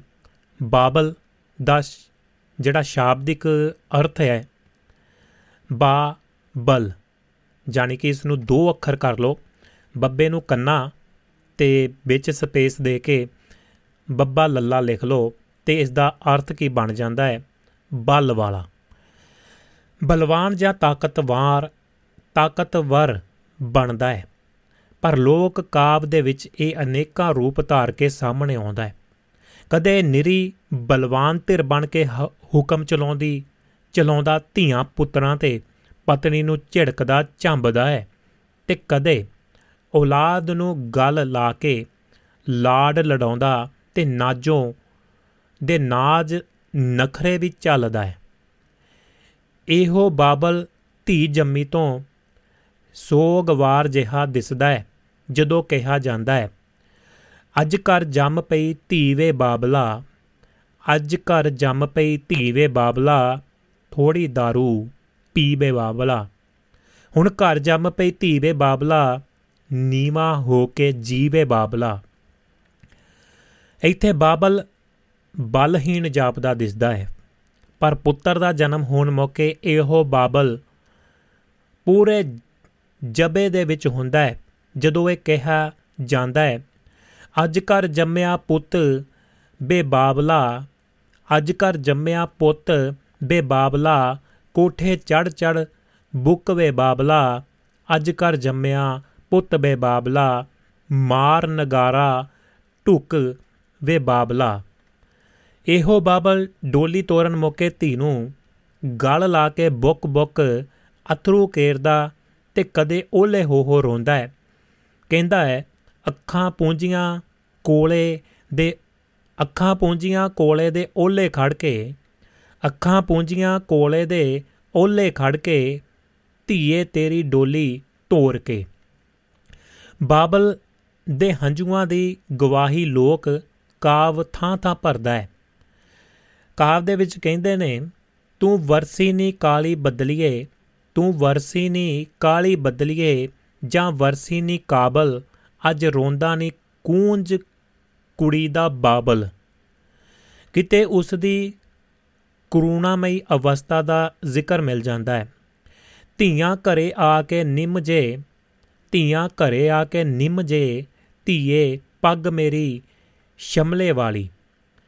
ਆਰਥਿਕ ਮੰਦਹਾਲੀ ਕਾਰਨ ਬੂਹੇ ਹੈ ਬੈਠੀ ਮੁਟਿਆਰ, ਧੀ ਨੂੰ ਦੇਖ ਕੇ ਝੂਰਦਾ ਹੋਇਆ ਕਹਿੰਦਾ ਉਹ, ਹਾੜੀ ਆਈ ਤੋਂ ਤੁਰੂ ਮੁਕਲਾਵਾ, ਹਾੜੀ ਆਈ ਤੋਂ ਤੁਰੂ ਮੁਕਲਾਵਾ ਨਤੀਆਂ ਦੀ ਪਹੁੰਚ ਨਹੀਂ। ਜਾਣੀ ਕਿ ਹਾੜੀ ਵੇਚਾਂਗੇ ਵੱਡਾਂਗੇ ਵੇਚਾਂਗੇ, ਤਾਂ ਹੀ ਫਿਰ ਨਤੀਆਂ ਕਢਵਾ ਕੇ ਦੇਹਾਂਗੇ ਤੇ ਤਾਂ ਹੀ ਅੱਗੇ ਫਿਰ ਵਿਆਹ ਦੀਆਂ ਰਸਮਾਂ ਹੋਣਗੀਆਂ। ਹਾੜੀ ਆਈ ਤੋਂ ਤੁਰੂ ਮੁਕਲਾਵਾ ਨਤੀਆਂ ਦੀ ਪਹੁੰਚ ਨਹੀਂ ਅਜੇ। ਭਾਵੇਂ ਤੀ ਬਾਬਲ ਨੂੰ ਬੇਨਤੀ ਕਰਦੀ ਹੈ ਰੱਖ ਲੈ ਕੁਵਾਰੀ ਬਾਬਲਾ, ਰੱਖ ਲੈ ਕੁਵਾਰੀ ਬਾਬਲਾ, ਹਾੜੀ ਵੱਡੂਗੀ ਛੱਡੂਗੀ ਨੱਕੇ ਤੇਰੇ। ਚਾਹੇ ਮੈਨੂੰ ਘਰ ਰੱਖ ਲਾ, ਕੁਵਾਰੀ ਰੱਖ ਲਾ, ਤੇਰੇ ਨਾਲ ਫਸਲਾਂ ਦੇ ਵਿੱਚ ਜਿਹੜਾ ਹੱਥ ਵਟਾਵਾਂਗੀ, ਰੱਖ ਲੈ ਕੁਵਾਰੀ ਬਾਬਲਾ, ਹਾੜੀ ਵੱਡੂਗੀ ਛੱਡੂਗੀ ਨੱਕੇ ਤੇਰੇ। ਪਰ ਬਾਬਲ ਸਮਾਜਿਕ ਕਦਰਾਂ, ਕੀਮਤਾਂ ਵਸ ਧੀ ਨੂੰ, ਉਹਦੇ ਆਪਣੇ ਜਾਂ ਫਿਰ ਬੇਗਾਨੇ ਕਰ ਤੋਰਨ ਦੇ ਲਈ ਬੇਬਸ ਹੈ। ਧੀ ਉਸ ਦਾ ਧਿਆਨ ਆਪਣੇ ਸਹੁਰੇ ਘਰ ਤੁਰ ਜਾਣ ਪਿੱਛੋਂ ਵੇੜਾ ਸੁੰਨਾ ਹੋ ਜਾਣ ਵੱਲ ਦਿਵਾਉਂਦੀ ਕਹਿੰਦੀ ਹੈ ਤੇਰੇ ਵੇੜੇ ਦੇ ਵਿੱਚ ਵਿੱਚ ਵੇ, ਤੇਰੇ ਵੇੜੇ ਦੇ ਵਿੱਚ ਵਿੱਚ ਵੇ, ਬਾਬਲ ਗੁੱਡੀਆਂ ਕੌਣ ਖੇਡੂ? ਬਾਬਲ ਅੱਗਿਓਂ ਕਹਿੰਦਾ ਹੈ ਮੇਰੀਆਂ ਖੇਡਣ ਪੋਤਰੀਆਂ, ਮੇਰੀਆਂ ਖੇਡਣ ਪੋਤਰੀਆਂ, ਧੀਏ ਘਰ ਜਾ ਆਪਣੇ। ਧੀ ਆ, ਧੀ ਘਰ ਦੇ ਕੰਮਾਂ ਦਾ ਵੇਰਵਾ ਵੀ ਦਿੰਦੀ ਹੋਈ ਕਹਿੰਦੀ ਹੈ ਚਰਖਾ ਕੌਣ ਕੱਤੂ? ਕਸੀਦਾ ਕੌਣ ਕੱਢੂ? ਪਰ ਬਾਬਲ ਉਸ ਦੀ ਕੋਈ ਫਰਿਆਦ ਨਹੀਂ ਸੁਣਦਾ। ਆਖਰੀ ਹੰਬਲਾ ਮਾਰਦੀ ਉਹ ਕਹਿੰਦੀ ਹੈ, ਤੇਰੇ ਮਹਿਲਾਂ ਦੇ ਵਿੱਚ ਵੇ, ਤੇਰੇ ਮਹਿਲਾਂ ਦੇ ਵਿੱਚ ਵਿੱਚ ਵੇ, ਬਾਬਲ ਡੋਲਾ ਨਹੀਂ ਲੰਘਦਾ। ਤੇਰੇ ਮਹਿਲਾਂ ਦੇ ਵਿੱਚ ਵਿੱਚ ਵੇ, ਬਾਬਲ ਡੋਲਾ ਨਹੀਂ ਲੰਘਦਾ। ਧਰਜੀ ਜਾਂ ਹਠੀ, ਬਾਬਲ ਤਾਂ ਆਪਣੇ ਮਹਿਲ, ਮਹਿਲਾਂ ਦੀ ਇੱਟ ਪੁਟਾ ਕੇ ਵਿਧੀ ਨੂੰ ਵਿਦਾ ਕਰਨ ਦੇ ਲਈ ਕਹਿੰਦਾ ਹੈ। ਇੱਕ ਇੱਟ ਪੁਟਾ ਦੇਵਾਂ, ਇੱਕ ਇੱਟ ਪੁਟਾ ਦੇਵਾਂ, ਧੀਏ ਘਰ ਜਾ ਆਪਣੇ। ਧੀ ਪਰਦੇਸਨ ਹੋਣ ਮੌਕੇ ਕਹਿੰਦੀ ਹੈ ਬਾਬਲ ਤੇਰੇ ਮਹਿਲਾਂ ਦੇ ਵਿੱਚੋਂ, ਬਾਬਲ ਤੇਰੇ ਮਹਿਲਾਂ ਦੇ ਵਿੱਚੋਂ ਮੈਨੂੰ ਮਿਲ ਗਿਆ ਦੇਸ਼ ਨਿਕਾਲਾ। ਇਸ ਮੌਕੇ ਬਾਬਲ ਬਲਵਾਨ ਹੁੰਦਾ ਹੋਇਆ ਵੀ ਬਲਹੀਨ ਜਾਪਦਾ ਹੈ ਜਦ ਪੱਗ ਦੇ ਲੜ ਦੇ ਨਾਲ ਭਰ ਭਰ ਡੁੱਲਦੀਆਂ ਅੱਖਾਂ ਪੂੰਝਦਾ ਕਹਿੰਦਾ ਹੈ ਧੀਏ ਨਹੀਂ ਧੀਏ ਨਹੀਂ ਤੈਨੂੰ ਰੱਖਣਾ ਸਕਾਂ, ਧੀਏ ਨਹੀਂ ਤੈਨੂੰ ਰੱਖ ਨਾ ਸਕਾਂ, ਇਹ ਜੱਗ ਦੀ ਰੀਤ ਪੁਰਾਣੀ। ਧੀਏ ਨਹੀਂ ਤੈਨੂੰ ਰੱਖ ਨਾ ਸਕਾਂ, ਇਹ ਜੱਗ ਦੀ ਰੀਤ ਪੁਰਾਣੀ। ਆਪਣੇ ਵਿਛੜਨ ਦੇ ਦਰਦ ਨੂੰ ਛਪਾਉਂਦੀ ਧੀ ਆਪਣੇ ਬਾਬਲ ਨੂੰ ਦਿਲਾਸਾ ਦਿੰਦੀ ਹੈ ਕਹਿੰਦੀ ਹੈ ਹੱਸ ਹੱਸ ਤੋਰ ਬਾਬਲਾ, ਹੱਸ ਹੱਸ ਤੋਰ ਬਾਬਲਾ, ਧੀਆਂ ਹੁੰਦੀਆਂ ਨੇ ਦੌਲਤਾਂ ਬੇਗਾਨੀਆਂ। ਧੀ ਵਿਚਾਰੀ ਤੁਰ ਜਾਂਦੀ ਹੈ ਬੇਗਾਨੇ ਜਾਂ ਆਪਣੇ ਘਰ ਜਿਸ ਨੂੰ ਆਪਣਾ ਬਣਾਉਣ ਦੇ ਲਈ ਕਈ ਵਾਰ ਉਸ ਦੀ ਸਾਰੀ ਔਂਦ ਬੀਤ ਜਾਂਦੀ ਹੈ ਲੋਕ ਕਾਵ ਵਿਚਲਾ ਬਾਬਲ ਆਪਣੇ ਆਪ ਦੇ ਵਿੱਚ ਅਨੇਕਾਂ ਅਰਥ ਸਮੋਈ ਬੈਠਾ ਹੈ ਕਦੇ ਇਹ ਘਰ ਦੀ ਛੱਤ ਦਾ ਮਜ਼ਬੂਤ ਥੰਮਾ ਦਿਸਦਾ ਹੈ ਕਦੇ ਧਰਤੀ ਹੇਠਲਾ ਬਲਦ। ਥੰਮ ਬਣ ਕੇ ਇਹ ਦੁੱਖਾਂ, ਮੁਸੀਬਤਾਂ ਦੇ ਝੱਖੜਾਂ ਦੇ ਵਿੱਚ ਗ੍ਰਹਿਸਤੀ ਦੀ ਛੱਤ ਨੂੰ ਸਹਾਰਾ ਦਿੰਦਾ ਹੈ ਧਰਤੀ ਹੇਠਲੇ ਬਲਦ ਵਾਂਗੂ ਇਹ ਪਰਿਵਾਰਕ ਜ਼ਿੰਮੇਵਾਰੀਆਂ ਦੇ ਸਾਰੇ ਬੋਝ ਢਾਉਂਦਾ ਹੈ। ਇਹੋ ਬਾਬਲ ਕਬੀਲਦਾਰੀ ਦੇ ਗੱਡੇ ਨੂੰ ਔਖੇ ਕੰਡਿਆਲੇ ਤੇ ਵਿੰਗੇ ਟੇਢੇ ਰਾਹਾਂ ਉਤੋਂ ਖਿੱਚੀ ਫਿਰਦਾ ਹੈ। ਵਰਤਮਾਨ ਸਮੇਂ ਜੀਵਨ ਦੇ ਹਰ ਖੇਤਰ ਜਾਂ ਵਰਤਾਰੇ ਦੇ ਵਿੱਚ ਵੱਡੇ ਪੱਧਰ ਤੇ ਅੰਤਰ ਦੇਖਣ ਨੂੰ ਮਿਲਦਾ ਹੈ। ਬਾਬਲ ਤੇ ਧੀ ਦਾ ਰਿਸ਼ਤਾ ਵੀ ਪ੍ਰਭਾਵਿਤ ਹੋਇਆ ਅੱਜ ਦਾ ਬਾਬਲ ਧੀਆਂ ਨੂੰ ਵੀ ਪੁੱਤਰਾਂ ਬਰਾਬਰ ਸਮਝਦਾ ਹੈ। ਇਸ ਦਾ ਪ੍ਰਤੱਖ ਪ੍ਰਮਾਣ ਹੈ। ਧੀਆਂ ਪੁੱਤਰਾਂ ਨੂੰ ਵਿੱਦਿਆ ਜਾਂ ਹੋਰ ਮਸਲਿਆਂ ਦੇ ਵਿੱਚ ਸਮਾਨਤਾ ਦੇਣੀ, ਧੀਆਂ ਹੁਣ ਪੁਰਾਣੇ ਸਮੇਂ ਵਾਂਗ ਘਰ ਦੀ ਚਾਰ ਦੀਵਾਰੀ ਦੇ ਵਿੱਚ ਕੈਦ ਨਹੀਂ ਨੇ। ਉਹ ਦੂਰ ਦੁਰਾਡੇ ਸ਼ਹਿਰਾਂ, ਸੂਬਿਆਂ ਦੇ ਵਿੱਚ ਵੀ ਨਹੀਂ, ਪੜ੍ਹਾਈ ਜਾਂ ਕੰਮਕਾਜ ਲਈ ਵਿਦੇਸ਼ਾਂ ਦੇ ਵਿੱਚ ਵੀ ਪਹੁੰਚ ਗਈਆਂ ਨੇ। ਉਹ ਹਰ ਖੇਤਰ ਦੇ ਵਿੱਚ ਪੁੱਤਰਾਂ ਦੇ ਬਰਾਬਰ ਨਹੀਂ, ਬਲਕਿ ਅੱਗੇ ਵੀ ਲੰਘ ਗਈਆਂ।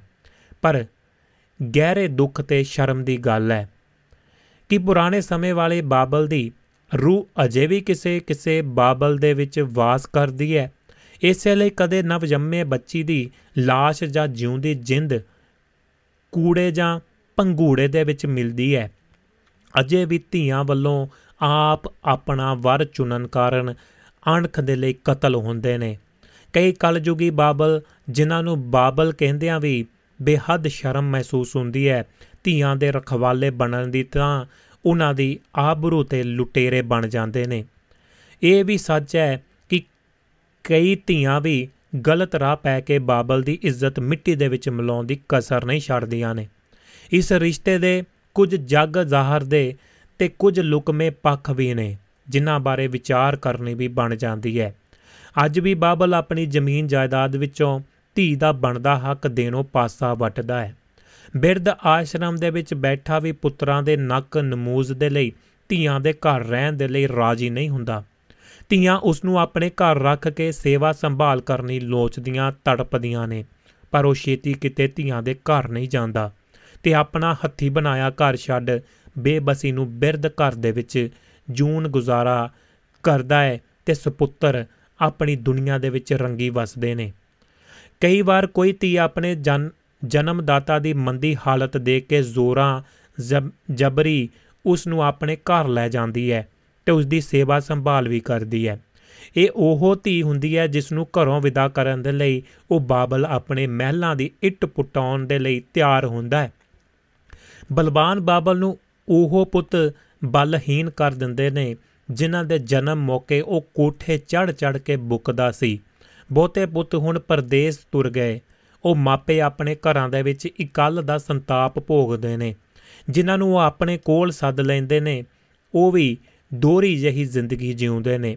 ਛੇਤੀ ਕਿਤੇ ਉਹਨਾਂ ਨੂੰ ਉਥੋਂ ਉਥੋਂ ਦਾ ਜਿਹੜਾ ਮਾਹੌਲ ਰਾਸ ਨਹੀਂ ਆਉਂਦਾ ਤੇ ਉਹ ਆਪਣੇ ਵਤਨ ਨੂੰ ਵਿਰਾਗੇ ਰਹਿੰਦੇ ਨੇ, ਵਿਗੋਚਾ ਲਾ ਬੈਠਦੇ ਨੇ।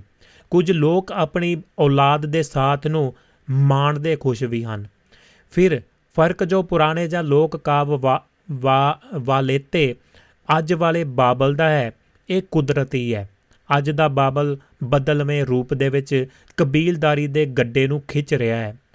ਪਹਿਲਾਂ ਧੀਆਂ ਪੁੱਤਰਾਂ ਨੂੰ ਮਹਿੰਗੀ ਵਿੱਦਿਆ ਮੁਹੱਈਆ ਕਰਾਉਂਦਾ ਹੈ ਤੇ ਫਿਰ ਹਾਲਾਤ ਅਨੁਸਾਰ ਉਹਨਾਂ ਨੂੰ ਵਿਦੇਸ਼ਾਂ ਦੇ ਵਿੱਚ ਭੇਜਣ ਦੇ ਲਈ ਆਪਣੀ ਉਮਰਾਂ ਦੀ ਖੱਟੀ ਕਮਾਈ ਭੇਟ ਚੜਾ ਦਿੰਦਾ ਹੈ। ਜੱਦੀ ਪੁਸ਼ਤੈਨੀ ਜ਼ਮੀਨ ਵੀ ਕਈ ਵਾਰ ਇਸੇ ਲੇਖੇ ਲੱਗ ਜਾਂਦੀ ਹੈ। ਲਾਇਕ ਔਲਾਦ ਬਾਬਲ ਦੇ ਦੁੱਖ ਹਰ ਲੈ, ਹਰ ਲੈਂਦੀ ਹੈ ਤੇ ਨਲਾਇਕ ਉਹਦੇ ਦੁੱਖਾਂ ਦੇ ਵਿੱਚ ਹੋਰ ਇਜ਼ਾਫਾ ਕਰਦੀ ਹੈ। ਨਸ਼ਿਆਂ ਦੀ ਦਲਦਲ ਦੇ ਵਿੱਚ ਫਸਣ ਦੇ ਉੱਤੇ ਗੈਂਗਸਟਰਵਾਦ ਦੇ ਅੰਨੇ ਖੂਹ ਦੇ ਵਿੱਚ ਡਿਗਨੋਂ ਬਚਾਉਣ ਦੇ ਲਈ ਬਾਬਲ ਪੁੱਤਰ ਨੂੰ, ਪੁੱਤਰਾਂ ਨੂੰ ਹਿੱਕ ਉੱਤੇ ਪੱਥਰ ਰੱਖ ਕੇ ਪਰਦੇਸ ਤੋਰਦੇ ਨੇ। ਪਰ ਕਈ ਵਾਰ ਉਹ ਗੱਲ ਹੁੰਦੀ ਹੈ ਕਿ ਮੂਸਾ ਭੱਜਿਆ ਮੌਤ ਤੋਂ ਅੱਗੇ ਮੌਤ ਖੜੀ ਪਰਦੇਸ ਦੇ ਵਿੱਚ ਦਲਦਲ ਵੀ ਹੈ ਤੇ ਅੰਨਾ ਖੂਹ ਵੀ। ਇਸ ਪੱਖ ਨੂੰ ਨਜ਼ਰ ਅੰਦਾਜ਼ ਨਹੀਂ ਕੀਤਾ ਜਾ ਸਕਦਾ ਕਿ ਗੁਣ ਅਗੁਣ ਦੋਵਾਂ ਧਿਰਾਂ ਦੇ ਵਿੱਚ ਹੁੰਦੇ ਨੇ। ਕਿਸੇ ਹਾਲਤ ਦੇ ਵਿੱਚ ਵੀ ਆਪਣੇ ਬਣਦੇ ਫਰਜ਼ ਨਿਭਾਉਣ ਵਾਲੇ ਬਾਬਲ ਜਾਂ ਮਾਪੇ ਤੇ ਧੀਆਂ ਪੁੱਤਰ ਵੀ ਇਸੇ ਦੁਨੀਆ ਦੇ ਵਿੱਚ ਵਸਦੇ ਹਨ। ਪੁੱਤਰ ਮਾਪਿਆਂ ਨੂੰ ਪਰਦੇਸ ਜਾਂ ਆਪਣੇ ਰੋਜ਼ਗਾਰ ਵਾਲੇ ਥਾਂ ਨਾਲ ਲੈ ਜਾਣ ਚਾਹੁੰਦਾ ਹੈ ਚਾਹੁੰਦਾ ਹੈ ਵੀ ਹੈ, ਪਰ ਮਾਪੇ ਆਪਣਾ ਆਲਣਾ ਨਹੀਂ ਛੱਡਣਾ ਚਾਹੁੰਦੇ। ਉਹਨਾਂ ਨੂੰ ਆਧੁਨਿਕ ਜੀਵਨ ਸ਼ੈਲੀ ਰਾਸ ਨਹੀਂ ਆਉਂਦੀ। ਬੇਬਸੀ ਨੂੰ ਜਾਂ ਆਪਣੇ ਢੰਗ ਦੇ ਨਾਲ ਜਿਉਣ ਦੀ ਲਾਲਸਾ ਕਾਰਨ ਨੂਹਾਂ, ਪੁੱਤਰਾਂ, ਉਹਨਾਂ ਨੂੰ ਇਕੱਲ ਦਾ ਸੰਤਾਪ ਭੋਗਣ ਦੇ ਲਈ ਛੱਡ ਕੇ ਚਲੇ ਜਾਂਦੇ ਨੇ। ਅੱਜ ਦੇ ਮਾਪਿਆਂ ਦਾ ਜਾਂ ਬਾਬਲ ਦੀ ਸਭ ਤੋਂ ਵੱਡੀ ਤਰਾਸਦੀ ਹੈ, ਜਿੰਦ ਲੂੰਦੀ ਇਕੱਲ। ਜਦੋਂ ਤੱਕ ਬਜ਼ੁਰਗਾਂ ਦੀਆਂ ਜੋੜੀ ਬਣੀ ਰਹਿੰਦੀ ਹੈ ਉਹ ਇਸ ਸੇਕ ਨੂੰ ਕੁਝ ਸੌਖਾ ਚੱਲ ਜਾਂਦੇ ਨੇ। ਪਰ ਜਦੋਂ ਕੋਈ ਇੱਕ ਸੰਸਾਰ ਵਿੱਚੋਂ ਅਲਵਿਦਾ ਕਹਿ ਜਾਂਦਾ ਹੈ, ਤਾਂ ਇਹ ਤਨਹਾਈ ਕਈ ਵਾਰ ਮਾਰੂ ਸਿੱਧ ਹੁੰਦੀ ਹੈ। ਜੇ ਮਰਦ ਇਕੱਲਾ ਰਹਿ ਜਾਵੇ, ਤਾਂ ਬਿਰਧ ਅਵਸਥਾ ਦੇ ਵਿੱਚ ਉਹ ਕਿਸੇ ਵੇਲੇ ਚਾਹੁੰਦੇ ਚਾਹ ਦੇ ਕੱਪ ਨੂੰ ਵੀ ਤਰਸਦਾ ਹੈ। ਉਸ ਦਾ ਆਸਰਾ ਕੋਈ ਨੌਕਰ ਨੌਕਰਾਨੀ ਹੀ ਹੁੰਦਾ ਹੈ ਜਾਂ ਫਿਰ ਸ਼ਹਿਰਾਂ ਦੇ ਵਿੱਚ ਚੱਲਦਾ ਟਿਫਨ ਬਾਕਸ ਜੋ ਉਸ ਨੂੰ ਦੋ ਵੇਲੇ ਦੀ ਰੋਟੀ ਮੁਹੱਈਆ ਕਰਾਉਂਦਾ ਹੈ। ਇਹ ਹਾਲਤ ਵਡੇਰੀ ਉਮਰ ਵਾਲੀ ਔਰਤ ਦੀ ਵੀ ਹੁੰਦੀ ਹੈ। ਕਈ ਵਾਰ ਬੇਈਮਾਨ ਹੋਏ ਨੌਕਰ ਬਜ਼ੁਰਗਾਂ ਨੂੰ ਕਤਲ ਤੱਕ ਕਰ ਦਿੰਦੇ ਨੇ ਤੇ ਧਨ ਗਹਿਣੇ ਲੁੱਟ ਕੇ ਭੱਜ ਜਾਂਦੇ ਨੇ। ਬਜ਼ੁਰਗਾਂ ਦੇ ਆਪਣੇ ਲਾਡਲਿਆਂ ਦੇ ਲਈ ਬਣਾਏ ਮਹਿਲਾਂ ਵਰਗੇ ਘਰ ਭਾਂ-ਭਾਂ ਕਰਦੇ ਨੇ। ਅਖਬਾਰ, ਫੋਨ ਜਾਂ ਟੀਵੀ ਆਦਿ ਉਹਨਾਂ ਦੀ ਕੁੱਲ ਦੁਨੀਆ ਬਣ ਕੇ ਰਹਿ ਜਾਂਦੀ ਹੈ। ਕਦੇ ਪੁਰਾਣੇ ਦੋਸਤ ਮਿੱਤਰ ਮਿਲ ਬੈਠਣ ਤਾਂ ਘਰ-ਘਰ ਦੀ ਇਹੋ ਕਹਾਣੀ ਹੁੰਦੀ ਹੈ। ਪੁਰਾਤਨ ਬਾਬਲ ਦਾ ਰੋਬਦਾਰ ਖੰਗੂਰਾ ਅੱਜ ਦੇ ਬਾਬਲ ਦੀ ਹਿੱਕ ਦੇ ਵਿੱਚ ਇੱਕ ਹੌਕਾ ਬਣ ਕੇ ਰਹਿ ਗਿਆ। ਬਹੁਤ ਬਲਹੀਨ ਜਾਪਦਾ ਹੈ ਬਲਹੀਨ ਜਾਪਦਾ ਹੈ ਬਾਬਲ, ਜਦੋਂ ਕਿਤੋਂ ਬਾਹਰੋਂ ਆਇਆ ਕੰਬਦੇ ਹੱਥਾਂ ਤੇ ਭਰੀਆਂ ਅੱਖਾਂ ਦੇ ਨਾਲ ਆਪਣੇ ਸੁੰਨੇ ਨੈਣ ਬਸੇਰੇ, ਰਹਿਣ ਬਸੇਰੇ ਦਾ ਤਾਲਾ ਖੋਲਦਾ ਹੈ। ਉਸ ਨੂੰ ਯਾਦ ਆਉਂਦੇ ਹੋਣਗੇ ਪੁਰਾਣੇ ਸਮੇਂ ਦੇ ਬਾਬਲ ਦੇ ਖਿੱਦੋ ਖੁੰਡੀ ਖੇਡ ਦੇ ਪੁੱਤਰ ਤੇ ਗੁੱਡੀਆਂ ਪਟੋਲਿਆਂ ਵਾਲੀਆਂ ਧੀਆਂ। ਉਸ ਨੂੰ ਯਾਦ ਆਉਂਦੇ ਨੇ ਆਪਣੇ ਦੇਸ਼ ਦੇ ਵਿੱਚ ਹੀ ਪਰਦੇਸੀ ਹੋਏ ਪੁੱਤ ਤੇ ਕੂੰਜਾਂ ਦੀਆਂ। ਯਾਦ ਆਉਂਦੇ ਹੋਣਗੇ ਉਹ ਬੋਲ, ਅੱਜ ਰੋਂਦਾ ਨਹੀਂ, ਅੱਜ ਰੋਂਦਾ ਨਹੀਂ, ਕੂੰਜ ਕੁੜਿੰਦਾ ਬਾਬਲ, ਅੱਜ ਰੋਂਦਾ ਨਹੀਂ। ਜੀ ਦੋਸਤੋ, ਇਹ ਹੈ ਜੀ ਗੱਲਬਾਤ, ਜਿੱਥੋਂ ਗੱਲਬਾਤ ਸ਼ੁਰੂ ਕੀਤੀ ਸੀ ਤੇ ਉੱਥੇ ਸਮਾਪਤੀ ਵੱਲ ਆਪਾਂ ਕਰਦੇ ਹਾਂ। ਕੂੰਜ ਕੁੜੀ ਦਾ ਬਾਬਲ। ਮੈਂ ਇੱਕ ਆਰਟੀਕਲ ਕਦੇ ਪਹਿਲਾਂ ਨਹੀਂ ਪੜਿਆ ਸੀ। ਤੁਹਾਡੇ ਲਈ ਸਾਂਝਾ ਕੀਤਾ। ਤਾਂ ਹੀ ਮੈਂ ਖੇੜਾ ਸਾਹਿਬ ਨਾਲ ਮੈਨੂੰ ਪਤਾ ਵੀ ਨਹੀਂ ਸੀ ਕਿ ਇਸ ਆਰਟੀਕਲ ਦੇ ਵਿੱਚ ਇਹੋ ਜੀਆਂ ਚੀਜ਼ਾਂ ਆਉਣਗੀਆਂ। ਪਰ ਖੇੜਾ ਸਾਹਿਬ ਦੇ ਨਾਲ ਗੱਲ ਕਰਦੇ ਕਰਦੇ ਇਹ ਗੱਲਾਂ ਤੁਰ ਪਈਆਂ ਤੇ ਉਹ ਮੇਰੇ ਮਨ ਹੈ, ਹੁਣ ਮੈਂ ਪੜਦਾ ਪੜਦਾ ਇਹੀ ਸੋਚ ਰਿਹਾ ਸੀ ਕਿ ਜਿਹੜੀਆਂ ਗੱਲਾਂ ਸ਼ੁਰੂਆਤ ਦੇ ਵਿੱਚ ਕੀਤੀਆਂ, ਨਾ ਮੈਂ ਕਿਤੋਂ ਪੜੀਆਂ ਨਾ ਕੀਤੀਆਂ। ਵੈਸੇ ਹੀ ਸ਼ੁਰੂਆਤ ਕੀਤੀ ਤੇ ਉਹ ਗੱਲਾਂ ਕਿੱਥੇ ਆ ਕੇ ਆ ਕੇ ਜੁੜੀਆਂ ਨੇ।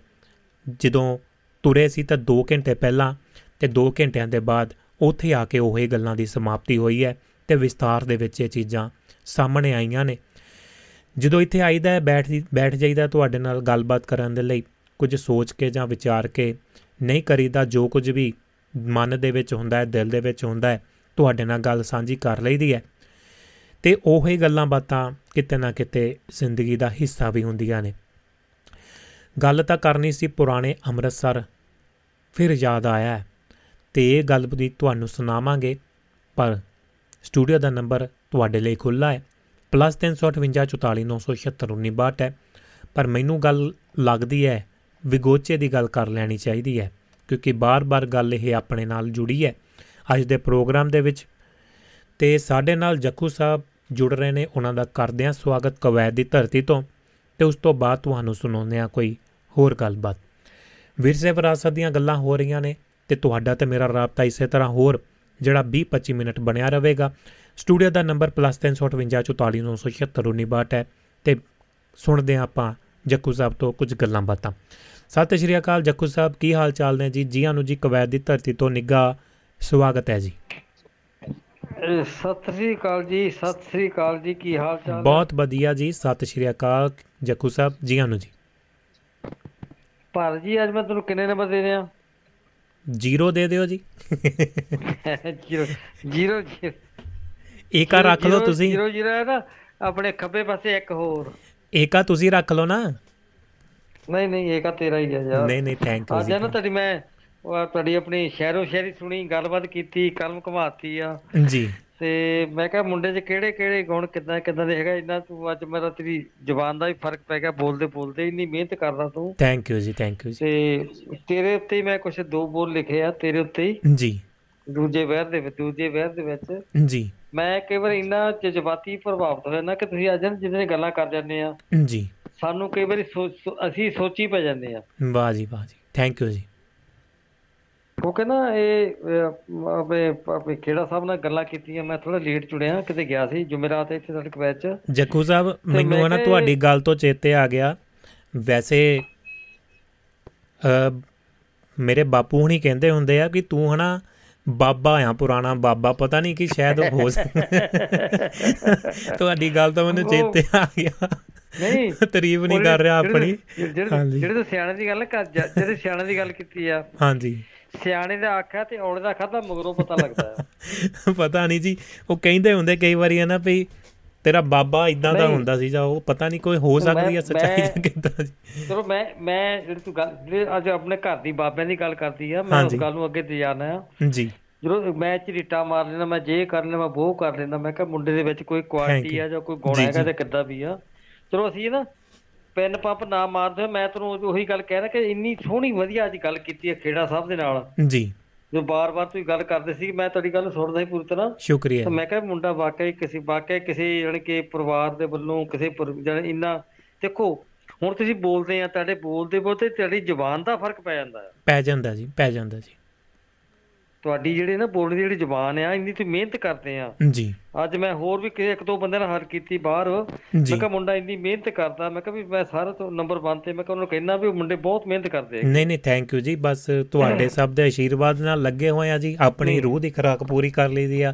ਚਲੋ, ਇੱਥੇ ਗੱਲਾਂ ਬਾਤਾਂ। ਕਰ ਲਈਦੀਆਂ ਤੁਹਾਡੇ ਨਾਲ ਜੀ। ਗੱਲ ਇਹ ਜ਼ਿੰਦਗੀ ਦੀਆਂ ਨਾ ਜਿਹੜੀ ਜ਼ਿੰਦਗੀ ਦੀਆਂ ਗੱਲਾਂ ਕੀ ਬਹੁਤ ਮੈਂ ਤੇਰੇ ਨਾਲ ਕਿਤੇ ਫੇਰ ਹੀ ਸਾਂਝੀਆਂ ਕਰੂੰਗਾ। ਮੈਂ ਨਾ ਤੈਨੂੰ ਤੇਰੇ ਉੱਤੇ ਮੇਰਾ ਇੰਨੀ ਮੇਰੇ ਮੇਰੇ ਮਨ ਜਿਹੜੇ ਕਿ ਮੇਰਾ ਮੈਂ ਜਜ਼ਬਾਤੀ ਹੋ ਗਿਆ ਮੈਂ ਕਿਹਾ ਮੁੰਡੇ ਨਾ ਅੱਜ ਖੇੜਾ ਸਾਹਿਬ ਨਾਲ ਪੰਗਾ ਲੈ ਕੇ ਮੈਂ ਕਿਹਾ ਇੰਨੇ ਸੋਹਣੀਆਂ ਨਹੀਂ ਕੀਤੀਆਂ। ਤੇ ਮੈਂ ਵੀ ਪੰਗਾ ਲੈਣ ਵਾਲੇ ਨਹੀਂ ਅਜੇ ਨਹੀਂ ਨਹੀਂ ਨਹੀਂ ਮੈਂ ਕਿਹਾ ਮੈਂ ਵੀ ਕੋਈ ਮੈਂ ਵੀ ਕੋਈ ਝਰੀਟਾ ਮਾਰ ਲਿਆ ਮੈਂ ਕਿਹਾ ਵੀ ਝਰੀਟਾ ਮਾ ਕੇ ਸਹੀ ਮਾਰਿਆ ਥੈਂਕ ਯੂ ਜੀ ਥੈਂਕ ਯੂ ਥੈਂਕ ਯੂ ਜੀ। ਅੱਛਾ ਉਹ ਸੁਣੋ ਤੁਸੀਂ ਗੱਲ ਤੁਹਾਡੀ ਜਿਹੜੀ ਗਜ਼ਲ ਹੈ ਕਿ ਲਿਖੀ ਆ ਦੂਜੇ ਬਹਿਰ ਚ ਆ। ਹੂੰ ਹੂੰ। ਜਦ ਵੀ ਮੈਨੂੰ ਯਾਦ ਤੇਰੀ ਆਈਏ। ਕੀ ਬਾਤ ਹੈ ਜੀ। ਜਦ ਵੀ ਮੈਨੂੰ ਕੋਈ ਯਾਦ ਪਤਾ ਕੀ ਗੱਲ ਹੈ? ਜੋ ਇਹਨੇ ਸੋਹਣੀਆਂ ਸੋਹਣੀਆਂ ਗੱਲਾਂ ਕਰਕੇ ਇੰਨੀ ਮਿਹਨਤ ਕਰਕੇ ਨਾ ਕੋਈ ਦੇਣਾ ਨਾ ਕੋਈ ਲੈਣਾ ਆਪਣੀ। ਜ਼ਿੰਦਗੀ ਬਤੀਤ ਕਰ ਰਹੇ ਆ ਜੀ। ਤੇ ਤੁਸੀਂ ਇਦਾਂ ਦੀ ਮਿਹਨਤ ਕਰ ਰਹੇ ਹੋ ਤਾਂ ਸਾਨੂੰ ਉਹਦੀ ਸਿਫਤ ਕਰਨੀ ਚਾਹੀਦੀ ਹੈ ਥੈਂਕ ਯੂ ਜੀ ਥੈਂਕ ਯੂ ਜੀ। ਜਦ ਵੀ ਮੈਨੂੰ ਯਾਦ ਤੇਰੀ ਆਈਏ। ਵਾਹ ਜੀ। ਰੋ ਰੋ ਕੇ ਜਿੰਦ ਮੇਰੀ ਕੁਰਲਾਈਏ। ਵਾਹ ਜੀ। ਓਏ ਪਾਰਜ ਜਦ ਵੀ ਮੈਨੂੰ ਯਾਦ ਤੇਰੀ ਆਈਏ। ਵਾਹ ਜੀ ਵਾਹ। ਤੇਰੇ ਵਰਗਾ ਕੋਈ ਨਹੀਂ ਮੈਂ ਤੱਕਿਆ। ਵਾਹ ਜੀ। ਕਹਿੰਦਾ ਮੈਂ ਥੈਂਕ ਯੂ ਜੀ ਥੈਂਕ ਯੂ ਤੇਰੇ ਵਰਗਾ ਕੋਈ ਨਹੀਂ ਮੈਂ ਤੱਕਿਆ। ਦਿਲ ਮੇਰਾ ਦੇਵਦਾ ਦੁਹਾਈਏ ਕਿਆ ਜੀ ਕਿਆ ਬਾਤ ਹੈ। ਦਿਲ ਮੇਰਾ ਦੇਵਦਾ ਦੁਹਾਈਏ ਵਾਹ ਜੀ। ਉਹ ਪਾਰਜ ਜਦ ਵੀ ਮੈਨੂੰ ਯਾਦ ਤੇਰੀ ਆਈਏ ਵਾਹ ਜੀ। ਜ਼ਿੰਦਗੀ 'ਚ ਦੇਖੇ ਕਈ ਖੁਆਬ ਮੈਂ। ਜੀ। ਜ਼ਿੰਦਗੀ 'ਚ ਦੇਖੇ ਕਈ ਖੁਆਬ ਮੈਂ। ਪਰ ਹੁਣ ਰੂ ਘਬਰਾਈਏ। ਪਰ ਹੁਣ ਰੂ ਘਬਰਾਈਏ। ਤੇਰੇ ਲੈਕਚਰ ਦੀ ਗੱਲ ਕਰਦਾ ਮੈਂ। ਵਾਹ ਜੀ ਜੀ। ਮਨ ਮੇਰਾ ਵੇਖਣੇ ਨੂੰ ਲੋਚਦਾ। ਵਾਹ ਜੀ। ਕਿਤੇ ਮੇਰੇ ਬੱਚਿਆਂ ਦੇ ਵਿਆਹ ਤੇ ਆ ਜਾਈ। ਜੀ। ਮਨ ਮੇਰਾ ਵੇਖਣੇ ਨੂੰ ਲੋਚਦਾ। ਵੇਖ ਆ ਕੇ ਜੋ ਤਨਹਾਈਏ। ਵਾਹ ਜੀ। ਵੇਖ ਆ ਕੇ ਜੋ ਤਨਹਾਈਏ। ਕਿਆ ਬਾਤ ਹੈ, ਕਿਆ ਆਖਰ ਤੇ ਮੈਂ ਤੇ ਤੇ ਤੇ ਸ਼ਿਕਵਾ ਕਰਤਾ ਮੈਂ ਜੀ ਕਿਉਂ ਕਿਨਾਰੇ ਕੀਤਾ ਤੂੰ ਜੱਖੂ ਨੂੰ ਕੀ ਬਾਤ ਹੈ ਜੀ ਕਿਉਂ ਕਰਾਰੇ ਕੀਤਾ ਤੂੰ ਜੱਖੂ ਨੂੰ ਜੀ ਯਾਦ ਤੇਰੀ ਵਿੱਚ ਗਜ਼ਲ ਗਾਈਏ ਕਿਆ ਬਾਤ ਹੈ ਜੀ, ਵਾਹ ਜੀ ਕਿਉਂ ਕਰਾਰੇ ਕੀਤਾ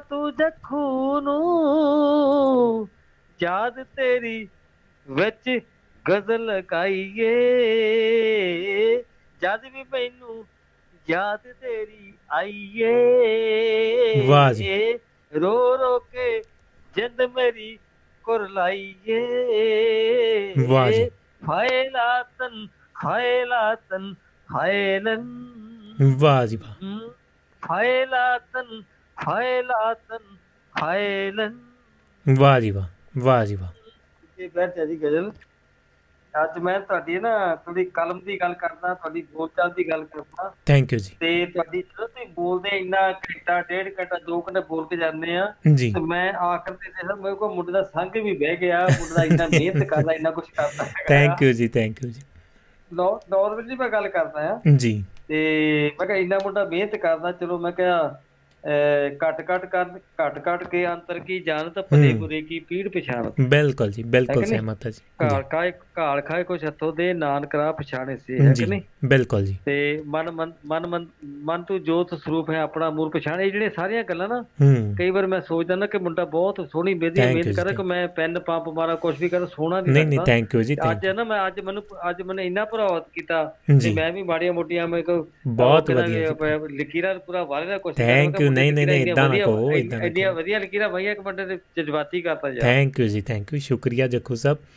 ਤੇ ਬਹੁਤ ਬਹੁਤ ਧੰਨਵਾਦ ਤੁਹਾਡਾ ਤੁਸੀਂ ਆਪਣੀ ਕਲਮ ਦੇ ਵਿੱਚੋਂ ਵੀ ਸਾਂਝ ਪਾਈ ਹੈ ਤੇ ਸੁਨੇਹਾ ਵੀ ਦਿੱਤਾ ਤੇ ਹੱਲਾ ਸ਼ੇਰੀ ਵੀ ਆਸ਼ੀਰਵਾਦ ਵੀ ਦਿੱਤਾ ਹੈ ਸ਼ੁਕਰੀਆ ਜੀ।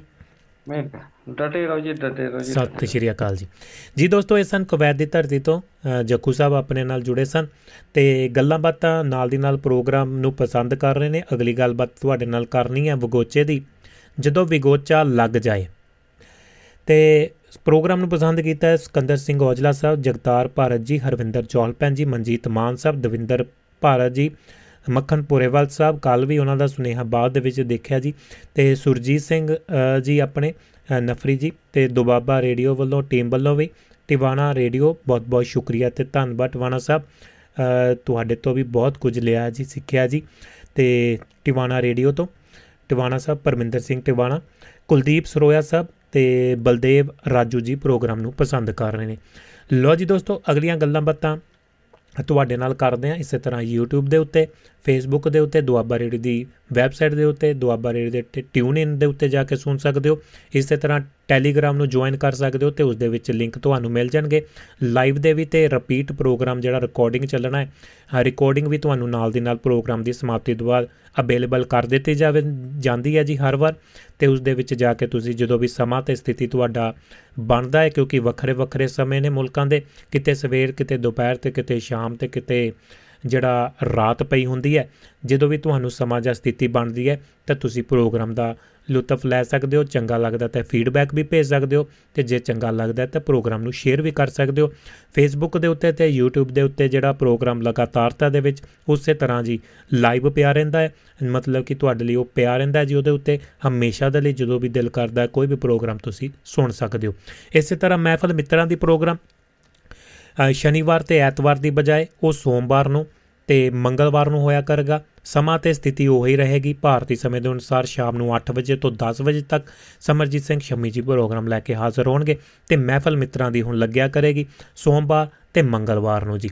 ਤੇ ਲਓ ਦੋਸਤੋ ਇਸੇ ਤਰ੍ਹਾਂ ਖਬਰਸਾਰ ਪ੍ਰੋਗਰਾਮ ਲੈ ਕੇ ਹਾਜ਼ਰ ਹੁੰਦੇ ਨੇ ਗੁਰਦਾਸਪੁਰ ਤੋਂ ਸਰਬਜੀਤ ਚਾਲ ਸਾਹਿਬ ਹਰਬੰਸਿਓ ਜੀ ਬੰਗਿਆਂ ਵਾਲੇ ਤੇ ਨਾਲ ਜੁੜਦੇ ਨੇ ਗੱਲਾਂ ਬਾਤਾਂ ਹੁੰਦੀਆਂ ਨੇ ਅ, ਵਿਸ਼ਿਆਂ ਦੇ ਉੱਤੇ ਤੇ ਚਲੰਤ ਮਸਲਿਆਂ ਦੇ ਉੱਤੇ ਚਰਚਾ ਹੁੰਦੀ ਹੈ ਤੇ ਖਬਰ ਦੀ ਸਾਰ ਲੈਂਦੇ ਨੇ। ਤੇ ਹੋਰ ਬਹੁਤ ਸਾਰੇ ਪ੍ਰੋਗਰਾਮ ਦੇਸ਼ ਦੁਆਬੇ ਦੀ ਗੱਲ ਕਰਦੇ ਆ ਨਹਿਰੀਆਂ ਨਹਿਰਾਂ ਦੀ ਚੋਆਂ ਦੀ ਅ, ਤੇ ਨਾਲ ਦੀ ਨਾਲ ਜੋ ਵੀ ਪਾਣੀ ਦਾ ਅ, ਵਸੀਲਾ ਪੰਜਾਬ ਦੇ ਵਿੱਚ ਪੁਰਾਣੇ ਸਮਿਆਂ ਦੇ ਕਿੱਥੇ ਤੱਕ ਮਾਰ ਕਰਦਾ ਸੀ ਜਿਹੜੀਆਂ ਕਿਤਾਬਾਂ ਦੇ ਵਿੱਚ ਤੁਹਾਨੂੰ ਕਦੇ ਨਹੀਂ ਲੱਭਣੀ ਇਹ ਚੀਜ਼ ਤੇ ਹਰਬੰਸ ਸਿੰਘ ਜੀ ਦੀ ਬਾ ਕਮਾਲ ਪੇਸ਼ਕਾਰੀ ਦੇ ਵਿੱਚ ਤੇ ਸਮਰਜੀਤ ਸਿੰਘ ਸ਼ੰਮੀ ਹੁਣਾਂ ਦੀ ਤੁਸੀਂ ਸੁਣਦੇ ਹੋ ਪ੍ਰੋਗਰਾਮ ਦੇਸ਼ ਦੁਆਬਾ ਹਰ ਸੰਡੇ ਨੂੰ ਤੇ ਇਸੇ ਤਰ੍ਹਾਂ ਸੋਮਵਾਰ ਤੋਂ ਫਰਾਈਡੇ ਵਾਲੇ ਦਿਨ ਤੱਕ ਜਿਹੜਾ ਮੰਡੇ ਟੂ ਫਰਾਈਡੇ ਪ੍ਰੋਗਰਾਮ ਹੁੰਦਾ ਹੈ ਬੱਚਿਆਂ ਦੇ ਲਈ 4 ਵਜੇ ਸ਼ਾਮ ਨੂੰ ਸੁਨੋ ਸੁਨਾਮਾ ਪਾਠ ਪੜਾਮਾ ਜਿਸ ਦੇ ਵਿੱਚ ਵੱਖਰੇ ਵੱਖਰੇ ਕਲਾਸਾਂ ਦੇ 8ਵੀਂ 10ਵੀਂ ਤੇ 12ਵੀਂ ਦੇ ਲੈਕਚਰ ਦਿੱਤੇ ਜਾਂਦੇ ਨੇ, ਹੁੰਦੇ ਨੇ ਜੀ, ਤੇ ਉਸ ਤੁਸੀਂ ਆਪਣਾ ਸਿਲੇਬਸ ਪੂਰਾ ਕਰ ਸਕਦੇ ਹੋ ਤੇ ਉਸ ਨੂੰ ਵੀ ਪ੍ਰੋਗਰਾਮ ਦੇ ਵਿੱਚ ਜੁੜ ਸਕਦੇ ਹੋ ਤੇ ਬੱਚਿਆਂ ਨੂੰ ਨਾਲ ਜੋੜ ਸਕਦੇ ਹੋ। ਸਾਰਾ ਸਮਾਂ ਤੇ ਸਾਰਨੀ ਜਿਹੜਾ ਭਾਰਤੀ ਸਮੇਂ ਦੇ ਅਨੁਸਾਰ ਹੈ ਤੇ ਗੱਲ ਕਰਦੇ ਹਾਂ ਵਿਗੋਚਾ ਦੀ, ਵਿਗੋਚਾ। ਜਦੋਂ ਵਿਗੋਚਾ ਲੱਗ ਜਾਏ, ਇਹ ਗੱਲਬਾਤ ਤੁਹਾਡੇ ਨਾਲ ਆਖਰੀ ਸਾਂਝੀ ਕਰਨ ਜਾ ਰਹੇ ਹਾਂ। ਕਰਨੈਲ ਸਿੰਘ ਸੋਮਲ ਹੋਣਾ ਦੀ ਕਲਮ ਹੈ। ਕਹਿੰਦੇ ਨੇ ਕਿ ਮਨੁੱਖੀ ਹੋਂਦ ਦੀ ਕਾਇਮੀ ਕਾਇਮੀ ਦੇ ਲਈ ਜੋ ਕੁਝ ਅਤੀ ਲੋੜੀਂਦਾ ਹੈ, ਉਸ ਦੀ ਘਾਟ ਦਾ ਤਿੱਬਰ ਅਹਿਸਾਸ ਹੈ ਵਿਗੋਚਾ ਨਿਤ ਵਰਤੋਂ ਦੀ ਕੋਈ ਵਸਤ ਜੋ ਪਹਿਲਾਂ ਹੈ ਸੀ ਤੇ ਹੁਣ ਨਹੀਂ ਹੈ, ਉਸ ਦੀ ਘਾਟ ਜਦ ਕਦ ਖਟਕਦੀ ਹੈ, ਤਦ ਆਖਣ ਨੂੰ ਹੁੰਦਾ ਹੈ ਕਿ ਬੜਾ ਵਿਗੋਚਾ ਹੈ। ਕਿਸੇ ਨਖਿੱਧ ਚੀਜ਼ ਜਿਸ, ਜਿਵੇਂ ਕਿ ਨਸ਼ੇ ਦਾ ਵਿਗੋਚਾ ਨਹੀਂ ਹੁੰਦਾ।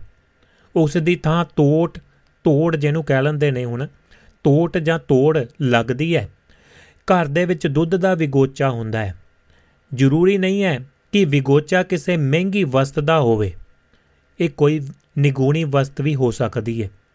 ਨਿੱਕੀ ਸੂਈ ਜਾਂ ਸਿਲਾਈ ਦਾ ਵਿਗੋਚਾ ਕਿਸੇ ਕੀਮਤੀ ਸ਼ੋ ਪੀਸ ਤੋਂ ਜ਼ਿਆਦਾ ਹੋ ਸਕਦਾ ਹੈ।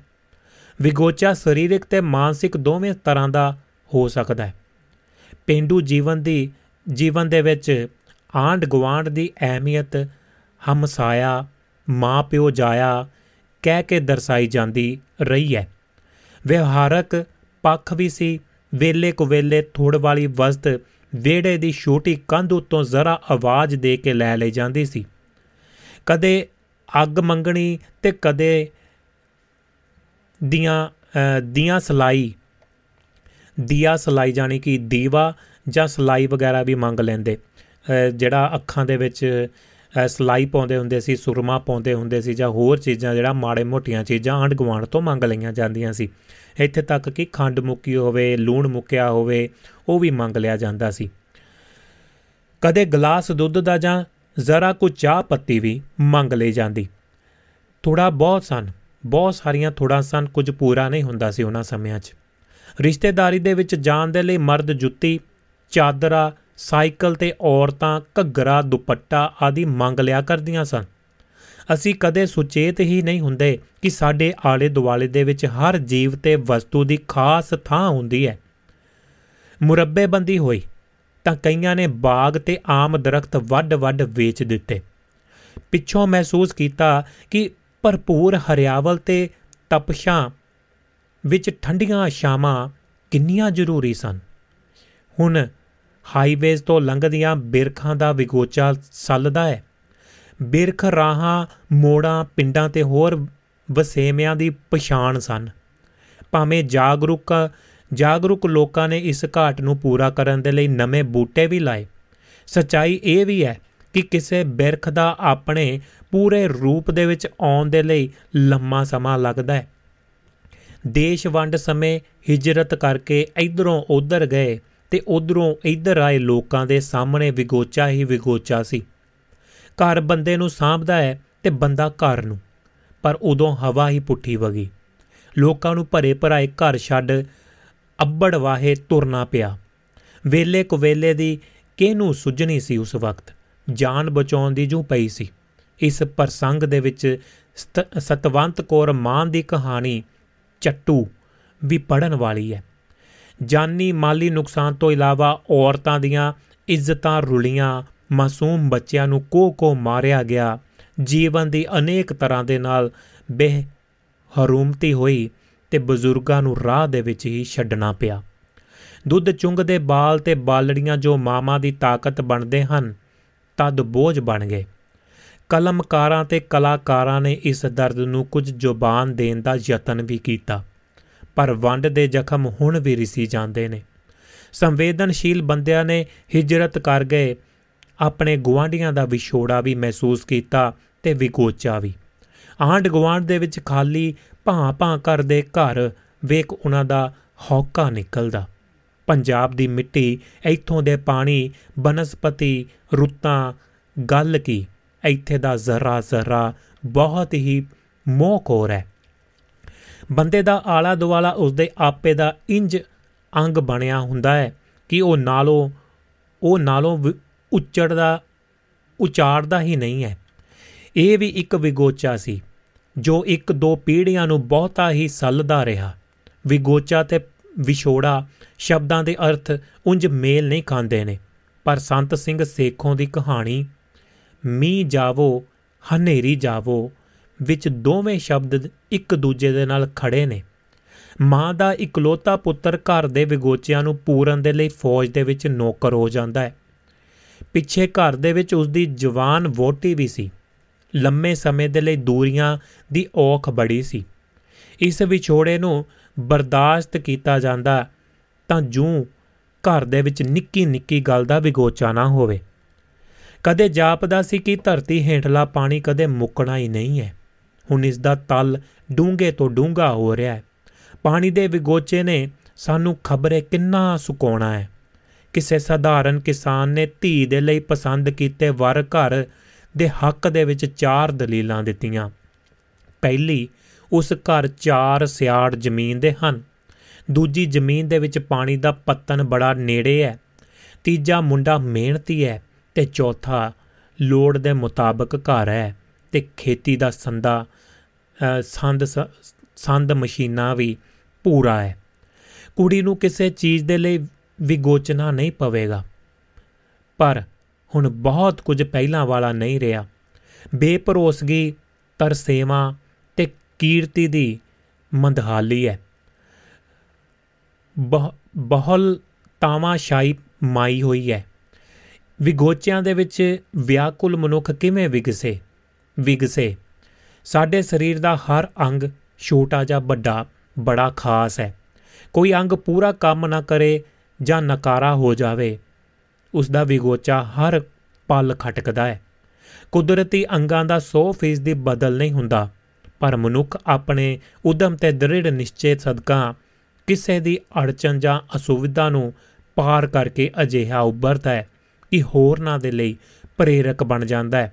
ਦੇਸ਼ ਵੰਡ ਦੀ ਮਹਾ ਤਰਾਸਦੀ ਦੇ ਸ਼ਿਕਾਰ ਬਹੁਤੇ ਲੋਕ ਉਧੇਰਵਿਆਂ ਹੇਠ ਦੱਬਣ ਦੀ ਥਾਂ ਮੁੜ ਪੱਕੇ ਪੈਰੀ ਹੋਏ ਤੇ ਉਤਸ਼ਾਹ ਤੇ ਉਦਮ ਦੀ ਅਨੋਖੀ ਮਿਸਾਲ ਬਣ ਗਏ। ਜੀ ਦੋਸਤੋ, ਇਹ ਸੀ ਜੀ ਗੱਲਬਾਤ ਕਰਨੈਲ ਸਿੰਘ ਸੋਮਲ ਹੋਣਾ ਦੀ ਕਲਮ ਦੇ ਵਿੱਚੋਂ, ਜਦੋਂ ਵਿਗੋਚਾ ਲੱਗ ਜਾਏ ਤੇ ਵਿਗੋਚਾ ਵੱਡੀ ਤੋਂ ਵੱਡੀ ਚੀਜ਼ ਤੇ ਛੋਟੀ ਤੋਂ ਛੋਟੀ ਚੀਜ਼ ਦਾ ਲੱਗ ਸਕਦਾ ਹੈ।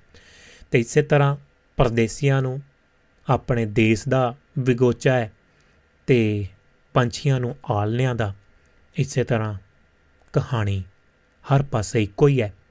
ਦੇਖਣ ਦਾ ਨਜ਼ਰੀਆ ਵੱਖਰਾ ਵੱਖਰਾ ਹੋ ਸਕਦਾ ਹੈ। ਲੋ ਜੀ ਦੋਸਤੋ, ਸਮਾਂ ਹੁਣ ਹੋਰ ਇਜਾਜ਼ਤ ਨਹੀਂ ਦਿੰਦਾ ਤੇ ਤਕਰੀਬਨ 2 ਘੰਟੇ ਤੇ 25 ਮਿੰਟ ਦਾ ਸਮਾਂ ਆਪਾਂ ਬਿਤਾ ਚੁੱਕੇ ਹਾਂ।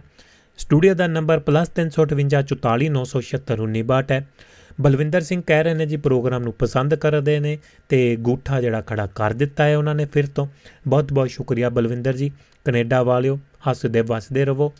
ਤੇ ਸਟੂਡੀਓ ਦਾ ਨੰਬਰ +358 44976 1962 ਹੈ। ਤੇ ਇਸੇ ਤਰ੍ਹਾਂ ਪਹਿਲਾਂ ਇੱਕ ਗੱਲ ਚੱਲੀ ਸੀ, ਉਹਦੇ ਉੱਤੇ ਕੁਝ ਕਹਿਣਾ ਚਾਹੁੰਦਾ ਸੀ ਮੈਂ, ਵਿੱਚ ਹੁਣ ਚੇਤੇ ਆ ਗਿਆ ਦੁਬਾਰਾ। ਕਿ ਮੁੰਡਾ ਤੇ- ਤੇ ਕੁੜੀ ਦੀ ਗੱਲ ਹੁੰਦੀ ਸੀ। ਤੇ ਮੁੰਡੇ ਨੂੰ ਮੁੰਡਾ ਤੇ ਕੁੜੀ ਨੂੰ ਕੁੜੀ ਕਿਉਂ ਨਹੀਂ ਰਹਿਣ ਦਿੱਤਾ ਜਾਂਦਾ? ਸਾਡੇ ਸਮਾਜ ਦੇ ਵਿੱਚ ਇਹ ਵੀ ਜਿਹੜਾ ਮਤਲਬ ਕਿ ਇੱਕ ਵੱਖਰਾ ਹੀ ਰੀਤ ਜਿਹੜੀ ਸ਼ੁਰੂ ਕਰ ਲਈ ਗਈ ਹੈ। ਵੀ ਬਣਦੀ ਜਗ੍ਹਾ ਜਿਹੜੀ ਹੈ, ਕੁੜੀ ਨੂੰ ਕੁੜੀ ਦੀ ਜਗ੍ਹਾ ਤੇ ਮੁੰਡੇ ਨੂੰ ਮੁੰਡੇ ਦੀ ਜਗ੍ਹਾ ਦਵਾਂਗੇ, ਤਾਂ ਬੈਲੈਂਸ ਜਿਹੜਾ ਇੱਕ ਸਥਾਨ ਦੇ ਉੱਤੇ ਰਹੇਗਾ। ਪਰ ਅਸੀਂ ਜਿਹੜਾ ਕੁੜੀ ਨੂੰ ਮੁੰਡੇ ਦੇ ਬਰਾਬਰ ਜਾਂ ਮੁੰਡੇ ਤੋਂ ਵੀ ਉੱਪਰ ਸੋਚ ਰਹੇ ਹਾਂ, ਉਹ ਚੀਜ਼ਾਂ ਕਿਤੇ ਨਾ ਕਿਤੇ ਤੁਹਾਨੂੰ ਕਿਵੇਂ ਲੱਗਦਾ ਹੈ? ਕਿਤੇ ਡਿਸਟਰਬ ਕਰਨਗੀਆਂ ਆਉਣ ਵਾਲੇ ਸਮੇਂ ਦੇ ਵਿੱਚ? ਆਉਣ ਵਾਲੇ ਸਮੇਂ ਦੇ ਵਿੱਚ ਇਸ ਦੇ ਵਿੱਚ ਵੀ ਗੱਲਬਾਤ ਤੋਰਾਂਗੇ। ਤੇ ਸਟੂਡੀਓ ਦਾ ਨੰਬਰ +358 ਹੈ। ਤੇ ਇਸ ਦੇ ਨਾਲ ਹੀ ਪ੍ਰੋਗਰਾਮ ਤੁਸੀਂ ਲਾਈਵ ਜਿਹੜੇ ਪੈ ਰਹਿਣਗੇ ਜੀ, YouTube ਦੇ ਉੱਤੇ, Facebook ਦੇ ਉੱਤੇ ਤੇ ਨਾਲ ਦੀ ਨਾਲ ਰਿਕਾਰਡਿੰਗ ਅਪਲੋਡ ਕਰ ਦਿੱਤੀ ਜਾਵੇਗੀ। ਟੈਲੀਗ੍ਰਾਮ ਦੇ ਉੱਤੇ ਤੇ ਦੁਆਬਾ ਰੇਡੀਓ ਦੇ ਗਰੁੱਪ ਦੇ ਵਿੱਚ ਤੁਸੀਂ ਜੁਆਇਨ ਕਰ ਸਕਦੇ ਹੋ ਨੰਬਰ ਭੇਜ ਸਕਦੇ ਹੋ ਨਾਲ ਦੀ ਨਾਲ ਆਪਣਾ ਨਾਮ ਲਿਖ ਕੇ ਭੇਜ ਦਿਓ ਤਾਂ ਕਿ ਉਸ ਦੇ ਵਿੱਚ ਐਡ ਆਨ ਕਰ ਲਈਏ। ਤੇ ਟੈਲੀਗ੍ਰਾਮ ਨੂੰ ਤੁਸੀਂ ਜੁਆਇਨ ਕਰ ਸਕਦੇ ਹੋ ਤੇ ਉਸ ਦੇ ਵਿੱਚ ਵੀ ਜੁਆਇਨ ਹੋਣ ਦੇ ਲਈ ਵੀ ਤੁਸੀਂ ਨੰਬਰ ਤੇ ਨਾਲ ਦੀ ਨਾਲ ਆਪਣਾ ਅ, ਭੇਜ ਸਕਦੇ ਹੋ ਨਾਮ। ਤੇ ਉਸ ਦੇ ਵਿੱਚ ਕੋਈ ਐਸਾ ਆਲਤੂ ਫਾਲਤੂ ਦਾ ਜਿਹੜਾ ਕੋਈ ਸੁਨੇਹਾ ਨਹੀਂ ਹੁੰਦਾ ਸਿਰਫ ਤੇ ਸਿਰਫ ਪ੍ਰੋਗਰਾਮ ਤੇ ਪ੍ਰੋਗਰਾਮਾਂ ਦੇ ਬਾਬਤ ਜਾਣਕਾਰੀ ਹੀ ਪੇਸ਼ ਕੀਤੀ ਜਾਂਦੀ ਹੈ ਦਿੱਤੀ ਜਾਂਦੀ ਹੈ। ਤੇ ਉਸ ਦੇ ਵਿੱਚ ਜੁੜ ਕੇ ਤੁਸੀਂ ਪ੍ਰੋਗਰਾਮਾਂ ਦਾ ਭਰਪੂਰ ਆਨੰਦ ਮਾਣ ਸਕਦੇ ਹੋ, ਜਦੋਂ ਵੀ ਤੁਹਾਡਾ ਸਮਾਂ ਜਾਂ ਸਥਿਤੀ ਤੁਹਾਨੂੰ ਇਜਾਜ਼ਤ ਦਿੰਦੀ ਹੈ। ਜੱਕੂ ਸਾਹਿਬ ਕਹਿੰਦੇ ਨੇ, ਵਿਗੋਚਾ ਬਹੁਤ ਵਧੀਆ ਹੈ ਜੀ। ਗੱਲਬਾਤ ਜਿਹੜੀ ਤੁਸੀਂ ਸਾਂਝੀ ਕੀਤੀ ਹੈ, ਸ਼ੁਕਰੀਆ ਜੀ, ਜੱਕੂ ਸਾਹਿਬ। ਲੋ ਜੀ ਦੋਸਤੋ, ਫਿਰ ਇੱਥੇ ਹੀ ਲੈਣੇ ਆ। ਗਿਆ ਸਟੂਡੀਓ ਦਾ ਨੰਬਰ +358 ਬਟ ਕੱਲ ਨੂੰ ਨਵਾਂ ਨਵੇਲਾ ਪ੍ਰੋਗਰਾਮ ਲੈ ਕੇ ਹੋਗਾ ਹੋਵਾਂਗੇ ਹਾਜ਼ਰ ਤੇ ਤੁਹਾਡੇ ਨਾਲ ਕਰਾਂਗੇ ਅੱਜ ਕੱਲ ਦਾ ਸੈਗਮੈਂਟ ਸਾਂਝਾ। ਪੱਖ ਦੇ ਮਸਲਿਆਂ ਦੇ ਉੱਤੇ ਗੱਲਬਾਤ ਹੁੰਦੀ ਹੈ ਤੇ ਬਰਾੜ ਸਾਹਿਬ ਇਸ ਵਕਤ ਵਕੇਸ਼ਨ ਤੇ ਨੇ ਜੀ ਇੰਡੀਆ ਦੇ ਵਿੱਚ ਨੇ ਤੇ ਜਦੋਂ ਵਾਪਸ ਆਣਗੇ ਫਿਰ ਉਹਨਾਂ ਦੇ ਨਾਲ ਗੱਲਬਾਤ ਫਿਰ ਤੋਂ ਚਲਾਵਾਂਗੇ ਤੇ ਇਸੇ ਤਰ੍ਹਾਂ ਜਿਹੜਾ ਕੱਲ ਦਾ ਆਪਣਾ ਸੈਗਮੈਂਟ ਹੁੰਦਾ ਹੈ, ਕਿਤਾਬਾਂ ਦੇ ਅੰਗ ਸੰਗ, ਕਿਤਾਬਾਂ ਦਾ ਅੰਗ ਸੰਗ ਦੇ ਵਿੱਚ ਲੜੀਵਾਰ ਜਿਹੜਾ ਬਾਰੀ-ਬਾਰੀ ਸਰ ਵੱਖਰੇ ਵੱਖਰੇ ਭਾਗ ਜਿਹੜੇ ਤੁਹਾਡੇ ਲਈ ਲਾਈਵ ਪੇਸ਼ ਕੀਤੇ ਜਾਂਦੇ ਨੇ ਜਿਸ ਦੇ ਵਿੱਚ ਕੱਲ ਨੂੰ ਆਪਣੇ ਗੱਲਬਾਤ ਕਰਾਂਗੇ ਤੁਹਾਡੇ ਨਾਲ ਹਰਜੀਤ ਟਵਾਲ ਹੁਣਾਂ ਦੀ ਕਲਮ ਦੇ ਵਿੱਚੋਂ ਲਿਖਿਆ ਹੋਇਆ ਨਾਵਲ ਜਿਹੜਾ ਹੈ, ਰੇਤ। ਰਿਸ਼ਤਿਆਂ ਦੀ ਬਾਤ ਪਾਉਂਦਾ, ਕਿਰਦਾਰਾਂ ਦੀ ਬਾਤ ਪਾਉਂਦਾ ਤੇ ਉਸ ਦੇ ਵਿੱਚ ਜਿਹੜਾ ਸਾਡੇ ਪਰਦੇਸੀਆਂ ਦੀਆਂ ਵਿੱਚ ਜੋ ਹਾਲਾਤ ਨੇ, ਪਰਿਵਾਰਾਂ ਦੇ, ਉਹਨਾਂ ਦੀ ਬਾਤ ਪਾਉਂਦਾ ਉਹ ਨਾਵਲ ਹੈ। ਰੇਤ, ਹਰਜੀਤ ਟਵਾਲ ਹੁਣਾਂ ਦੀ ਕਲਮ ਦੇ ਵਿੱਚੋਂ। ਉਸ ਦਾ ਲੜੀਵਾਰ ਭਾਗ ਤੁਹਾਡੇ ਨਾਲ ਕਰਾਂਗੇ ਅਗਲਾ ਸਾਂਝਾ ਤੇ ਇਸੇ ਤਰ੍ਹਾਂ ਜ਼ਿੰਦਗੀਨਾਮਾ ਹਾਲੇ ਦੁਨੀਆ ਖਬਰਾਂ ਦੀ ਝਾਤ ਮਾਰਾਂਗੇ, ਕੁਝ ਜਾਣਕਾਰੀਆਂ ਸਾਂਝੀਆਂ ਕਰਾਂਗੇ। ਫਿਰ ਆਪਾਂ ਨਾਵਲ ਦੇ ਲੜ ਲੱਗਾਂਗੇ ਤੇ ਉਸ ਦੇ ਵਿੱਚੋਂ ਬਹੁਤ ਕੁਝ ਸਿੱਖਣ ਨੂੰ ਮਿਲੇਗਾ। ਪ੍ਰੋਗਰਾਮ ਕਿਵੇਂ ਲੱਗਿਆ, ਚੰਗਾ ਲੱਗਿਆ, ਮਾੜਾ ਲੱਗਿਆ, ਜਰੂਰ ਦੱਸਣਾ ਹੈ ਤੇ ਤੁਸੀਂ ਫੇਸਬੁੱਕ ਦੇ ਉੱਤੇ ਵੀ ਕਮੈਂਟ ਕਰਕੇ ਦੱਸ ਸਕਦੇ ਹੋ ਤੇ YouTube ਦੇ ਉੱਤੇ ਵੀ ਤੇ ਲਿਖਤੀ ਸੁਨੇਹਾ ਤੁਸੀਂ +358 ਜਾਂ ਵੌਇਸ ਮੈਸੇਜ ਰਿਕਾਰਡ ਕਰਕੇ ਸਾਨੂੰ ਫੀਡਬੈਕ ਜਿਹੜੀ ਦੇ ਸਕਦੇ ਹੋ। ਲੋ ਜੀ ਦੋਸਤੋ ਪੜਨ ਲਿਖਣ ਦੇ ਵਿੱਚ ਜਾਂ ਬੋਲਣ ਦੇ ਵਿੱਚ ਕੋਈ ਗਲਤੀ ਹੋਈ ਹੋਵੇ ਤਾਂ ਉਹਦੇ ਲਈ ਮਾਫੀ ਚਾਹੁੰਦੇ ਆ ਤੇ ਕੱਲ ਨੂੰ ਜੁੜਾਂਗੇ ਨਵਾਂ ਨਵੇਲਾ ਪ੍ਰੋਗਰਾਮ ਲੈ ਕੇ। ਤੁਹਾਡੇ ਲਈ ਜਾਂਦੇ ਜਾਂਦੇ ਮੈਂ ਛੱਡ ਕੇ ਚੱਲਾਂ ਇੱਕ ਗੀਤ ਤੇ ਤੁਸੀਂ ਕਰੋ ਇਸ ਨੂੰ ਇੰਜੋਏ ਤੇ ਮੈਨੂੰ ਦਿਓ ਆਗਿਆ। ਤੇ ਸਾਰਿਆਂ ਨੂੰ ਭੁਪਿੰਦਰ ਭਾਰਤ ਵੱਲੋਂ ਪਿਆਰ ਭਰੀ ਤੇ ਨਿੱਗੀ ਸਤਿ ਸ਼੍ਰੀ ਅਕਾਲ ਕਹਿਣਾ ਜੀ। ਤੇ ਕੱਲ ਨੂੰ ਮਿਲਣ ਦੇ ਵਾਅਦੇ ਨਾਲ ਫਿਰ ਤੋਂ ਰਾਬਤਾ ਬਣੇਗਾ ਭਾਰਤੀ ਸਮਾਂ ਰਾਤ ਦੇ 10:30 ਵਜੇ। ਤੁਸੀਂ ਕਰੋ ਇਸ ਨੂੰ ਇੰਜੋਏ ਤਾਂ ਮੈਨੂੰ ਦਿਓ ਆਗਿਆ ਜੀ। ਸਾਰਿਆਂ ਨੂੰ ਸਤਿ ਸ਼੍ਰੀ